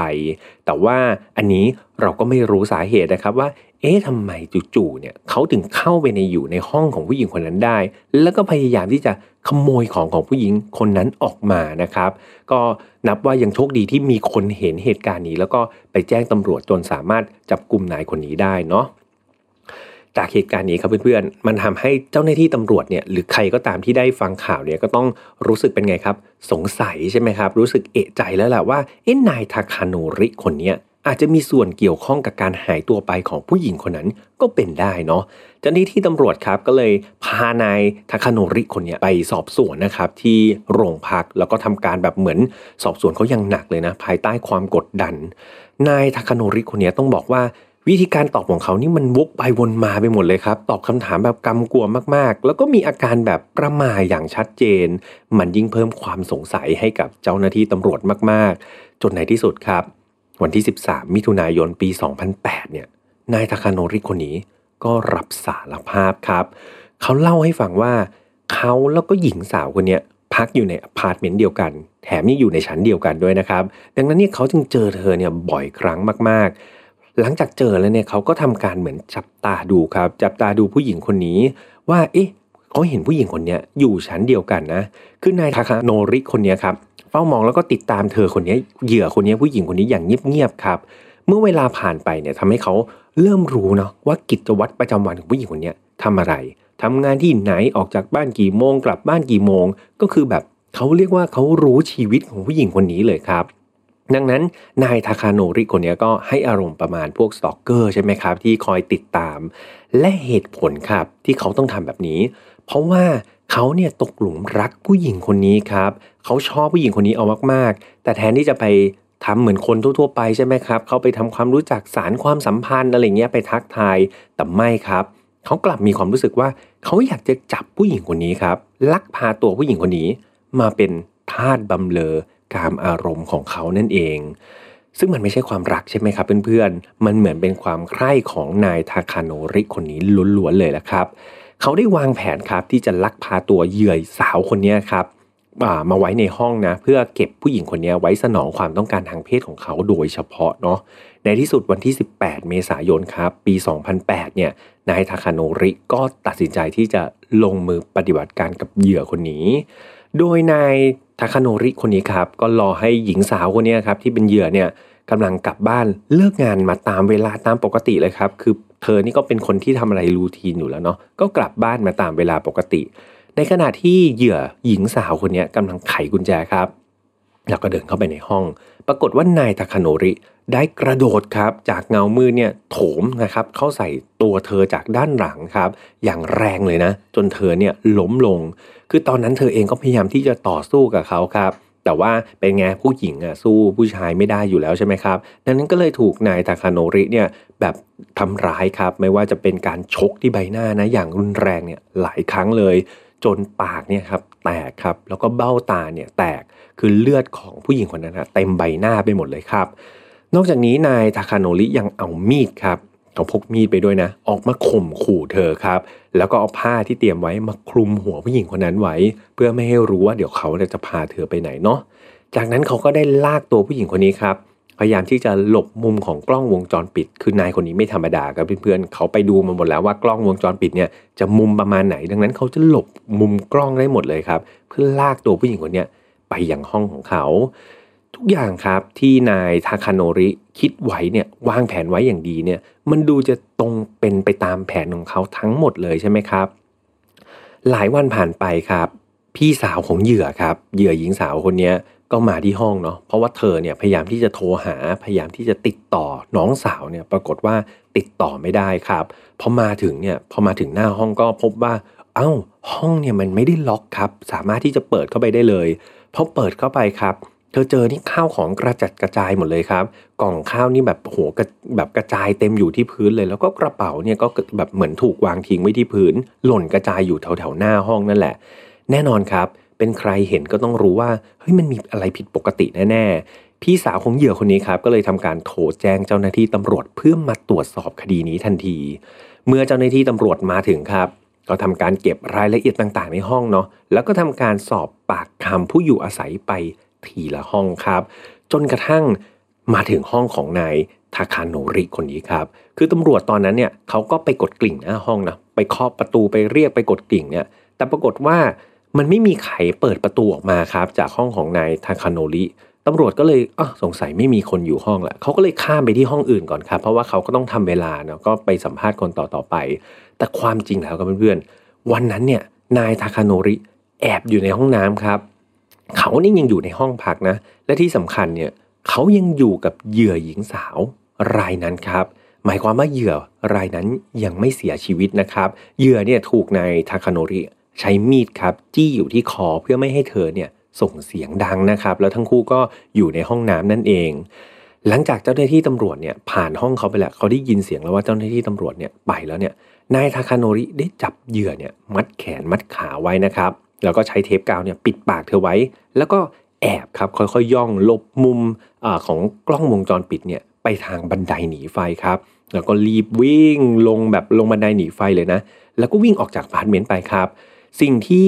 นายทาคาโนริทำก็คือเขารีบวิ่งไปที่ร้านสะดวกซื้อบริเวณนั้นก่อนครับ เสร็จแล้วก็ไปซื้อของซื้ออะไร แล้วก็ทำทีครับเหมือนเดินเดินกลับมาที่อพาร์ตเมนต์ครับทำทีเหมือนว่าเฮ้ยตัวเองเนี่ย ออกไปข้างนอกมานะ แล้วก็ให้ตัวเองเนี่ยเหมือนออทำทีว่าออกมาจากข้างนอกแล้วเพิ่งกลับมาที่อพาร์ตเมนต์ครับเขาเจตนาให้ตัวเขาเองเนี่ยติดภาพอยู่ในกล้องวงจรปิดครับ เสมือนว่าตัวเขาเองเนี่ยเป็นผู้บริสุทธิ์นะเขาไม่ได้รู้เห็นเหตุการณ์อะไรเนี่ยเขาออกมาจากแบบเหมือนเพิ่งออกมาจากอพาร์ตเมนต์แล้วก็เพิ่งกลับมาอะไรประมาณนี้เนาะแล้วก็ทำทีเป็นว่าเนี่ยเขาไม่รู้เลยนะว่าในอพาร์ตเมนต์มีตำรวจอยู่ มีคนกำลังไต่สวนอะไรกันอยู่ ตอนนี้เขากลับมาครับ เขาก็เจอเจ้าหน้าที่ตำรวจคนหนึ่งแหละอยู่ที่ล็อบบี้เนาะก็ทำการเรียกเขามาสัมภาษณ์ครับ มาสอบถามเนาะว่า เฮ้ย คุณเนี่ยรู้เห็นอะไรเกี่ยวกับเหตุการณ์ของหญิงสาวที่หายตัวไปหรือเปล่า แน่นอนครับ นายทาคาโนเรคนนี้ก็ปฏิเสธครับ บอกว่าเฮ้ยผมไม่รู้เรื่องเลยครับ ผมไอเหตุการณ์อะไรนี้แบบคุณพูดอะไรผมไม่ไม่เข้าใจไม่รู้เรื่องอะไรอย่างนี้เนาะคือนอกจากเขาจะทำตัวว่าไม่รู้เรื่อง นอกจากจะปฏิเสธทุกอย่างครับเขาฉลาดด้วยครับเพื่อนๆเขาหลอกถามตำรวจครับ จนเขารู้ว่าเฮ้ยตำรวจเนี่ยกำลังเข้ามาตรวจสอบเรื่องราวอะไร รู้ข้อมูลมากขนาดไหนละเอียดอย่างไรครับ ตอนนั้นเองครับนายทาคาโนริคนนี้ก็เลยเริ่มรู้สึกแล้วว่าเฮ้ยตำรวจมาถึงใกล้ที่มากเลย ถ้าเขาเข้าไปในห้องของเขาได้เนี่ย ถ้าตำรวจเข้าไปในห้องของเขาได้เนี่ย เขาอาจจะมีโอกาสถูกจับได้สูงเลยครับ เขาก็เลยรู้สึกกลัวขึ้นมาพอกลับมาถึงห้องครับ นายตาคานโนริคนนี้ก็เลย ตัดสินใจบางอย่างกับเพื่อนๆ นั่นก็คือเขาคิดว่าถ้าอยู่แบบนี้ต่อไปเขาต้องโดนจับได้แน่ๆ สิ่งที่เขาจะต้องทำตอนนี้ก็คือ สังหารหรือว่าฆ่าผู้หญิงคนนั้นซะครับ นายทาคาโนริคนนี้ไม่ลังเลเลยนะครับ ที่จะไปหยิบมีดมา แล้วก็ตรงไปปาดคอผู้หญิงคนนี้อย่างเลือดเย็นครับ หลังจากนั้นก็อุ้มร่างของเธอเนี่ยไปห้องน้ำเพื่อทำการชำแหละศพของเธอ เนื้อหาต่อจากนี้นะครับเพื่อนๆ อย่างที่พี่แฮมเกินไปตอนแรกเลยเนาะก่อนที่จะเล่าคดีนี้ ค่อนข้างยีน่ากลัวครับเดี๋ยวก็จะเป็นวิธีการของคนร้ายที่โหดเหี้ยมมาก ๆ แต่ว่าหลาย ๆ คนครับต้องการที่จะทราบรายละเอียดของคดี และพี่แฮมก็มีข้อมูลอยู่ดังนั้นก็ขออนุญาตเล่านะครับ ส่วนใครที่ยังไม่พร้อมเนี่ยพี่แฮมอยากให้ข้ามไปสัก 5 นาทีก็ได้เนาะข้ามขั้นตอนตรงนี้ไป แล้วก็ค่อยมาฟังกันใหม่ช่วงท้าย หรือว่าถ้าใครรู้สึกว่าเฮ้ยที่ฟังมาไม่ไหวแล้วจริงๆก็สามารถที่จะข้ามตอนนี้ไปก่อนได้ งั้นให้เวลานิดนึงนะหนึ่งสองสามอะตอนนี้เราอยู่เฉพาะคนที่พร้อมที่จะฟังแล้วนะครับ งั้นเรามาฟังเรื่องราวต่อจากนี้กันเลยดีกว่า ขั้นแรกครับ นายทาคาโนริคนนี้ได้แล่เนื้อส่วนแขนและขานะครับของเหยื่อเนี่ยด้วยมีดทำครัว เมื่อได้เนื้อออกมาแล้วครับเพื่อนๆ เขาได้ทำการสับมันครับ สับสับสับสับสับให้เละแล้วก็ละเอียดเลย เหตุผลก็เพื่อเอาเนื้อเหล่านี้ครับ ไปทิ้งในชักโครกแล้วก็กดลงไปซะ เป็นการกำจัดเหมือนเศษส่วนของศพนะครับ หลังจากนั้นครับเขาก็เอากระดูกครับเขาลอกกระดูกส่วนที่เป็นชิ้นเล็ก ๆ เนี่ยมาทำการเก็บใส่กล่องครับเป็นกล่อง Tupperware เนี่ยแล้วก็เอาไปแช่ไว้ในตู้เย็น หลังจากนั้นเขาก็มาจัดการช่วงของลำตัวนะครับเขามีการกรีดช่องท้องครับแล้วก็หน้าอกของเหยื่อสาวเนี่ยเป็นทางยาวเลยนะเพื่อที่จะควักครับเอาเอาวัยวะข้างในออกมา แล้วก็ทำเหมือนเดิมครับ สับสับสับสับสับมันจนละเอียดครับ จนเละ แล้วก็เอาไปทิ้งในชักโครกเหมือนเดิมเลย ขั้นต่อมาครับ เขาก็ได้ทำการตัดผมของเหยื่อออกเนาะแล้วก็ทำการถลกหนังศีรษะครับ ฉีกหนังศีรษะของเธอออกมา กรีดลอกออกมา แล้วก็เอาบริเวณใบหูจมูกเนี่ยก็คือตัดออกมาหมดเลยนะครับ รวมถึงควักลูกตาครับของเหยื่อออกมาด้วย ทั้งหมดนี้มันพอที่จะสับได้ครับ เขาก็ทำเหมือนเดิมนะครับ สับสับสับมันจนละเอียดแล้วก็เอาไปทิ้งในชักโครกตามเดิม คราวนี้ปัญหาก็คือพวกกระโหลกศีรษะใช่ไหมครับเขาก็ได้มีการใช้มีดอีโต้ครับเหมือนกับเฉาะเข้าไปบริเวณกลางศีรษะกระโหลกนะครับเพื่อแหวกเอาสมองออกมาก่อน เอาสมองเนี่ยมาสับครับ คืออะไรที่มันนิ่มมันเละได้เนี่ยเขาเอามาออกมาสับแล้วก็ทิ้งชักโครกหมด ส่วนของกระโหลกศีรษะเนี่ยเขาก็สับเป็นชิ้นเหมือนกันเนาะแต่ว่าเอาเป็นกระดูกชิ้นเล็กๆครับแล้วก็ใส่ Tupperware ไว้แช่ไว้ในตู้เย็น ส่วน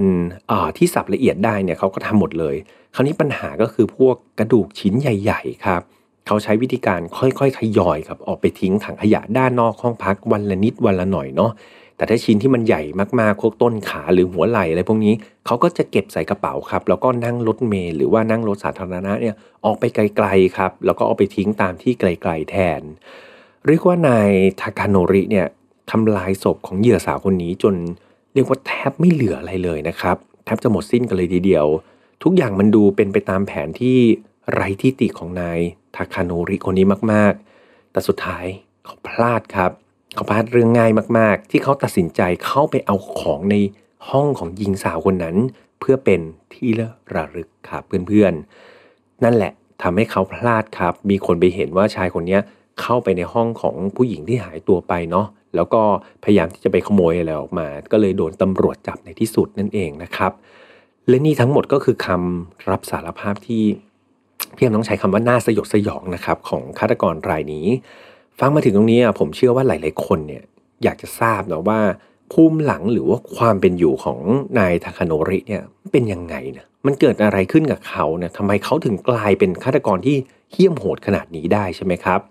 คือต้องเล่าว่าในทาคาโนริโฮชิมะคนนี้ครับ เกิดที่จังหวัดโอกายามะครับ เขาอาศัยอยู่กับคุณพ่อ คุณแม่แล้วก็น้องสาวเนาะคือคุณพ่อของเขาทำงานด้านบัญชีครับ ส่วนคุณแม่เนี่ยก็เป็นแม่บ้านแหละเรียกว่าเป็นแม่บ้านดูแลเต็มตัวเลย ครอบครัวเอาจริง ๆ ถือว่าอบอุ่นมากๆครับ แล้วก็คุณแม่ของเขาเนี่ยถือว่าเป็นคนที่ใจดีมากเลยนะแล้วก็คอยดูแลลูกอย่างใกล้ชิดเลยครับ ดูแลอย่างดีจนลูกเนี่ยเติบโตขึ้นมา หลังจบมัธยมปลายครับ นายทาคาโนริเนี่ยก็ได้งานด้วยนะแล้วเขาก็มีความสามารถทางด้าน programming ครับเขาก็กลายไปเป็นโปรแกรมเมอร์ในบริษัทชื่อดังอย่าง Sega เลยนะครับ บริษัทใหญ่มากๆ ก่อนที่จะย้ายบริษัทไปที่บริษัทคอมพิวเตอร์อีกแห่งหนึ่งครับ แล้วก็แต่ละเดือนเนี่ยเขาสามารถทำเงินเดือนได้ถึง 5 0 0แสนเยนต่อเดือนครับหรือว่าราวๆ1 4 5 0 0 0 บาท ก็ถือว่ามีรายได้ที่สูงมากๆเลยนะครับสำหรับนายคนนี้ ถึงเขาจะมีรายได้ที่สูงครับ แต่ว่าเขาเองเนี่ยก็ค่อนข้างที่จะอาภัพทางด้านความรักครับ เรียกว่าไม่เคยมีแฟนเลยครับ ไม่เคยออกเดทกับผู้หญิงเลยสักครั้งเดียว ตลอดชีวิตของเขาครับ ผู้หญิงที่เขาคุ้นเคยมีแค่สองคน ก็คือคุณแม่ แล้วก็น้องสาวของเขาเท่านั้นเอง สาเหตุเป็นเพราะอะไรรู้ไหมครับ เป็นเพราะเขามีปมในใจครับเพื่อนๆเขาเนี่ยมีแผลเป็นขนาดใหญ่เลยนะครับ ที่ขาของเขาเนื่องจากตอนปฐมครับ แผลพอเวลาเขาใส่ชุดนักเรียนใช่ไหมครับเพื่อนๆจินตนาการตามเนาะมันก็เป็นกางเกงขาสั้น ดังนั้นเพื่อนๆนะครับก็จะเห็นแผลเป็นอันนี้ โดยเฉพาะเพื่อนผู้หญิงครับ ชอบไปล้อเลียนเขาครับ ชอบไปว่าเขาเขาก็เลยฝังใจครับ เขารู้สึกแบบตั้งแต่เด็กจนกระทั่งโตขึ้นมาเลยว่า ผู้หญิงทุกคนเนี่ยต้องรังเกียจแผลเป็นของเขาแน่ๆ เขาก็เลยพยายามที่จะใส่กางเกงขายาวปกปิดครับ แล้วเขาก็ไม่กล้ามีแฟนเพราะเขาเชื่อว่าเดี๋ยวถ้ามีแฟนหรือมีผู้หญิงคนไหนเนี่ยเห็นแผลเป็นของเขาก็ต้องรังเกียจเขาเหมือนกับที่เขาเคยเจอตอนเด็กๆ นั่นเอง นั่นทำให้นายทาคาโนริคนนี้ไม่กล้าเลยครับ ที่จะไปมีความรักกับใคร ไม่กล้าที่จะจีบใครเลยพอโตขึ้นมาครับนายทาคาโนริคนนี้ก็ เริ่มมีความคิดเกี่ยวกับทางเพศที่มันผิดเพี้ยนบิดเบี้ยวไปเรื่อยๆครับ คือเขาเนี่ยมักจะคิดว่าเฮ้ยการที่เขาไปลักพาตัวผู้หญิงมาครับเพื่อนๆแล้วเอามาแบบเหมือนมาขังอยู่กับเขาไว้หลาย ๆ วันเนี่ยสุดท้ายเดี๋ยวผู้หญิงก็รักเขาเองนะครับหลังจากนั้นเนี่ยเดี๋ยวพอผู้หญิงรักเขาเนี่ยเขาก็ขอแต่งงานครับแล้วก็มีลูกมีหลานกันต่อไป โดยที่ผู้หญิงก็น่าจะยินยอมพร้อมใจนะครับแล้วเขาก็คิดว่าเนี่ยเป็นวิธีการเดียวเลย ที่จะสร้างครอบครัวให้อบอุ่นในวิธีแบบการของเขาได้นะครับ อันนี้คือสิ่งที่เขาคิด แถมนายทาคาโนริคนนี้ยังมีความคิดอีกว่าเขาเนี่ยเคยคิดนะว่าเขาเนี่ยโอเคนะที่จะมีอะไรด้วยกับผู้หญิงที่พิการเขาหมายความว่าถ้าเกิดเขาเนี่ยลักพาตัวผู้หญิงคนนี้มาเนาะแล้วเกิดผู้หญิงเนี่ยขัดขืนเขาหรือไม่รักเขาขึ้นมาเนี่ยเขาโอเคนะที่จะตัดแขนแล้วก็ตัดขาผู้หญิงคนนั้นออก เพื่อที่จะได้เก็บเธอไว้ครับ เธอจะได้ไปไหนไม่ได้ ไม่มีแขนไม่มีขาเป็นคนพิการไม่เป็นไรก็อยู่ในห้องเดี๋ยวเขาดูแลเอง แล้วเขาก็ พร้อมที่จะมีเพศสัมพันธ์กับผู้หญิงที่ไม่มีแขนและไม่มีขาได้โดยไม่รังเกียจนะครับ ความคิดนี้ครับมันได้ครอบงำนะครับ แล้วก็หล่อหลอมตัวในทาคาโนริคนนี้ขึ้นมาครับจนกระทั่งวันหนึ่งเนี่ยจากสิ่งที่เขาคิดอยู่ในหัวนะเพื่อนๆไม่ได้กลายเป็นการกระทำครับแต่ได้กลายเป็นคดีความและเป็นโศกนาฏกรรมที่น่าเศร้ามากๆ คดีของนายทาคาโนริคนนี้ครับ ในตอนแรกเนี่ยศาลก็ตัดสินจำคุกไม่มีกำหนดนะครับ แต่ว่าทางญาติของเหยื่อเนี่ยโหต่อสู้ครับ รู้สึกว่าการจำคุกไม่มีกำหนดนี่มันดูแบบล่องลอยมากๆ ก็ขอเปลี่ยนคำตัดสินเป็นจำคุกตลอดชีวิตแทนนะครับ โดยในปี 2015 เนี่ยก็มีข่าวลือด้วยนะครับ ว่านายทาคาโนริคนนี้พยายามที่จะฆ่าตัวตายในคุกครับ โดยเขาใช้ตะเกียบ คือปกติแจกตะเกียบไว้กินข้าวเนี่ยเขาพยายามเอาตะเกียบมาทิ่มคอเขาเองครับ แต่ว่าสุดท้ายก็ไม่สำเร็จนะครับ ไม่สามารถที่จะฆ่าตัวตายได้ ทุกวันนี้ครับนายทาคาโนริก็ยังอยู่ในคุกนะครับ เพื่อชดใช้ความผิดที่เขากระทำขึ้นมาเนาะและนี่ก็คือเรื่องราวทั้งหมดครับที่ค่อนข้างน่าเศร้า แล้วก็โหดร้ายในเวลาเดียวกันนะครับ ที่แพมนำมาเล่าให้ฟังในวันนี้ จากเรื่องนี้ครับเราจะเห็นได้ว่าหนึ่งในสาเหตุที่พี่แอมรู้สึกว่ามันเป็นปมหนึ่งละกัน ที่ทำให้ความคิดของคนคนหนึ่งอะครับมันผิดเพี้ยนไปได้ มันเกิดจากสิ่งที่เกิดขึ้นในอดีตครับเพื่อนๆ มันเกิดจากปมในใจตั้งแต่เด็กนะครับที่เขาสั่งสมขึ้นมา คือเอาจริง ๆ มันอาจจะไม่ใช่สาเหตุทั้งหมดนะครับเพื่อนๆ แต่ผมเชื่อว่าบาดแผลในใจเนี่ยมันคงกระทบกระเทือนจิตใจเขาไม่น้อยเนาะ ดังนั้นการล้อเลียนกันครับหรือว่าการบูลลี่กันเนี่ยมันเป็นเรื่องที่มันไม่ดีเลยจริง ๆ นะครับเพื่อนๆ มันไม่ได้เป็นความรู้สึกแบบเท่เลยนะที่เราไปบูลลี่คนอื่น คนที่ถูกบูลลี่คือ เขาไม่สมควรที่จะได้รับการบูลลี่ด้วยซ้ำคนเราร้อยพ่อพันแม่นะครับเพื่อนๆคนเราเกิดมาแตกต่างกันครับ แต่ละคนมีความสวยมีความหล่อไม่เหมือนกันจริง ๆ คุณก็หล่อแบบคุณ คุณก็สวยแบบคุณ เราก็สวยและหล่อแบบของเรานะครับ ดังนั้นแค่แตกต่างมันไม่ได้หมายความว่าคุณผิดนะครับ ดังนั้นไม่อยากให้บูลลี่กันไม่ว่าจะเป็นเรื่องของการใช้ชีวิตหรือรูปร่างหน้าตานะครับ ยังไงพี่แอมก็ขอเป็นอีกเสียงหนึ่งแล้วกันในการรณรงค์ ให้เราเลิกบูลลี่นะครับ หรือว่าเอารูปร่างภายนอกหรือวิธีการคิดหรือวิธีการอยู่ของคนอื่นเนี่ยที่มันแตกต่างจากเราเนี่ยมาล้อเลียนกันเนาะเพราะไม่แน่ครับ สิ่งที่เราล้อเลียนไปในวันนี้มันอาจจะไปสร้างปมในใจของใครบางคนเนาะแล้วเขาไม่สามารถที่จะลืมมันได้ และสุดท้ายเราไม่รู้เลยครับว่าปมในใจเหล่านั้นเนี่ยมันจะกลายมาเป็นอะไรเนาะดังนั้นก็ฝากไว้ตรงนี้นะครับ เพื่อนๆอยากให้ทุกคนเขาเรียกว่าอะไรเคารพนะครับใน บุคคลของคนอื่นเนาะในสิทธิ์ของคนอื่น ในรูปร่างหน้าตาในแบบของคนอื่นที่เขาเป็นยังไงพี่แฮมเป็นกำลังใจนะครับ แล้วพี่แฮมเชื่อว่าทุกคนก็มีความงดงามของตัวเองอย่างแน่นอน สิ่งที่งดงามที่สุดก็คือจิตใจนะ อย่าลืม โอเคครับสำหรับใครที่ชอบ File Not Found collab กับซากุระเที่ยงคืนแบบนี้นะครับ เรา move นะครับหรือว่าย้ายมาออกวันอาทิตย์แล้วนะครับ เพราะว่าเดี๋ยววันอังคารเนี่ยก็จะออก File Not Found ตอนปกติ ดังนั้นจะได้ฟังกันถึง 2 ตอนเลยนะครับ เรียกว่าพี่ยมยองทำงานหนักนะครับสำหรับใครที่เป็นแฟนไฟนอตฟาวจริง ๆ ก็ติดตามกันได้ครับพวกเราไม่ว่าจะเป็นพี่ยมเองหรือทีมงานทุ่มเทขนาดนี้ก็อยากให้ทุกคนมีความสุขนะครับ แล้วก็ช่วยติดตามพวกเราไปนานๆด้วยนะครับ จะได้หายเหนื่อยเนาะ